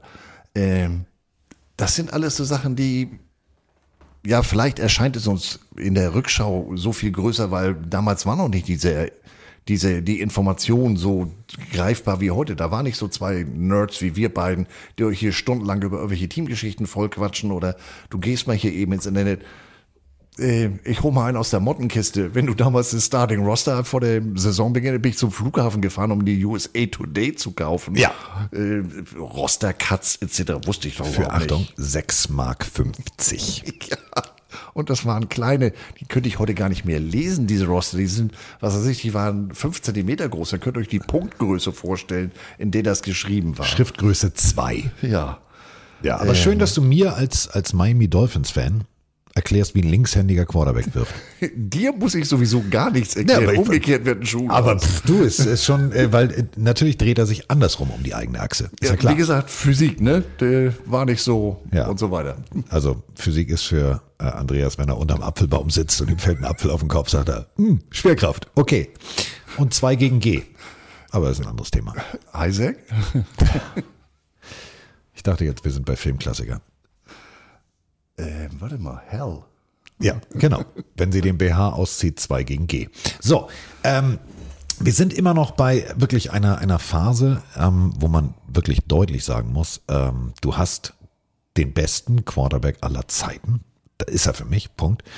Ähm, jede, jede Generation, also man kann es nicht vergleichen. Du kannst nicht sagen, ja, Brady ist der Goat, weil bla bla bla. Äh, äh, pack sie alle mal in, die, in, die, in den berühmten DeLorean von, von Doc Brown und pack sie alle in dieselbe Zeit. Da wirst du sehen, Das wird nicht funktionieren. Jeder Quarterback, ein, ein Brady, ein Mahomes, sind das Produkt ihrer Zeit. Und in der Zeit, wo du halt, wie gesagt, ein Hit und Rücken-OP, acht Spiele Pause, ähm, da so zu performen, wie das ein äh, Joe Montana gemacht und auch später Steve Young, ist schon atemberaubend. So, jetzt hast du einen jungen Steve Young, der, wenn tatsächlich Montana mal ein, zwei Momente nicht optimal performt hat, sofort reingeworfen wurde. Das heißt, da hat Bill Walsh ganz taktisch und ganz schlau agiert und hat wirklich gesagt, auch zu äh, seinem Besitzer, zu Mr. Di Bartolo, du, lass mich mal machen, ähm, das befruchtet sich hier. Dadurch können die beiden nur besser werden und es hat funktioniert. Ja, denn das war natürlich auch für, für, für Bill Walsh eine Situation, die äh, das lässt sich jetzt, äh, ist jetzt so einfach dahingesagt, aber da stand natürlich mit Steve Young, wir haben eben drüber gesprochen, dass der da mit, mit, mit, mit Dackelaugen, mit äh, Basset-Augen am Fenster auf den Flughafen guckte. Der hat natürlich scharrenderweise an der, an der Sideline gestanden und insgeheim, ich will hier spielen, ich will raus auf den Platz. Ich habe mich ja nun schon in der USFL bewiesen, ich habe mich im College bewiesen. Letztendlich hat es ja einen Grund, warum ich hier jetzt stehe. Aber er musste natürlich, konnte natürlich nicht äh, jemanden wie Joe Montana da an alle Öffentlichkeit das Wasser abgraben. Also ich sag mal auch emotional für, für Steve Young keine einfache Situation und dementsprechend auch nicht für seinen Coach diese, diese, äh, diese zweiköpfige äh, Spitze so handeln zu können. Und insofern äh, war das natürlich, heutzutage wäre das noch viel, viel schlimmer und wäre wahrscheinlich auch nicht so lange so gut gegangen. Aber das war natürlich was, da, da haben sich die Medien alle zehn Finger nachgelegt. Wir hatten natürlich auch jetzt inzwischen die Situation, du hast zwei Super Bowls gewonnen, du spielst immer in den Playoffs, aber irgendwann ist Schluss. So. Und wir sind inzwischen, was heißt inzwischen? Wir sind bei zwei Stunden zehn Minuten und wir sind 1988. Ich krieg gerade Augen wie fünf Markstücke wie so ein Reh auf der Kiste. Zwei Stunden zehn und wir sind bei 1988. Schönen guten Tag. Ich dachte gerade so, ich gucke mal auf den Studiomonitor und denke mir, äh, okay. Äh, vielleicht, also, äh, ja, ihr könnt ja, ihr könnt ja so einen Marker setzen und dann weiterhören. Ähm, so ein Wochenende hat ja auch ein paar Stunden. Also. Ja, so. Also es gibt viele, die hören uns beim Sport. Herzlich willkommen beim Hanse-Marathon oder beim Putzen. Herzlich. Ja. ja, so, die Wohnung war noch nie so sauber. So, 1988, ähm, jetzt fängt das Ganze wieder an. Also Bill Walsh hin und her, hin und her, hin und her. Und irgendwann hat es äh, jemandem gereicht. Ronnie Lott. Sie standen nämlich 6-5. Und äh, Ronnie Lott hat gesagt, okay, Players Only Meeting, jetzt reicht's mir. Und hat eine ziemliche Brandrede gehalten. Er hat gesagt, pass mal auf, es gibt Anhänger von Steve Young, es gibt Anhänger von Joe Montana, es gibt hier ganz, ganz unterschiedliche Tendenzen. Ich schrei, lese es nur vor. Also ich lese es nur vor. Also ich übersetze es frei, aber da steht tatsächlich, fickt euch alle, denn wir müssen alle gemeinschaftlich an einem Strang ziehen. Es ist egal, für wen ihr jetzt als Quarterback seid und, und, und, und. Und daraufhin ist Ronnie Lott, tuk, tuk, tuk, tuk, tuk, einfach mal den Gang runter und ist zu Bill Walsh ins Büro, hat die Tür zugemacht und hat Bill Walsh gefragt, ob er eigentlich noch alle Latten am Zaun hat. Ähm, ist ja alles cool und schön, dass man sich versucht, gegenseitig zu befruchten, aber das funktioniert nicht. Leg dich bitte auf einen fest, weil wenn wir bei 6-5 jetzt alles gewinnen, können wir tatsächlich noch die Playoffs schaffen. Bill Walsh hat das sehr lange sacken lassen und hat dann gesagt, alles klar, Montana ist der Starter und jetzt spielen wir Football. Und dann spielten sie Football. Es war ein Monday Night Football Spiel gegen die Redskins und das war, war der Wendepunkt, wo man den Schalter umlegte und man schaffte tatsächlich noch eine 10-6 Saison und landete wieder in den Playoffs. Ja, und äh, wir machen die Playoff-Geschichte mal kurz. Äh, Vikings, zack, Bears, zack, sehr souverän, wirklich sehr, sehr souverän. Und schon stand man im Super Bowl 23. Und es waren wieder die Cincinnati Bengals. Diesmal mit Achtung Boomer Esiason. Ähm, noch ein kurzes Wort zu Chicago. Ich habe hier was äh, mir notiert. Bei minus 26 Oh, ja. Grad Fahrenheit, das sind minus 32 Grad Celsius.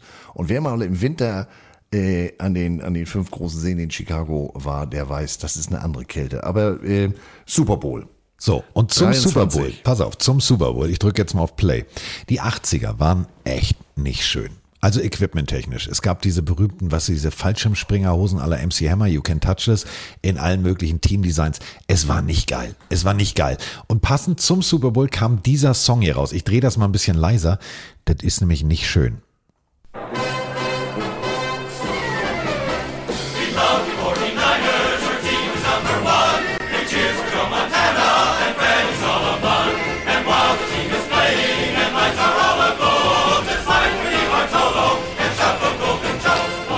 Ihr hört es schon, im Text kommt alles vor. Die Bartolo, es kommt alles vor.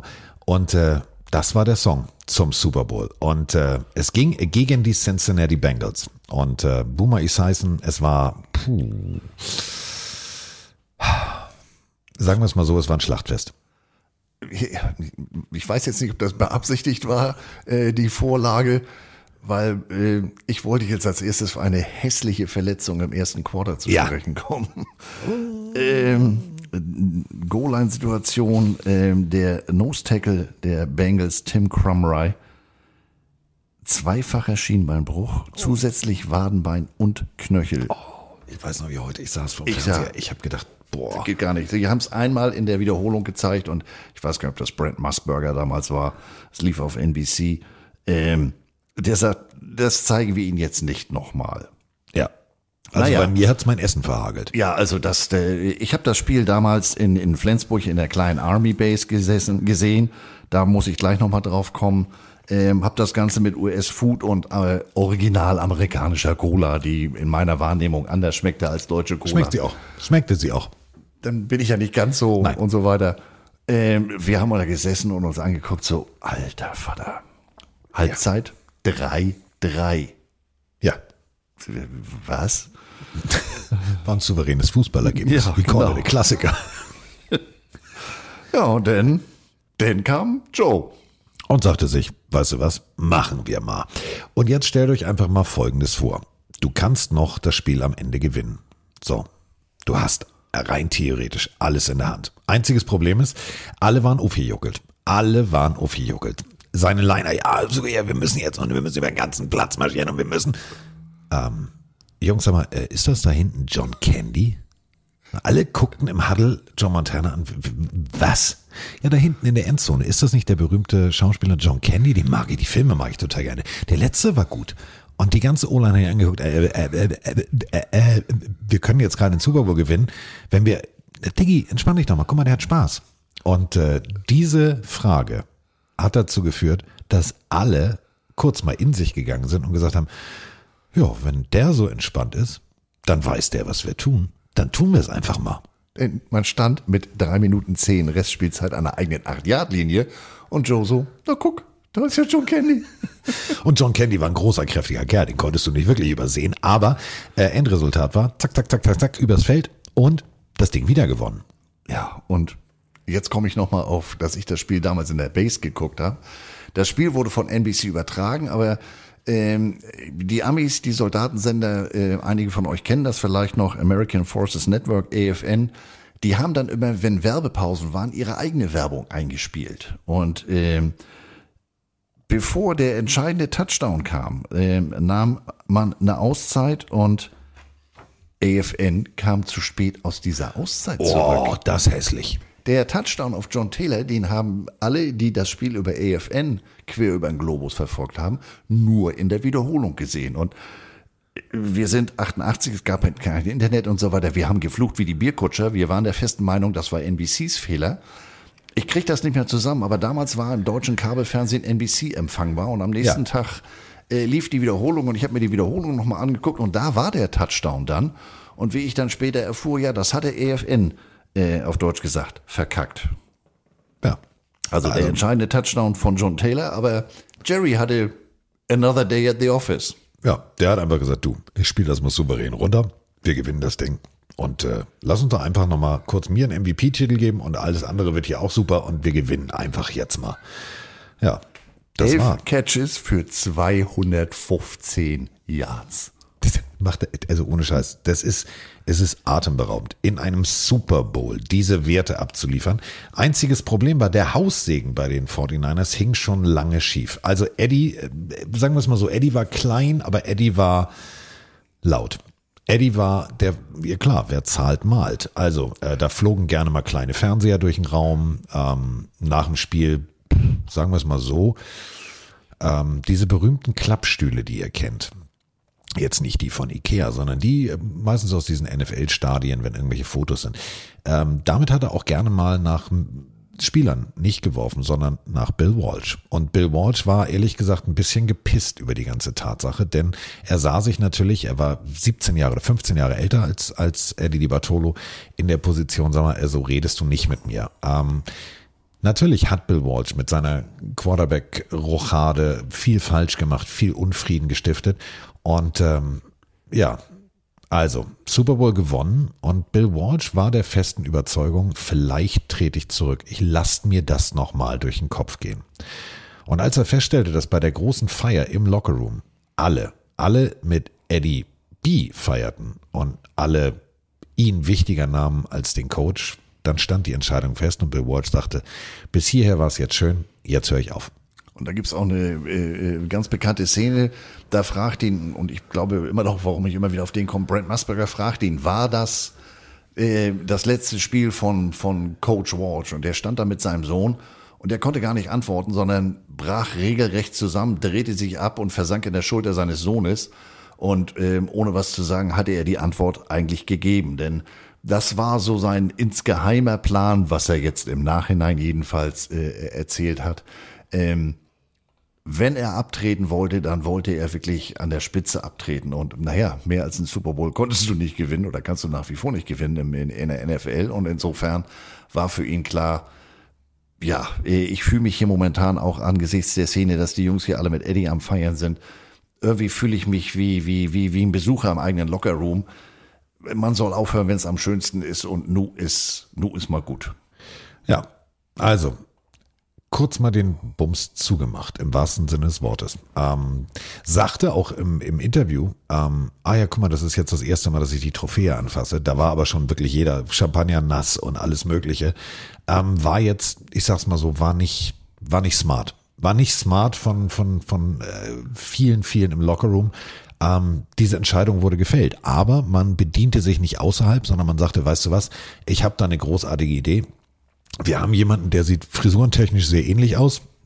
Unser kleiner Professor in der Defense, George Seifert, der war nämlich lange Jahre äh, Defensivkoordinator und äh, Eddie sagte, nee, ich gehe jetzt nicht nach außen und guck und mach und tu, sondern ich mache jetzt einfach das, was logisch ist. Ich nehme den, den, den nächsten, der das System hier kennt und Abfahrt. Und äh, es waren eben noch andere Zeiten. Das Team blieb mehr oder weniger so, wie es ist. Und insofern konnte der in der nächsten Saison ähnlich äh, anknüpfen. Ähm, und man beendete die Regular Season mit 14 Siegen, zwei Niederlagen. Die beiden Niederlagen hatte man zusammen mit fünf Punkten erlitten. Also man hatte Heimrecht in den Playoffs, ähm, bügelte die Vikings mit 41-13 ab und ähm, das wurde noch schlimmer, noch hässlicher im NFC Championship Spiel gegen die LA Rams, wo man mit 30 zu 3 gewann und man war, na guck, schon wieder im Super Bowl. Ja. War auch eine knappe Kiste. Sehr, sehr knappe Kiste. Und äh, es ging ja eigentlich genauso weiter, denn George Seifert hat natürlich einfach genau das System weitergespielt, was, was, was er kannte. Und dadurch, dass er natürlich Defensivexperte war, ähm, hat er komplett Ronnie Lott vertraut, der inzwischen vom Cornerback zum Safety ummutiert war, wo man gesagt hat, du, äh, du hast jetzt ein bisschen Geschwindigkeit verloren, aber das ist nicht schlimm, das, das machst du durch deine Hitting Abilities wieder gut. Und ähm, die Defense damals der 49ers war für mich wirklich das Beste vom Besten. Also hat mich tatsächlich dazu gebracht, dass ich sage, du, ähm, ich liebe das. Also wirklich, ich, ich liebe diese Art von Defense Football. Ja, also die haben da komplett hingelangt und ähm, was ich vorhin schon sagte, es war eben technisch auch eine Augenweide und, und ähm, wieder jeder für den anderen. Die waren wirklich wie eine perfekt geölte Maschine und das haben sie dann im Super Bowl auch noch gezeigt und haben nur zehn Punkte zugelassen, während die Offense unter Montana äh, wieder munter dabei war und äh, die Kirsche da über den Platz hat fliegen lassen. Ich glaube, das war dieser, dieser Super Bowl, wo die immer wieder diesen, diesen Unterhand-Shuffle-Pass durch die Mitte gespielt oh, ja, haben. Der war, also wirklich, das war, das war das, was wir jetzt heute von Mahomes kennen. Dieses, äh, weißt du, wirf den Ball mal so, wie, wie keiner damit rechnet. Ja, genauso hat er ihn geworfen. Und das haben die immer wieder und man konnte es gar nicht glauben, warum sind die denn in der Mitte so offen wie ein Scheunentor?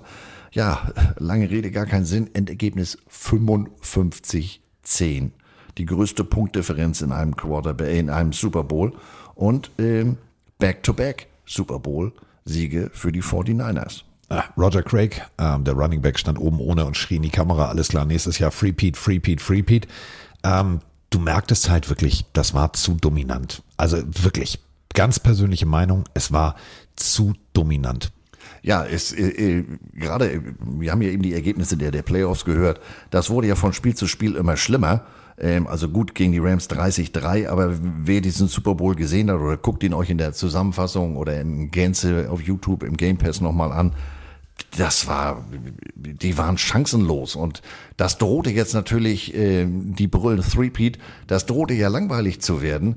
Also äh, für die Leute, die der Randsportart Fußball folgen, das, was wir hier in meiner Wahrnehmung, davon habe ich überhaupt keinen Plan, ähm, äh, im Fußball unserer Jahren erleben, das drohte jetzt da in der NFL zu passieren und ähm, ja, und im nächsten Jahr ging das ja ähnlich weiter. Die gewannen die ersten zehn Spiele am Ende der Saison waren die wirklich, äh, wieder 14 zu 2. Ähm, in den Playoffs Redskins 28-10. Und äh, dann Championship-Spiel wieder mal gegen die Giants. Und es äh, waren tatsächlich immer irgendwie die Giants. Es waren eigentlich immer dieselben. Es waren die Giants oder es waren die Cowboys und es war immer irgendwie so die Situation, wo ich sage, oh, Mann, Mann, Mann, Mann, Mann. Ähm, äh, also mir tun teilweise, teilweise Gegner ja leid. So, aber da waren es tatsächlich Duelle, die die Geschichte geprägt haben. Also, wo ich persönlich sage im Nachgang, geile Nummer. Also besser geht's eigentlich nicht für diese Zeit, oder? Nein, und es ist, ist auch das wieder wieder so ein, so ein, so ein, so ein Endspiel, oder Endspiel, so ein, so ein Championship-Spiel, wo du denkst, das geht doch gar nicht. Die Giants haben nicht einen einzigen Touchdown erzielt. Die haben das Ding mit fünf Field Goals äh, für sich entschieden. Und ähm, wieder die Giants, wie Carsten gerade ganz richtig sagt, denn diesmal war es der Defensive End Leonard Marshall, der äh, Joe Montana aber so ein mitgegeben hat, Prellung, Brustbein und des Magens, sowie gebrochene Rippen und eine gebrochene Hand. Ähm, Roger Craig fummelt dann auch noch, ähm, ja, wahrscheinlich aufgrund seiner High-Knee-Technik hat er sich den Ball selber rausgekickt. Ähm, die Giants zogen ein in den auch nicht ganz unlegendären Super Bowl 25. Oh ja. Ja, Whitney Houston, beste ist. Oh, äh, beste Nationalhymne aller äh, Zeiten. Also das war, es war nichts mit Threepeat. Auf der Nee. einen Seite natürlich sehr ärgerlich, auf der anderen Seite ähm, fürs große Ganze wohl ganz gut. Also ich denke, läuft hier technisch irgendwas nicht richtig, aber äh, nee, äh, falls ihr also nichts mehr von uns hört, wir sind verschollen und das äh, tut uns sehr, sehr leid. Ist äh, also ah, warum baut André gerade ein Boot? Hier sagen. geht wirklich die Welt unter. Alter Falter. Ähm, du hast es gerade gesagt, also war ein phänomenaler Super Bowl. Ich glaube ja, das ist meine persönliche Meinung, dass ähm, viele, viele Teams sich natürlich auch gegenseitig befruchtet haben. Dass man gesagt hat, pass mal auf, ähm, das funktioniert, das funktioniert, lass uns mal Copy-Paste machen. Und ähm, wirklich, ganz ehrlich, die haben sich natürlich auch alle gegenseitig besser gemacht. Ja, also das ist ja etwas, was man im, im Laufe der Jahrzehnte mehr sehen kann. Das ist eine Copy-Paste-Liga, das ist eine Copycat-Liga. Ähm, was weiß ich, sei es später die, die, die, die, ähm, die Shotgun-Formation am Anfang, äh, später die Pistol-Offense oder, oder, oder. Das sind ja alles Sachen, die im ersten Jahr phänomenal für ein Team äh, funktionieren und dann hat man entsprechendes Game. Filmmaterial und die anderen fangen an äh, zu adaptieren, fangen an, sich entsprechendes Personal zu holen, das dazu auch in der Lage ist. Und so war es hier auch. Und äh, Stichwort Personal, 1990 in der Offseason, ähm, man fing an mit der, mit der Free Agency, man verlor zwei wichtige Bausteine. Man verlor Roger Craig und äh, Ronnie Lott, ausgerechnet zu den äh, Jungs auf der anderen Seite der Bucht, ausgerechnet zu den Raiders. direkt Abfahrt zu den Raiders. Und nicht nur die verlor man. Es war natürlich, es war Umbruchphase angesetzt. Es ging, ja, du musstest irgendwann was anders machen. Also du musstest irgendwann dich darum kümmern, dass du sagst, okay, wir haben jetzt folgende Situation. Wir brauchen wir brauchen, wir brauchen. Und da haben die anderen Teams einfach auch zugegriffen, was ich aber auch komplett verstehen kann. Aber ähm, wir hatten bis dahin die Salary Cap noch nicht. Du konntest also rein theoretisch viel, viel Geld auf den Markt schmeißen, was Di Bartolo auch getan hat. Aber es gab so Momente, wo Spieler dann einfach auch gesagt haben, ich möchte gerne noch mal was anderes ausprobieren. Oh. Oh, jetzt ist ja ja auch mal richtig was los. Ja, ne? No Mensch. Ja, machen Fernseher aus. Aber passt, ähm, der Donner passt zu dem, was ich jetzt als nächstes sagen wollte. Ich Oh, sag mal oh, oh. als Stichwort Preseason 1991. Oh ja. Jetzt, jetzt wird's, jetzt wird's, jetzt wird's traurig. Also jetzt wird's für mich persönlich traurig. Das muss ich ganz ehrlich sagen. Also, oh, mal, Egerhard. sag mal, hier geht Wir sind nicht ins Bad umgezogen. Wir lassen uns jetzt hier nicht gemeinsam, Herr Müller-Lüdenscheid, äh, die Ente aus der Wanne äh, eine ein, sondern hier draußen ist echt gerade mal Hack. Ja, also, wir sind im Jahr 91. Äh, Carsten und ich sitzen in Berlin im Olympiastadion. Ja. Im Olympiastadion haben wir gesessen. Zusammen mit anderen 66.874, also mit uns 66.876 Zuschauern. Ja. An dem Tag, obwohl die Fußball-Bundesliga anfing, war kein Stadion besser gefüllt. Und was haben wir uns angeguckt? Wir haben uns American Football angeguckt. The American Bowl in Berlin. Auf der einen Seite stand ein gewisser William Refrigerator Perry, oh, Mike. Singletary, Steve Mike McMichael und Jim Harbaugh, also damals noch aktiv, nicht als Coach. Und äh, in Rot Joe Montana, Steve Young, Jerry Rice.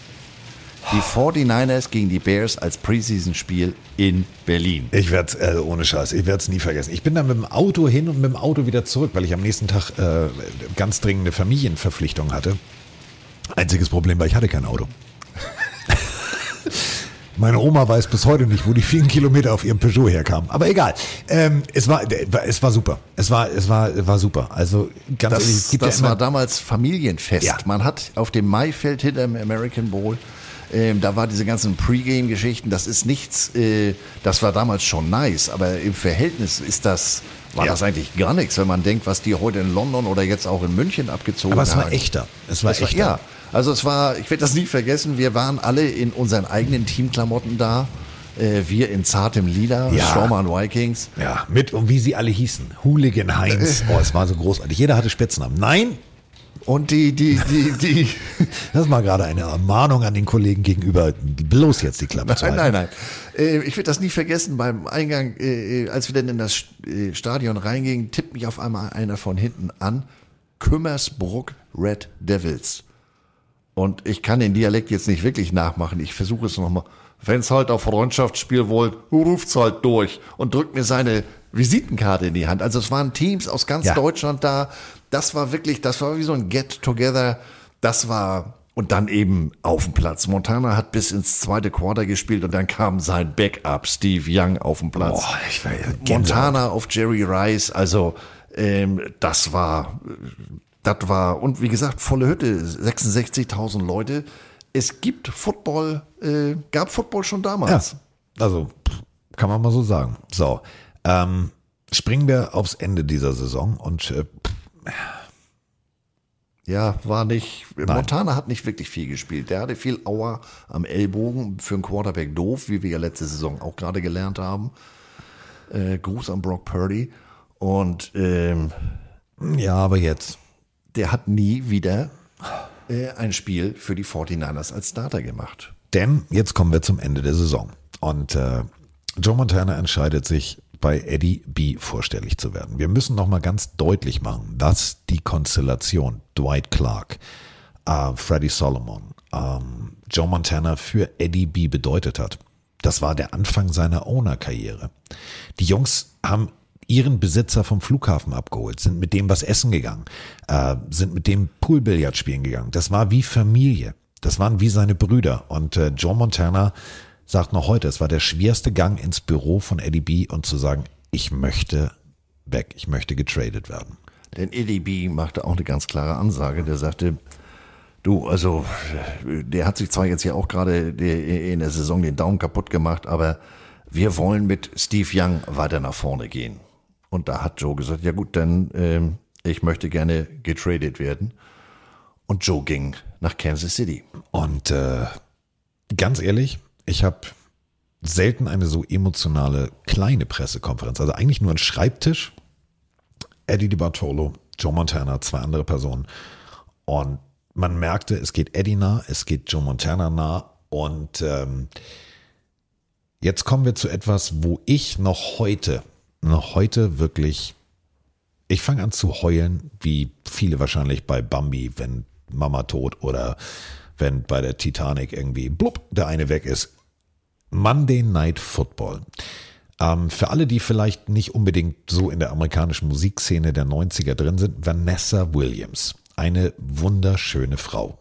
Sängerin, Schauspielerin, unter anderem mit Arnold Schwarzenegger in Eraser. Okay, der Film war jetzt nicht gut, aber sie war schon gut. Sie war sehenswert. Sie war sehenswert und sie hatte vor allem eine ziemlich großartige Stimme und ihr alle kennt wahrscheinlich den Song Save the Best for Last. Jetzt stellt euch bitte Folgendes vor. Joe Montana, Monday Night Football, Kansas City, erstes Heimspiel.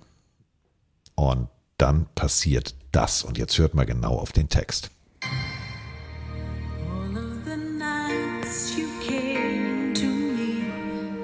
Now it's so strange you're in KC. You wondered how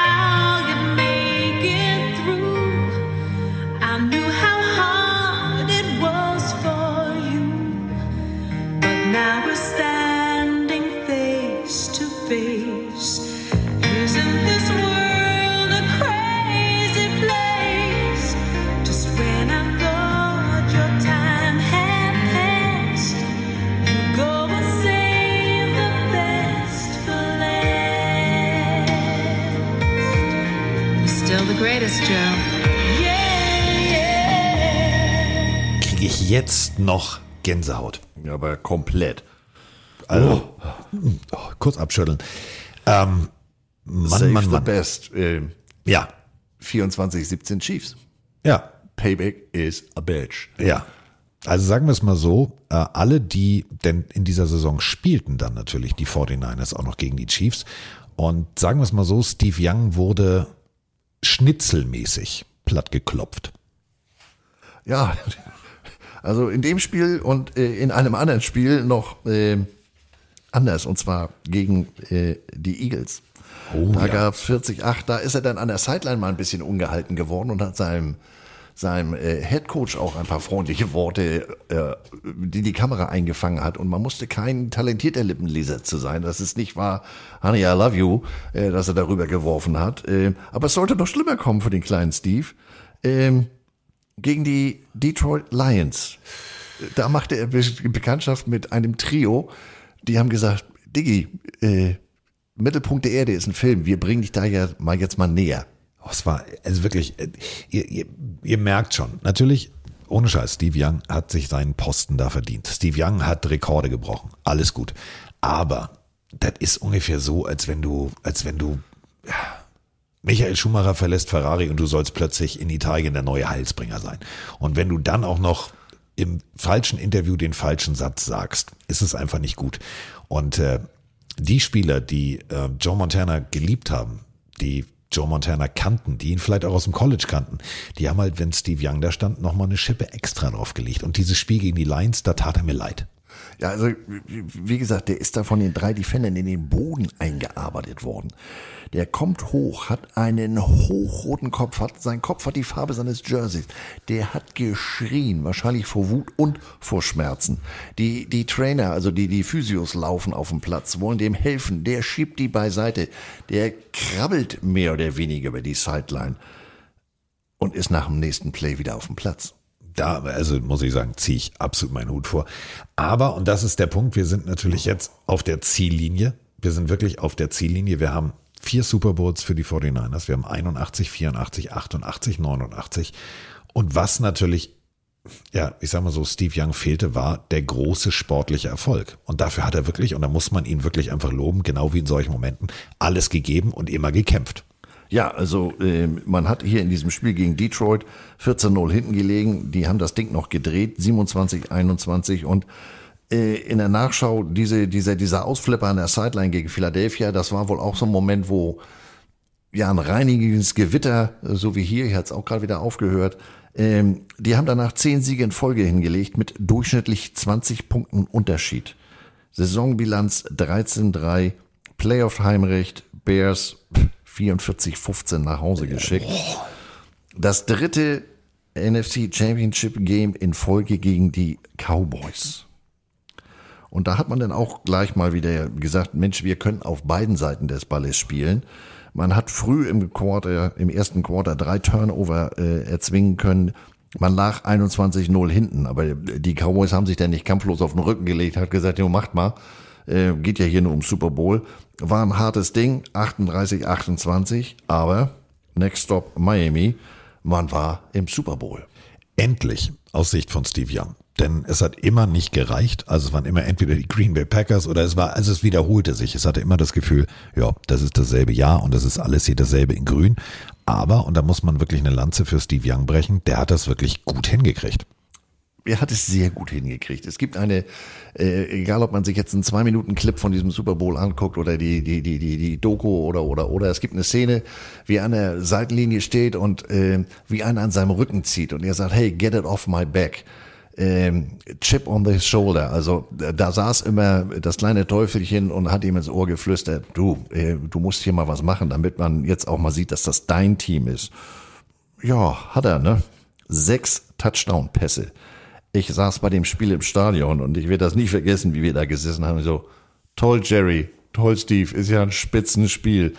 Die haben die 49ers, äh, die 49ers, die Chargers mit Das war 49, 26. brutal. Das war absolut brutal. Ähm, also man muss wirklich sagen, das, was Eddie, die, Eddie, Bar- Eddie, Eddie, Eddie, also einfach Eddie. Ähm, jetzt muss ich an Fraser denken. Ich bin ansteckend. Fraser, weißt du noch, wo der Hund Eddie hieß? He's called Eddie Spaghetti. Oh, he likes pasta? No, he has worms. Okay, ähm,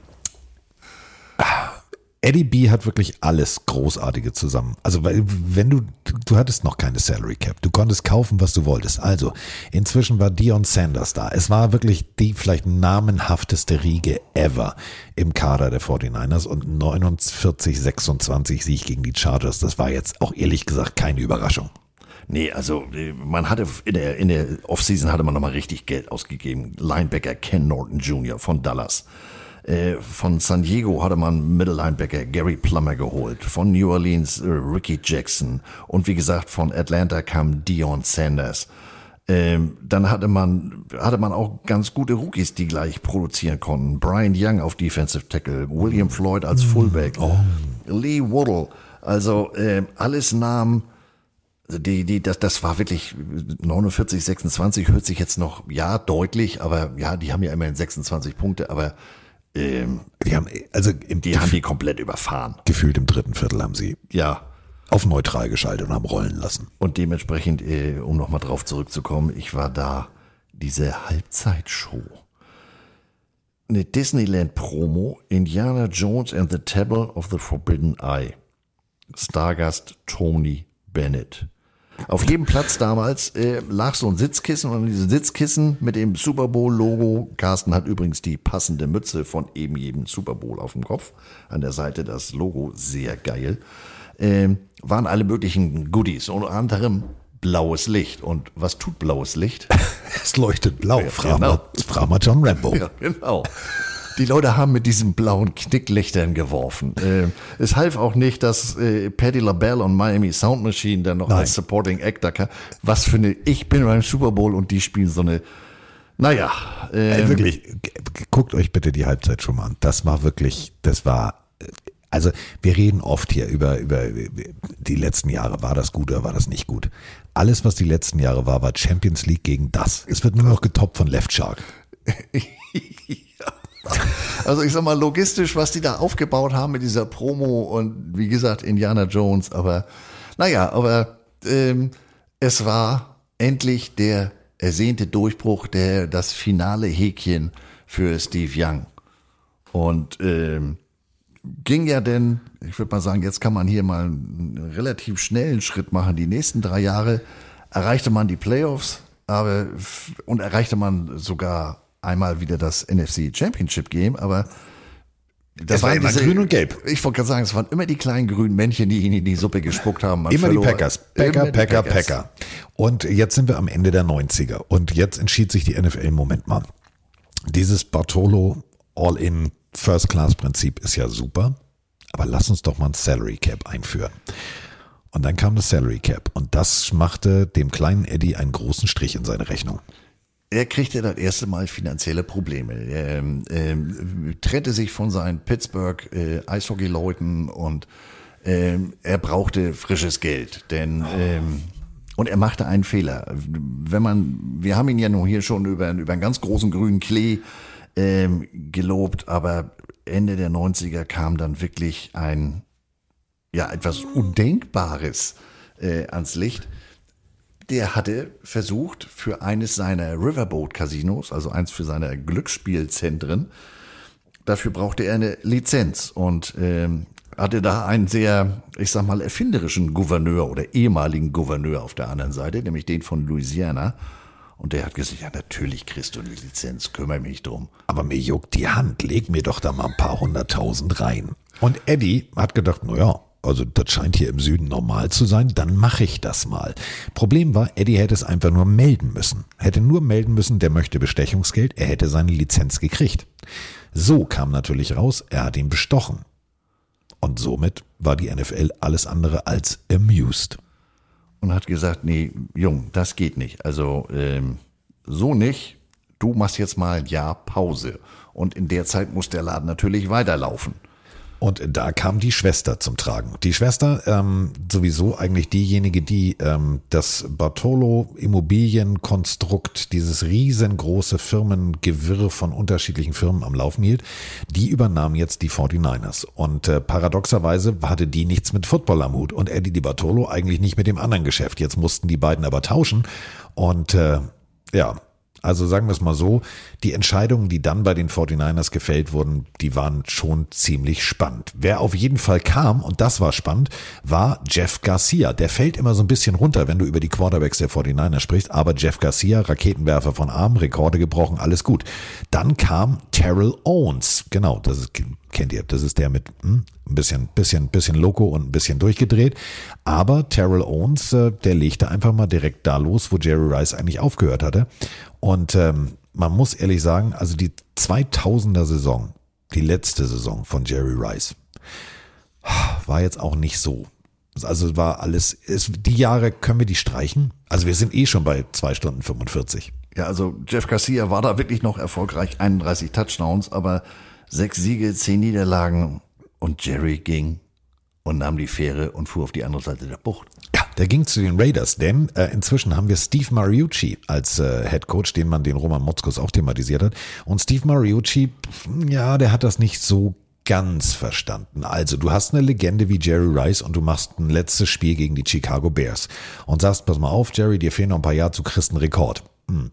Ja, äh, Terrell Owens hat den Rekord gebrochen. Der fing nämlich 20 Bälle in diesem Spiel, weil äh, Jerry Rice permanent doppelt gedeckt war. Hm, aber okay. So, und äh, dementsprechend verließ Jerry Rice mit ziemlich dickem Hals die 49ers und nun standen die 49ers mit Terrell Owens da, der aber vielleicht nicht der Beste der Besten der Besten ist, aber auch einer der Besten ist und der diese Bresche eigentlich gut füllte. Ja, also äh, Terrell Owens hat in seinen, in seinen acht Seasons für die äh, 49ers immerhin 85 Touchdowns gemacht, aber der Kamerad war ja eine Diva, sag ich mal. Der hatte alle möglichen Ideen und ähm, das war nachher dann auch äh, für ihn das Ende der Ausbaustrecke, weil die gesagt haben, du, das ist ja wunderschön, sobald du über die weiße Linie trittst, ist alles gut, aber solange du außerhalb dieser weißen Linie bist, bist du einfach zu viel High Maintenance, du bist äh, zu pflegeintensiv. Äh, wir trennen uns jetzt hier mal von dem, von dem Angora Pullover und nehmen mal wieder Polyester. So, ähm, wenn man die Geschichte der 49ers googelt und man ist in den 2000ern, dann ist die Überschrift für die 2003 bis 2010 Phase die sportliche Bedeutungslosigkeit übersetzt. Und das kann man auch ehrlich so sagen. Also Dennis Erickson wurde geholt. Der war bei den Oregon State Beavers Trainer. Andreas schüttelt gerade heftig den Kopf. Fünf Jahre. Ah, also Ericksons Verpflichtung war mehr als alles andere umschritten, denn das war eher hm, rustikaler I-Formation Football. Das hatte nichts mit kreativ und feuerfrei und Quarterback-lastigem Spiel zu tun. Der war wirklich oldschool und ich erinnere mich, frag mich nicht warum, ich erinnere mich an das erste Jahr, als der im Fernsehen an der Sideline stand, habe ich gedacht, Entschuldigung mal, wer, wer hat denn da den Heizdeckeneinkäufer äh, geholt? Der, der wirkte wirklich wie ein wirklich alter Mann, der wirkte komplett fehl am Platz und der konnte mit dem, mit dem System so gar nichts werden und der war einfach nicht auf der Höhe der Zeit. In der ersten Saison sieben Siege, neun Niederlagen und der durfte trotzdem wiederkommen. Ja, denn, ja, Denise Bartolo hatte inzwischen das Hütchen auf und hat gesagt, nee, langfristig müssen wir umbauen, wir müssen umbauen, wir müssen umbauen. Gut, es ging dann hin und her und äh, Dennis Erickson, zack, Dankeschön und der musste dann irgendwann gehen, also Anfang 2005. Dann kam Mike Nolan, der war zuvor Defensivkoordinator bei den Baltimore Ravens und da hat er das richtig gut gemacht. Übrigens der Sohn von Dick Nolan, der schon 49ers Trainer von 68 bis 75 war. Ja, also. Zu dem habe ich noch was als Jogwasher. Jetzt kommt's, da esse ich das schon mal das Mettbrötchen. Warte, jetzt kommt's. Erinnerst du dich? Der Kamerad tauchte in der Preseason auf einmal im dunklen Anzug an der Sideline auf. Ja, mundvoll, aber ja. Und alle so, wie geil. Bis auf die NFL. Die gesagt, sag mal, habt ihr Lack gesoffen? Wir haben hier einen Vertrag über 250 Millionen mit Reebok. Und das gilt auch für Coaches. Ja, langes Hin und Her. Okay, du darfst äh, bei zwei Heimspielen darfst du Saison, äh, dieser Saison darfst du den Anzug tragen, aber den Anzug stellt Reebok her. Warte mal. Anzug, Reebok, das geht doch gar nicht. Das war eine Katastrophe. Ja. Das sah nicht nur nicht aus wie Armani, das sah nicht mal aus wie JCPenney Grabbeltisch. Selbst die Fans, die davon echt angeturnt waren, hey, Oldschool, der macht hier einen auf Tom Landry, auf Vince Lombardi, auf, auf, auf Papa Nolan. Das geht nicht. Und äh, dementsprechend kriegt er dann für die 2007er Saison die Erlaubnis, zumindest bei seinen Heimspielen einen Anzug zu tragen. Und ja, Reebok hat gesagt, wir überlassen das mal jemand anders. Und das war dann die Firma Joseph Abood Apparel. Und die haben das dann mal so richtig nach Waschsalonregeln gemacht. Das war zwar ein dunkler Anzug, aber da waren dann immer so farbliche Nuancen, wo dann mit, den, mit dem ähm, Rot und Gold der 49ers gespielt wurde. Ähm, ja, er hatte dann noch eine interessante Erscheinung, hätte ich fast gesagt, Entscheidung in der Draft. Er holte Alex Smith aus Utah. Alternativ hätte er ein lokales Gewächs holen können von Cal. Ähm, aber ich nehme mal an, man hatte nicht genug Kräuter und Kröten in San Francisco. Man Ja, ahnt schon, wen er meint. Wir sind nämlich bei Aaron Rodgers in der Draft. Man hatte sich gegen ihn entschieden. Man holte Alex Smith. Mhm. Oh, Entschuldige. Ähm, ich mach mal weiter. 2006, 7 und 9. Vierte Negativsaison in Folge. Aber positive Entwicklung. Vernon Davis wurde gepickt. Und man entschied sich, äh, einen gewissen Frank Gore zum Starter auf Running. Back zu machen. Die Nummer 21, Frank Gores Läufe, großartig. Dazu in der 2006er Draft Vernon Davis geholt, vielleicht einen der geilsten Titans. So, und dann hattest du, also Frank Gore, müssen wir mal runterbrechen, 1695 Yards. Acht Touchdowns, Pro Bowl. 1695 Yards. Das war schon extrem geil. Und ähm, sagen wir es mal so, Mike Nolan war jetzt auch nicht unbedingt der Lieblingscoach äh, von Frau De Bartolo. Und somit musste auch er gehen. Und jetzt kommen wir zu einer absolut spannenden Situation. Ihr wisst, ähm, der Kollege da drüben kümmert sich um Equipment. Ich habe ab und an mal die Trillerpfeife im Gesicht gehabt. Das heißt, äh, wir kommen jetzt zu einer Coaching-Entscheidung, die ich typisch 49ers finde, die ich mega spannend finde. Denn man ging mit Mike Singletary, The Samurai. Wenn ihr jetzt sagt, Moment mal, der Name sagt mir was, ja. Äh, Der Mann mit den großen Augen, Chicago Bears Linebacker-Legende, der eigentlich, ich sag mal so, Coaching auf dem zweiten Bildungsweg gewählt hat. Und äh, der auch wirklich den, ich sag mal so, das Herz auf der Zunge trug. Also Vernon Davis entschied sich nicht unbedingt äh, teamkonform zu spielen und eine Kameratotale fing ein, wie ja, Mike Singletary ihn erstmal persönlich auf die Bank setzte. Dann eine ziemlich deutliche Ansprache hielt und ihn vom Feld schickte. Also ein Top-Pick, mal eben kurz duschen geschickt zu Beginn des Spiels. Nach dem Spiel gefragt, ob diese kontroverse Geschichte Sinn macht, kam diese Antwort. Und wer die Trapattoni was erlauben Strunz kennt, der sollte auch das hier kennen. Cannot play with him. Cannot win with him. Cannot coach with him. Can't do it. I want winners.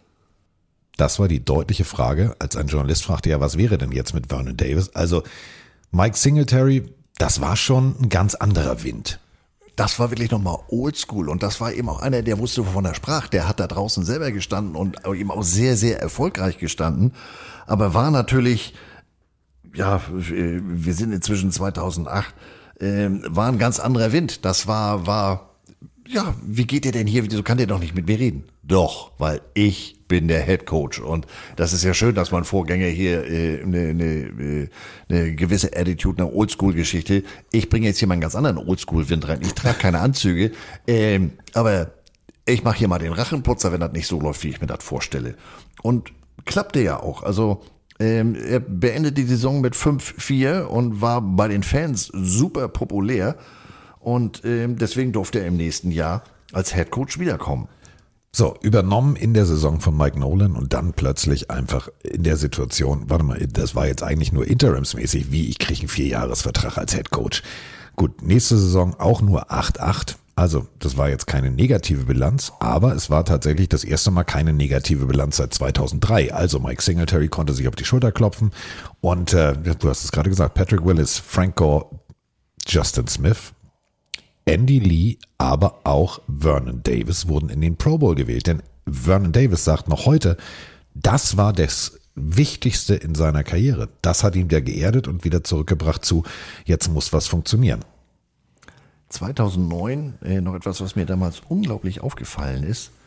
Man draftete in der ersten Runde an 10 Michael Krabbenbaum, Michael ja. Crabtree. Und die bucklige Brotspinne hatte immerhin zwei Jahre bei Texas Tech acht NCAA-Rekorde gebrochen, aber nö, ich spiele jetzt erstmal nicht. Und wenn das alles nicht so läuft, wie ich mir das hier vorstelle, dann spiele ich gar nicht und gehe nächstes Jahr nochmal in die Draft. Da war ein bisschen Druck auf dem Kessel, ähm, den dann auch noch die Jets erhöhten, weil die wohl hintenrum, so jedenfalls nach Version der 49ers, anfingen mit, mit, mit Krabbenbaum zu sprechen. Ähm, ja, man hat ein Problem. Wenn der nicht bis 17. November unter Vertrag ist, dann darf der in der Saison nicht spielen. Und so einigte man sich dann am 7. Äh, Oktober auf einen Sechsjahresvertrag. Ähm, das waren mit 32 Millionen, 17 Millionen davon garantiert, mehr als äh, 8 Millionen mehr als im August, aber auch ein Lauf, ein Jahr Laufzeit mehr. Äh, um es kurz zu machen, in sechs Jahren bei San Francisco 347 Catches, 4327 Yards und 26 Touchdowns. Aber wie Carsten eben schon sagte, 8-8 am Ende. Es war eher durchwachsen. Aber, und das muss man halt jetzt auch nochmal so sagen, wie es wirklich ist, ähm, Singletary war für diese Phase wirklich genau, genau der Richtige. Hardcore, Old School, hat das Team neu aufgestellt, denn man war in dieser sportlichen Bedeutungslosigkeit. Aber es ging tatsächlich nicht gut. Er wurde dann auch entlassen und man wechselte hin und her und hin und her. Und äh, dann hatte man wieder tatsächlich Jim Tonsula als Interims Head Coach. Und irgendwann hat man dann gesagt, so, jetzt müssen wir mal was anderes machen. Und da hat man sich gesagt, weißt du was? Wenn der Singletary, hm, der war ein ehemaliger Spieler, was halten wir denn von einem anderen ehemaligen Spieler? Und so beginnt jetzt 2011 nach genau drei Stunden die Jim Harbour Area. Es kommt die Bügelfalte. Ähm Boah, diese Hosen machen mich aggressiv. Ja, vor allem, ich habe die Dinger ja selber getragen. Das sind diese typischen Nike Sideline-Hosen und das ist nun wirklich meine Schwester Polyester. Ähm, in Missouri haben wir zwischenzeitlich auf die Tiger Woods Kollektion umgestellt. Das ist schon was ganz anderes. Aber die Dinger, das ist nur, ja, die sehen aus der Entfernung gut aus, aber wenn das mehr als 10 Grad sind, dann schwitzt du in dieser, in dieser Plastiktüte. Ähm, naja, also Harbour war Head Coach bei Stanford, war früher selber äh, Quarterback, nebenbei der Bruder vom Ravens Head Coach John Harbour, der war jetzt der neue 49ers Head Coach. Und es drohte ein, ein Lockout in der äh, Saison 2011. Ähm, Harbour entschied sich aber unmittelbar nach Ankunft und hat gesagt, Alex Smith, ja, wenn wir Pech haben, bist du Free Agent, aber ich entscheide mich für dich als Quarterback und während des Lockouts dürfen wir miteinander nicht sprechen. Hier, leg dir mal mein Playbook unter das Kopfkissen, vielleicht hilft's ja. Der legte nicht nur das Playbook unter Kopfkissen, sondern er hat gesagt, wenn wir mit den Coaches nicht sprechen dürfen, ich habe ja das Playbook, das machen wir mal anders. Der setzte sich mit seinem Offense Lineman Joe Staley zusammen und die beiden organisierten und führten durch Teamworkouts und hat sich ausgezahlt. Die Saison ging aus mit 13 Siegen, äh, drei Niederlagen. Man äh, gewann die NFC West und war wieder mal in den Playoffs. Gegner New Orleans Saints 36-32 geschlagen. NFC Championship Game. Mal Geht wieder. Doch. Geht doch. Mal wieder, wie du vorhin schon sagtest. Diesmal waren es mal wieder. Die Giants, ähm, ja, hat er nicht ganz geklappt. In Nein. Overtime 2017 verloren. Ja. Gegen die Giants. Mal wieder. Ja. 2012. Oh, sind wir schon? Sechs ist schon, ist gut. 6-2 bis zur Bye Week. Ähm, Heimspiel gegen St. Louis, das erste NFL-Unentschieden seit 2008. 24-24. Aber das war noch nicht alles. Alex Smith musste vom Platz. Ring my bell, Gehirnerschütterung. Aber richtig, der konnte sich echt mit dem linken Auge in die rechte Hosentasche gucken. Das und, äh, also sah schön. teilweise so aus, als wenn er mit dem linken Auge auch in die rechte Hosentasche seines Trainers gucken konnte. Bühne frei für einen gewissen äh, Draft-Pick von 2010 von Nevada, Colin Kaepernick. Ja. Der sah ganz gut aus. Ähm, deswegen durfte er in der nächsten Woche auch noch mal ran als Starter gegen Chicago, so nach dem Motto, naja, da musst du jetzt aber wirklich zeigen, was du kannst. Tat er. 243 Yards, zwei Touchdowns, 32-7 Sieg. Oha. Alex Smith war inzwischen wieder klar im Kopf, aber Hauer hat gesagt, nee, wir machen das mal. Das war jetzt nicht so ganz einfach, denn es gibt ja so ein ungeschriebenes Gesetz, ähm, dass niemand seinen Starterposten wegen einer Verletzung verliert, aber die Bügelfalte hatte gesagt, lut mich mal morgen. Ähm, äh, der ist mobiler, der hat einen stärkeren Wurfarm und wir haben das vorhin schon mal kurz angesprochen, die Pistol Offense kam äh, ins Spiel sozusagen. Oh, was ein Wortspiel. Ähm, ähnlich, Carsten, korrigier mich, du bist der Coach. Wo bin ich nicht? Äh, ähnlich der Shotgun-Formation. Der Quarterback steht nur etwas näher am Center und der Running Back steht unmittelbar hinter dem Quarterback statt links oder rechts daneben. Hat den Vorteil, man gibt jetzt keine Richtungstendenzen, weil ein Kollege steht ja dahinter. Und ähm, zusätzlich, du hast den Vorteil der Shotgun, du stehst weiter weg vom Center, du hast eine bessere Übersicht und kannst mit der mit der Singleback-Formation eben ähm, den Running Back so ungefähr mit mit Anlauf den Ball übergeben. Klappt ja ganz gut. Ja. Elf Siege, vier Niederlagen.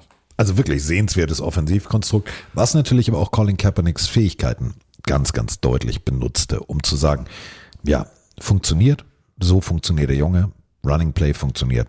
Das war, war gut. Im Prinzip ne, äh, äh, das, was wir mit, mit, mit Kollege Tittle äh, in dem Million Dollar Backfield schon mal erlebt haben. Man machte sich die Formation in abgewandelter äh, äh, äh, Version zunutze und ich kann mich noch an die Saison relativ gut erinnern. Dieser Kaepernick kam ja aus dem, aus dem Nichts. Äh, Das Einzige, was ich von Nevada wusste, ist, dass, dass der mal, als er Quarterback bei Nevada war, gegen Missouri verloren hatte.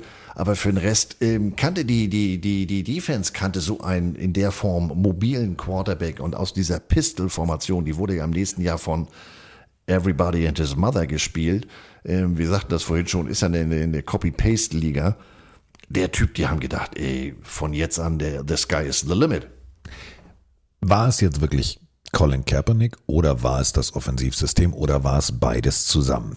Die Geschichte zeigt, dass Colin Kaepernicks Erfolg danach sehr beschränkt war, dass er dann aus der Liga auch verschwunden ist, natürlich immer wieder auch medial viele Dinge gemacht hat, um in die Liga zurückzukommen. Aber in diesem System, mit diesem Coach hat es halt funktioniert. Und so stand man dann, zack, bumm, aus im Super Bowl. Und das Ganze war dann der erste Harbowl sozusagen. Also das erste Mal in der Geschichte der NFL standen sich zwei Brüder als Head Coaches gegenüber. Ja, Vater Harbour musste sich entscheiden, gehe ich äh, dahin, gehe ich dahin. Er ging zu beiden. Und so stand man in New Orleans im Super Bowl. Einziges Problem war, ja, wir haben es vorhin gehört, kann man mal eine Werbung aus Versehen zu lang machen? Oh, da sieht man was nicht. Beim äh, Super Bowl in New Orleans sah man auch sehr lange Zeit gar nichts, denn es machte Stromausfall. Der berühmte Super Bowl, wo die Halle einfach mal dunkel wurde. Ja, da war Anfang des äh, äh, oder kurz nach Wiederanpfiff nach der Halbzeit für, äh, ich habe es mir irgendwo aufgeschrieben, für, ich glaube, eine halbe Stunde war Licht an alle. Da war mal Dunkeltoten im, im Mercedes-Benz Superdome. Und ähm, ja, nein, irgendeine Lichtreihe funktioniert. Es gibt da unglaubliche Fotoaufnahmen, Ja. aber Das Notlicht, gesagt, das Notlicht funktionierte, aber sonst nichts. Und äh, überleg mal, wir reden vom Super Bowl. Die Spieler saßen auf dem Fußboden und wussten nicht, was passiert. Und jetzt musst du als Coach Harbo und als Coach Harbo, also auf beiden Seiten natürlich dein Team irgendwie auf Level halten. Denn wir reden hier von der größten Sportveranstaltung der USA. Denen war klar, sobald einer die Sicherung findet oder das durchgetrennte Kabel, wird es natürlich weitergehen. Aber eine halbe Stunde Wartezeit ist schon hart. Ja, und, und wie gesagt, äh, du kannst ja jetzt auch keine, keine, kannst ja nicht deine ganzen Commercials, die ja beim Super Bowl bekanntlich auch einen Dollar mehr kosten, kannst du jetzt nicht alle in diese halbe Stunde packen. Also da war auch äh, äh, von Medienseite her war ein bisschen Problem. Was machen wir denn nun die ganze Zeit? Ähm, aber ja, man hat es dann auch hingekriegt. Also ich kann dir nur eine Sache sagen. Also unser Kollege Jörg Opuchlik, a.k.a. Opu, hat äh, aus der Booth als Backup äh, für die äh, vor Ort seiende Crew kommentiert und ich muss an dieser Stelle mal wirklich eine Lanze brechen für Opu. Der hat das so großartig gemacht. Also der hat wirklich da Entertainment gemacht aller ein Tor würde dem Spiel gut tun. Er hat irgendwann gesagt, eine Sicherung würde dem Spiel gut tun. Also absolut hörenswert.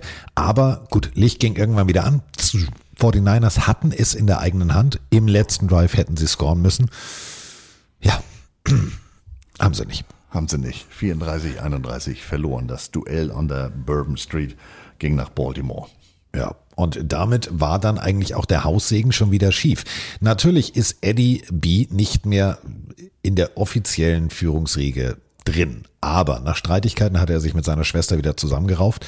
Und äh, es gibt Gerüchte, dass er sehr deutlich gesagt hat, Freunde, ganz ehrlich, das meint ihr nicht ernst. Denn ein paar Jahre zuvor gab es The Reunion, eine Veranstaltung, die müsst ihr euch mal kurz auf der Zunge zergehen lassen. Du bist Besitzer oder beziehungsweise Ex-Besitzer eines Teams.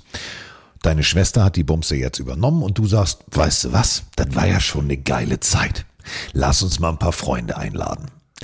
Mit ein paar Freunden meine ich 700 Personen, jeden einzelnen Spieler, Trainer, Equipmentmann, Jogwasher, whatever, der irgendwas mit den fünf Super Bowls der 49ers zu tun hatte. Hat einfach Eddie B komplett auf eigene Kosten nach Las Vegas eingeflogen. Wichtig, eigene Kosten. Wir reden jetzt auch nicht von Motel One, Kellerzimmer oder Besenkammer, sondern wir reden hier schon von Las Vegas schöne Zimmer. Es waren alle da. Und genau warum ich diese Geschichte jetzt erzähle, ist nämlich, dass viele der Mitarbeiter sich in diesem Moment daran erinnerten, dass die Stimmung trotz Niederlagen, trotz Niederschlägen in den jeweiligen Saisons der 49ers eine ganz andere war als dieser Moment. Man hat den Super Bowl verloren. Ja, man kann erhobenen Hauptes nach Hause gehen, aber es war eine ganz andere Stimmung. Hier war negativ, negativ, negativ, alles, jeder schiebt sich, jeder schiebt dem anderen die Schuld zu. Das gab es so bei den 49ers nicht. Und dieses Reunion von 2005 führte dazu, dass der Wind in, ich sag mal so, Harbors Arbeitsvertrag das erste Mal ein bisschen zugig wurde. Ja, und äh, die Kaepernick-Situation oder der jetzt im, im, im tiefsten Detail war, sonst landen wir bei sechs Stunden äh, einzugehen. Das hat der ganzen Situation natürlich auch nicht geholfen. Die, die 49ers als Ganzes, äh, weil man das eben äh, mehr oder weniger toleriert hat, die standen insgesamt unter Feuer und ähm, ging dann 2013 diese Quarterback-Situation, der war man dann auch überdrüssig. Man tradete Alex Smith zu Kansas City. Ähm, es war das letzte Jahr im Candlestick Park und ähm, fing die Saison eigentlich gut an. 34, 28 gegen Green Bay. Ähm, Kaepernick 412 Yards, drei Touchdowns. Ähm, 6-2 bis Bye Week und insgesamt 12-4. Wildcard Rematch wieder gegen Green Bay. 23-20 gewonnen.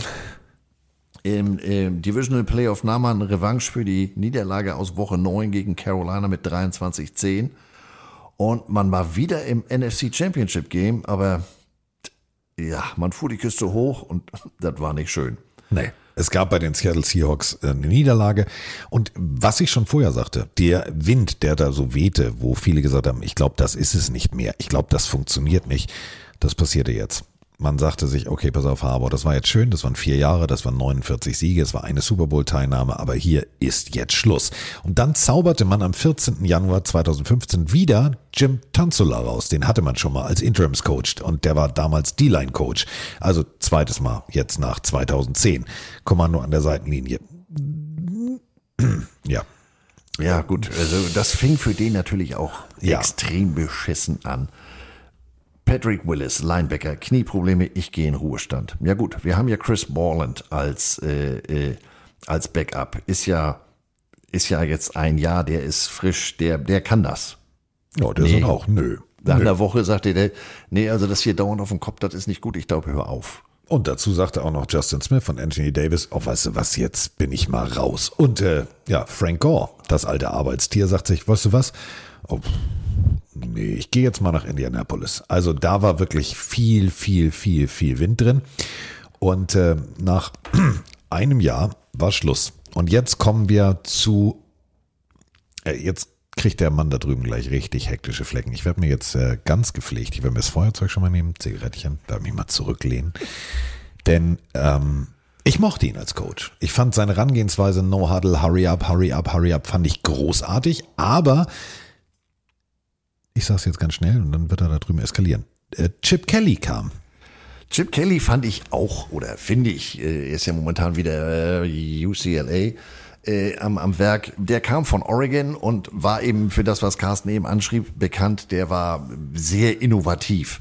Und es war die große Frage, als er vom College bei seinem ersten Pro-Team in Philadelphia landete. Die große Frage, lässt sich das umsetzen? Und ähm, das sah alles nicht so ganz äh, äh, schlecht aus und deswegen hatte man sich nur zehn Tage nach der Entlassung von Tom Sula äh, dazu entschieden, Mensch, wir versuchen das jetzt mal mit Chip Kelly. Und ähm, ich muss hier mal kurz gucken, weil ich mir bei hier jetzt sehr viel zum Thema Kaepernick aufgeschrieben habe, aber ähm, man fing sehr gut an mit Chip Kelly. 28-0 Monday Night Football gegen die Rams. Yippie Kaye. Äh, Und wirklich Vollgas-Football. Also es wurde signalisiert mit Tafeln, es wurde, es wurde auf Huddles verzichtet, so dass die NFL gerüchteweise den Eagles schon als auch den 49ers nahegelegt hat. Könnt ihr mal ein bisschen langsamer spielen, weil wir haben Werbung verkauft. Ja, das hat dann wohl geholfen, weil die nächsten zwölf Spiele in der Saison 2016, die verloren die 49ers. Die Saison ging 2 zu 14 aus. Ähm, ich habe es angesprochen, die Kaepernick-Proteste. Da war Druck auf dem Kessel. Etwas, was ich bis zur Recherche dieser Folge nicht wusste. Es gab damals, gibt es vielleicht auch immer noch von ESPN sogenannte Ultimate Standings. In diesen Ultimate Standings werden oh. alle 122 Teams der vier großen Ligen, NFL, MLB, NBA, NHL, gerankt. Ihr müsst jetzt ganz tapfer sein.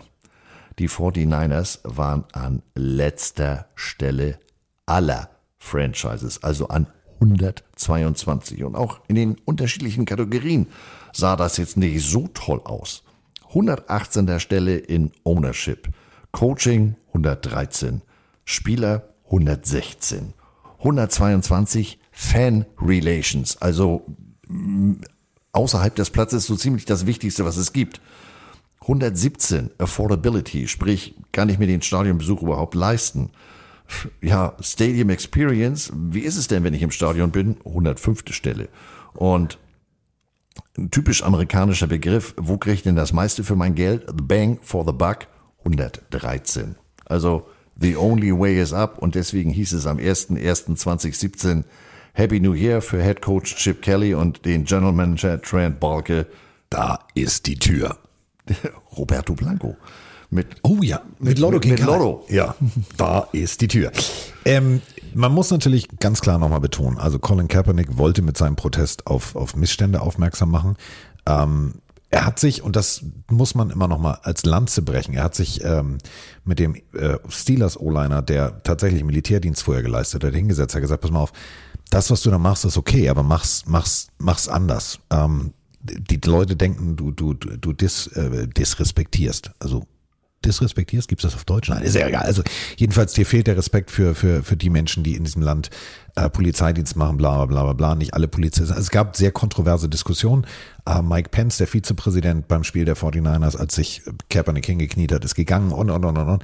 Ähm, da wären wir jetzt bei sieben Stunden, wenn wir das jetzt auch noch durchziehen würden. Jedenfalls ähm, wurde dann einfach rigoros ähm, von der Familie Di Bartolo einfach mal rigoros der Stecker gezogen. Es wurde gesagt, so, das geht hier so nicht weiter. Und ähm, jetzt gingen sie einen Weg, den ich tatsächlich spannend finde. Ja, also äh, wir sind Anfang 2017, genauer gesagt am 29. Januar. Und das war damals eine Entscheidung, ich gesagt, warte mal, den Namen kannte ich, aber ey, da muss ich jetzt mal, muss ich mich mal selber in die Ecke stellen, da habe ich komplett in Klischees gedacht. Man holte sich den ehemaligen Bucks und Broncos Safety Super Bowl Gewinner, neunfachen Pro Bowler John Lynch. Der Typ hat auch auf dem Platz mal richtig abgeliefert. Da habe ich gedacht, ja Mensch, der war ein großartiger Spieler und war jetzt in der Kommentatorenbooth eigentlich auch mal ganz smart, aber hat der das Zeug, um jetzt hier General Manager zu werden? 1058 Tackles und mein Lieblingssatz von ihm ist, in der heutigen NFL müsste ich mit meiner Spielweise Geld mitbringen, weil mein Gehalt nicht reichen würde. Äh, Ich hätte jedes Mal eine Flagge gekriegt. Mit diesem Satz und diesem Wissen über diese Person stand ich genau wie Andreas da und habe gedacht, oh, das ist jetzt aber schon, kann der General Manager oder will der jeden da nur mit dem Helm wegnatzen? So, dazu kam dann Kyle Shanahan, war jetzt auch nicht unbedingt einer der, wo ich sage, ja, okay, der war Offensivkoordinator vorher bei den Falcons und bei den Browns. Das war jetzt aber eher so alles durchwachsen. Der jetzt als Head Coach, auch sehr jung, oh, kann das funktionieren? Ja, hat's. War am Anfang äh, etwas holprig, aber man verlor die ersten neun Spiele 2017, gewann das erste Spiel gegen die Giants Ende Oktober, aber man hatte dann die richtige Idee, die beiden. Die tradeten mit New England und holten einen gewissen Jimmy Garoppolo. Und der war genau das, was man brauchte. Denn in seinem ersten Start äh, gewann der gleich und man gewann fünf Siege hintereinander oder man gewann fünfmal hintereinander so rum. Ja, die Saison war dann zwar nur sechs und zehn, aber das Duo da an der Spitze, an der Führung Shanahan und Lynch, das war genau das Richtige. Alles richtig gemacht. Richard Sherman direkt von Seattle nach äh, San Francisco gelotst. Dann, ja, klar, 2018 Kreuzbandriss von Jimmy G. Da musste also dann über, improvisiert werden. Das war jetzt nicht so überragend. 4-12. Aber das Schöne an eben diesem negativen Rekord ist, Nick Bosa war plötzlich in der Haus. Also das Defensivmonster, was noch heute mit Dreh- und Angelpunkt dieser inzwischen so massiv aufgerüsteten äh, D-Line ist, der kam und das war genau das Richtige, denn ähm, du brauchtest Defense. Das haben immer wieder die Geschichten der 49ers gezeigt. Ja, du kannst eine gute Offense haben, aber du brauchst eine gute Defense. Und Nick Bosa war für die 49ers ein absoluter Glück, also absoluter Glücksgriff. Ja, also 2018 ähm, war ja auch eine solche Saison. Die hatten da, ich weiß nicht, wie viele Leute äh, äh, auf Schlüsselposition, unter anderem Garoppolo äh, auf Injured Reserve. Der verletzte sich bei einem völlig unnötigen Lauf bei dritten und einem Kilometer äh, im Spiel in Kansas City. Ich weiß das deshalb so genau, weil ich bei dem Spiel im Stadion saß. Naja, und deswegen hat man 2019 gesagt, wir müssen mal hier die Regale auffüllen. Bosa in der Draft, ähm, Halfback Tevin Coleman, Linebacker D. Ford, Wide Receiver Emmanuel Sanders, Garoppolo wieder da, 8-0 Start. Dann hatte man, äh, war man in der offensiven Seite kreativ. Man hatte ein Trio als äh, Running Backs. Tevin Coleman, Matt Breeder und Rasheed Mostert und war der erste in der Liga in Rushing TDs und zweiter in Rushing Yards und deshalb war das Passspiel mit 479 Punkten auch extrem ähm, erfolgreich. Und die Defense, jo, die haben gesagt, das können wir auch. Wir sind die Top Pass Defense. Wir machen mal 48,6 und lassen nur 281,8 Yards pro Spiel zu. Ja, geht doch. 13 Siege, drei Niederlagen. Playoffs. Möp, möp. Möp. Also man muss es wirklich so sagen. Ein Ruder rumzureißen ist schwierig, etwas neu aufzubauen ist schwierig, aber das, was äh, John Lynch da geschafft hat und vor allem das, was die Scouts, die für John Lynch arbeiten, äh, in Kombination mit dem Front Office dahingestellt haben, egal wen sie gepickt haben, es hat ja alles funktioniert. Bestes Beispiel ist, wir haben vorhin schon einmal kurz äh, den Namen thematisiert, Brock Purdy. Also John Lynch ist für mich tatsächlich General Manager mit Sternchen. Ja, der wurde ja in seinem äh, äh, ersten Jahr auch von der Pro Football Writers Association, also von den Fachjournalisten, zum NFL Executive of the Year gewählt und äh, ja, alles richtig gemacht. Und man zog ja über Stops in Minnesota und über Siege in Green Bay dann auch in den Super Bowl ein und spielte gegen die Chefs. Ja, gegen die Kansas City Chiefs, aber die haben, sagen wir es mal auch ganz ehrlich, das war eine zu harte Nuss. Das, was Andy Reid äh, gemeinsam mit Mahomes und Konsorten auf die Beine gestellt hat, war jetzt unbedingt ähm, ja nicht das, was die 49ers hätten spielen können. So ging dieses Ding relativ, relativ klar aus. Ähm, da hat Patrick Mahomes einfach gezeigt, was er kann. Und da merktest du die fehlende Extraklasse auf der Quarterback-Position. Du hattest viele, viele gute Positionen, du hast alles gut gestellt. Aber natürlich, klar, Raheem Mostert unter anderem gegen die Green Bay Packers 220 Yards, vier Touchdowns erlaufen, Franchise-Rekord, alles cool. Aber es fehlte dir halt wirklich so ein Patrick Mahomes, Josh Allen, einer dieser jungen Wilden. Und natürlich, klar, Jimmy G noch heute da, jetzt inzwischen Quarterback bei den Raiders. Also jetzt gibt es eine andere Quarterback-Situation bei den 49ers, aber das war tatsächlich genau das Dreh- und Angelpunkt Problem. Es gab keinen Spielmacher. Die Saison 2020, da hatte man intern das Motto Revenge Season, also wir wollen zurückkommen. Ja, das ging aber ganz schnell komplett nach hinten, ohne dass man da jetzt unmittelbar was dafür konnte. Das war mehr so Überlebenskampf. Ähm, man hatte zwar mit, mit, mit Bosa den, den äh, Defensive Rookie of the Year und äh, aber man hatte zwischenzeitlich 22 Verletzte, davon 18 auf Injured Reserve. Dazu obendrauf Corona. Man musste die letzten drei Heimspiele äh, im Stadion der Arizona Cardinals austragen. Rekord sechs Siege, zehn Niederlagen. Ja, Grützensaison. Und äh, wer da noch an der Seitenlinie war, war tatsächlich äh, Robert Salah, Defense-Koordinator, extrem wichtig für diese gute Defense. Und äh, der sagte sich dann am 14. Januar, du, ich gehe mal zu den Jets, ich möchte jetzt äh, Head Coach werden. So, das bedeutet also, da musste äh, aufgepolstert werden. Und somit machte man den ehemaligen Linebacker, den Marcus Ryans, äh, zum Defense-Koordinator. Und ganz ehrlich, hat das super ausgefüllt. Also keinerlei Abfall in der defensiven Leistung. Ähm, eine sehr, sehr gute Saison gespielt. Wir alle wissen es. Also du hattest Trey Lance als Quarterback äh, und, und, und, und, und. Ähm, die standen extrem gut. Also extrem gut. Gut. Also war dann irgendwann Schluss im NFC Championship Game gegen die, gegen die Rams. Aber dafür haben sie sich wirklich gut geschlagen. Also für ein Umbruch nach einem 6-10, muss man sagen, war das souverän. Ja, also sowohl Total Offense als auch Total Defense in den Top 10. Ähm, zum Saisonabschluss in Woche 18 nochmal ein 17-0 Rückstand in den 27-24 Overtime Sieg gegen die Rams gedreht und in die Playoffs. In den Playoffs, das war bemerkenswert. Die Cowboys-Fans mögen bitte mal weghören. Was die da am Ende des Spiels gemacht haben, das war beeindruckend. Also gegen die Cowboys 23-17 gewonnen in der Divisional-Runde gegen die Packers, immerhin der Number One Seed in der NFC, die haben sie mit 13-10 nach Hause geschickt. Und wie Carsten eben sagt, es war dann äh, im zweiten NFC Championship Spiel in drei Jahren, aber gegen die Rams mit 17 und 20 Schluss.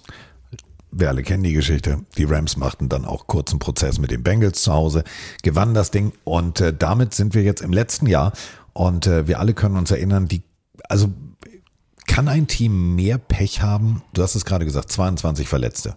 Jetzt die Situation Quarterback. Du startest mit Trey Lance, der verletzt sich. Dann, also ohne Scheiß, Mr. Irrelevant steht im NFC-Finale. Also besser geht's doch eigentlich nicht, oder? Nee, also du hast dich für einen neuen Starter entschieden, der verletzt sich. Ähm, dann kommt dein eigentlicher Backup, den du ja eigentlich schon gar nicht mehr haben wolltest. Der liefert die nächsten elf Spiele mit einem Passer-Rating von 103, aber sehr solide ab. Verletzt sich. Dann kommt der letzte Draft-Pick, Mr. Irrelevant, auf den Platz. Brock Purdy. Denkst du, naja, was soll jetzt noch kommen? Ja, von wegen. Der lieferte richtig gut ab. Passer-Rating 107. Rekord 13 und 4.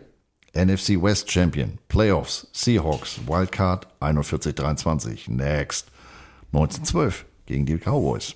Auch wieder bemerkenswert von den Cowboys gegen Ende hin. Und im NFC Championship Spiel, ich muss mich jetzt zurückhalten, weil da bin ich ja nicht so ganz objektiv, ähm, ging es gegen Philadelphia. Und Carsten sagte es gerade, wie viel Pech kann man haben? Brock Purdy kassiert einen Hit ähm, ich weiß noch, ich stand oben in unser, in unser Booth und das war direkt eigentlich fast vor uns. Und ich sehe, dass das ein bisschen Abbeltwatsch aus, also wie wir es in Hamburg sagen. Kriegt da so einen Hit auf dem Ellbogen und ich habe mir gedacht, oh shit, holy moly, das wird nix.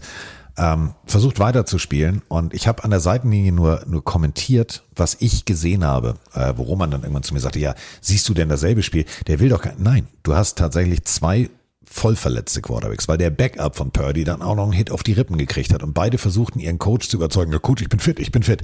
Der sagte, das macht hier alles keinen Sinn. Der eine hat gebrochene Rippen, kann also nicht werfen und der andere hat eine kaputte Schulter. Und dann hat man versucht, mit Purdy ein Laufspiel aufzuziehen, was natürlich nicht funktioniert hat und am Ende haben die Eagles, ja, das Ding souverän, wirklich souverän runtergespielt, sind in den Super Bowl eingezogen. Gut, das hat dann auch nicht gereicht gegen, also das war eher, ja, Ja, gut. Ich versuche jetzt gerade einen Eagles-Fan nicht zu beleidigen, weil er mit mir nicht das Mikrofon gleich auf den Ständer nimmt und auf den Kopf haut.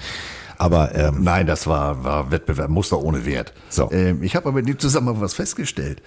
Der Purdy hat sich das ulnare Kollateralband gerissen. natürlich, Herr Doktor. Ja, siehst du, weiß ich nur, weil ich habe mir im Daumen das ulnare Seitenband gerissen. Bin ich jetzt ein Athlet? Nee. Ähm, ja, lassen wir das. Also die Eagles gewinnen 31-7, äh, Ende aus Nikolaus.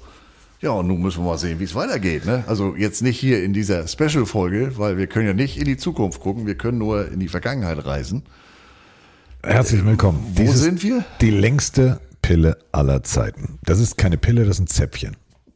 Drei Stunden 23 und 31 Sekunden. Kann man mal machen, ne? Ja, äh, das kommt dabei raus. Vielleicht sollten wir uns mit Teams beschäftigen wie den Jacksonville Jaguars, die einfach, äh, selbst da werden wir wahrscheinlich zwei Stunden hinkriegen. Logger. Unter anderem das Spiel, was die NFL nie. Aber das ist ein anderes Thema. Urban Meyer alleine. Oh, Urban Meyer, The Dancing Queen.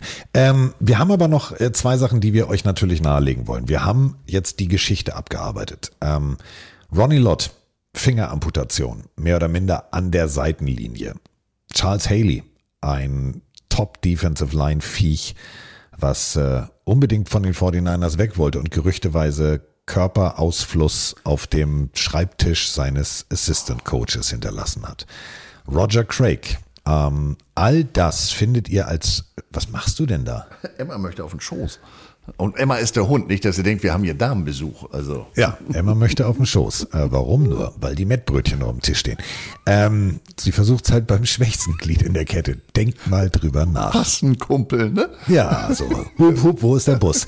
So, ähm, diese ganzen Namen haben mich geprägt, haben ähm, viel, und das meine ich wirklich ernst, viel ähm, dazu beigetragen, dass ich den Football so liebe und so gespielt habe, wie ich ihn gespielt habe. Und wenn ihr jetzt sagt, ja, die einzelnen Namen interessieren mich und ihr habt den Game Pass, dann geht einfach mal unter NFL Originals und da findet ihr A Football Live. Findet ihr natürlich auch bei YouTube, da ist die Auswahl nicht ganz so groß.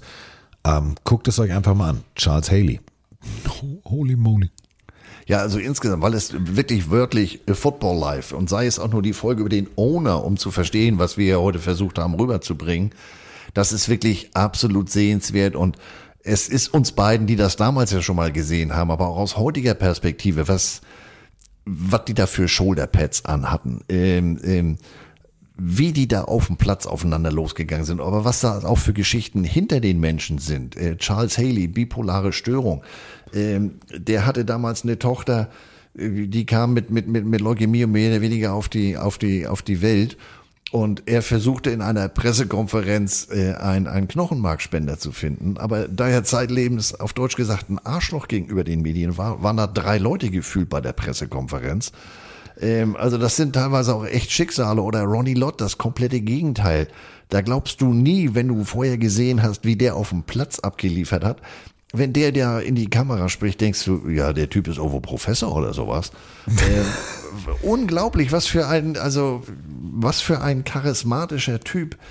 Ähm, also Und das ist der Ronnie Lott, der einen Finger geopfert hat für Ja. sein Team. Ja. Also wir reden wirklich von mit dem- Finger weg. Der mit dem gebrochenen äh, äh, Schienbein äh, Interception Return Touchdown gelaufen ist gegen Green Bay 1986. Äh, also wirklich, wer die Möglichkeit hat, das in Ergänzung zu den anderthalb, drei Stündchen, die wir beiden hier gemacht haben, das ist wirklich nochmal, äh, ich sag mal, die Sahne obendrauf. Es gibt, es gibt ganz viel. Es gibt ähm, The Dion Sanders ähm, äh, Jerry Rice Rivalry. Es gibt A Football Life Jerry Rice. Es gibt A Football Life äh, Eddie Di Bartolo. Es gibt äh, Steve Young. Es gibt kein Joe Montana übrigens. Warum, wissen wir nicht. Irgendeine rechte Situation. Aber es gibt Bill Walsh. Und ähm, Es gibt einen Zweiteiler über die Rivalität Cowboys Oh, auch sehr 49ers. sehenswert. Auch sehr sehenswert. Und ähm, das Ganze legen wir euch natürlich sehr ans Herz. Und damit sind wir jetzt äh, bei drei Stunden 30. Ich wollte es nur noch mal gesagt haben. Ihr wolltet Specials. Ihr habt gesagt, ja, das Saints Special dauert so lange. Nee, das habt ihr falsch verstanden.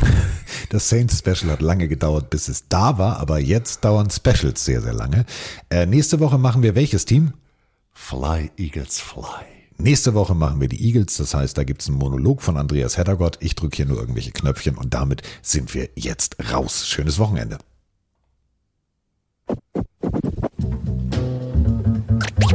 Es ist soweit. Die Pille für den Mann. Special Alarm. Carsten Spengemann. Mr. Jogwasher, Andreas Heddergott.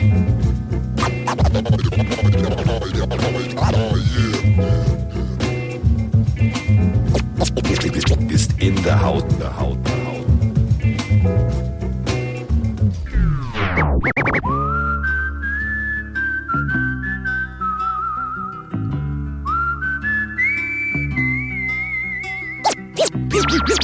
Wir sind jetzt raus. Tschüss.